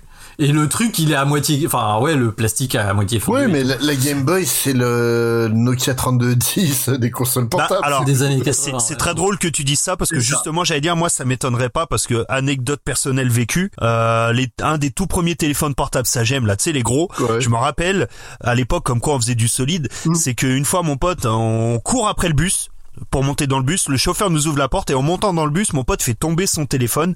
Le téléphone passe sous les roues du bus, vraiment. Hein. Il passe sous le, le bus roule sur le, le téléphone. Mon pote dit ah mon téléphone. Le mec rouvre les portes, il prend son téléphone. T'avais juste une fissure sur l'écran, le téléphone fonctionnait parfaitement. Donc ça m'étonnerait pas qu'une qu'une Game Boy qui fait à peu près la même taille que les premiers téléphones Sagem soit aussi solide. Ça me choquerait pas plus que ça. Oui, et puis ou dans le même genre d'anecdote, j'ai un, un copain euh, d'enfance qui, chez ses parents, avait euh, un, un vieux magnétoscope, euh, mais tu sais, quand je te dis le vieux, celui avec le rabat euh, que tu refermes toi-même, quoi. Ah ouais. Euh, Ouais. tu sais, comme sur la l'Amstrad et compagnie. Betamax, quoi. Bah, euh, c'était VHS, hein, c'était Ah pas oui. en, en Betamax, Max, Oui, oui, mais je ouais, vois le les-. Le truc, euh, bah, euh, ses parents l'avaient acheté une fortune en, en 82, je crois. On était en 94, il commençait à, à vouloir d'un truc un peu plus récent, notamment en fait, lui, il voulait un, un double lecteur pour pouvoir copier les cassettes. donc, il a décidé de balancer le magnétoscope par sa fenêtre. euh, donc, il habitait dans un HLM. euh, Mais pourquoi il fait ça deux étages. C'est dit pour le péter. Il l'a pété. Enfin, il l'a balancé, il l'a récupéré, il l'a remis pour en se disant il va pas marcher. Cette saloperie a marché. Ah oui, costaud. Et, et, euh, et ses parents lui ont toujours dit tant que ça marche, on ne le change pas. Ce sera ta punition. non, non, c'est non, non, c'est c'est juste. euh, bah, j'ai un, j'ai un milieu de prolo, hein, donc. euh, quand t'as un appareil qui marche, il n'y a aucune raison de le changer tous les quatre matins, quoi. Ah, j'adhère totalement. Et, euh, et vraiment, c'était c'était ça euh, pour eux. Le magnétoscope marchait, ils voyaient aucune raison d'en changer. Mais ouais, il l'a balancé de deux étages. Le truc, bon, euh, côté euh, carrosserie, il a pris des coups, mais alors côté euh, mécanique, tout fonctionnait Ah, mais impeccable. t'imagines, euh, on t'achète ta première Game Boy quand t'arrives au collège. Et euh, là, t'as as 45 ans et euh, tu peux pas jouer à la PS5 parce que ah non non la Game Boy elle fonctionne. tu vas jouer à Ouais, Tetris. Oh, ok d'accord. si c'est si c'est toujours tes parents qui t'achètent tes jeux vidéo à 45 ans, Ah faut bah, Le truc, voilà, c'est qu'à l'époque, euh, les, le matériel était construit pour durer. Et c'est ce que j'aimais aussi, notamment sur la Neo Geo Pocket, et comme vous me dites sur la Wonder Swan aussi, euh, c'est que c'est construit aussi dans cet, esprit-là. C'est la gamate, la gamate aussi. Celle-là, c'est la console que tu veux détruire et qui arrive pas. ça. Donc c'est bon, on a fait le tour de ces machines. euh, Ah, on a fait un- On fera on fera un volume 2 pour la GBA, la DS, la PSP, la PS Vita, etc. Pas de souci et donc euh, bah on vous dit à la prochaine fois et on vous quitte avec la musique de Tetris. Allez, ciao. Bye bye. Bye.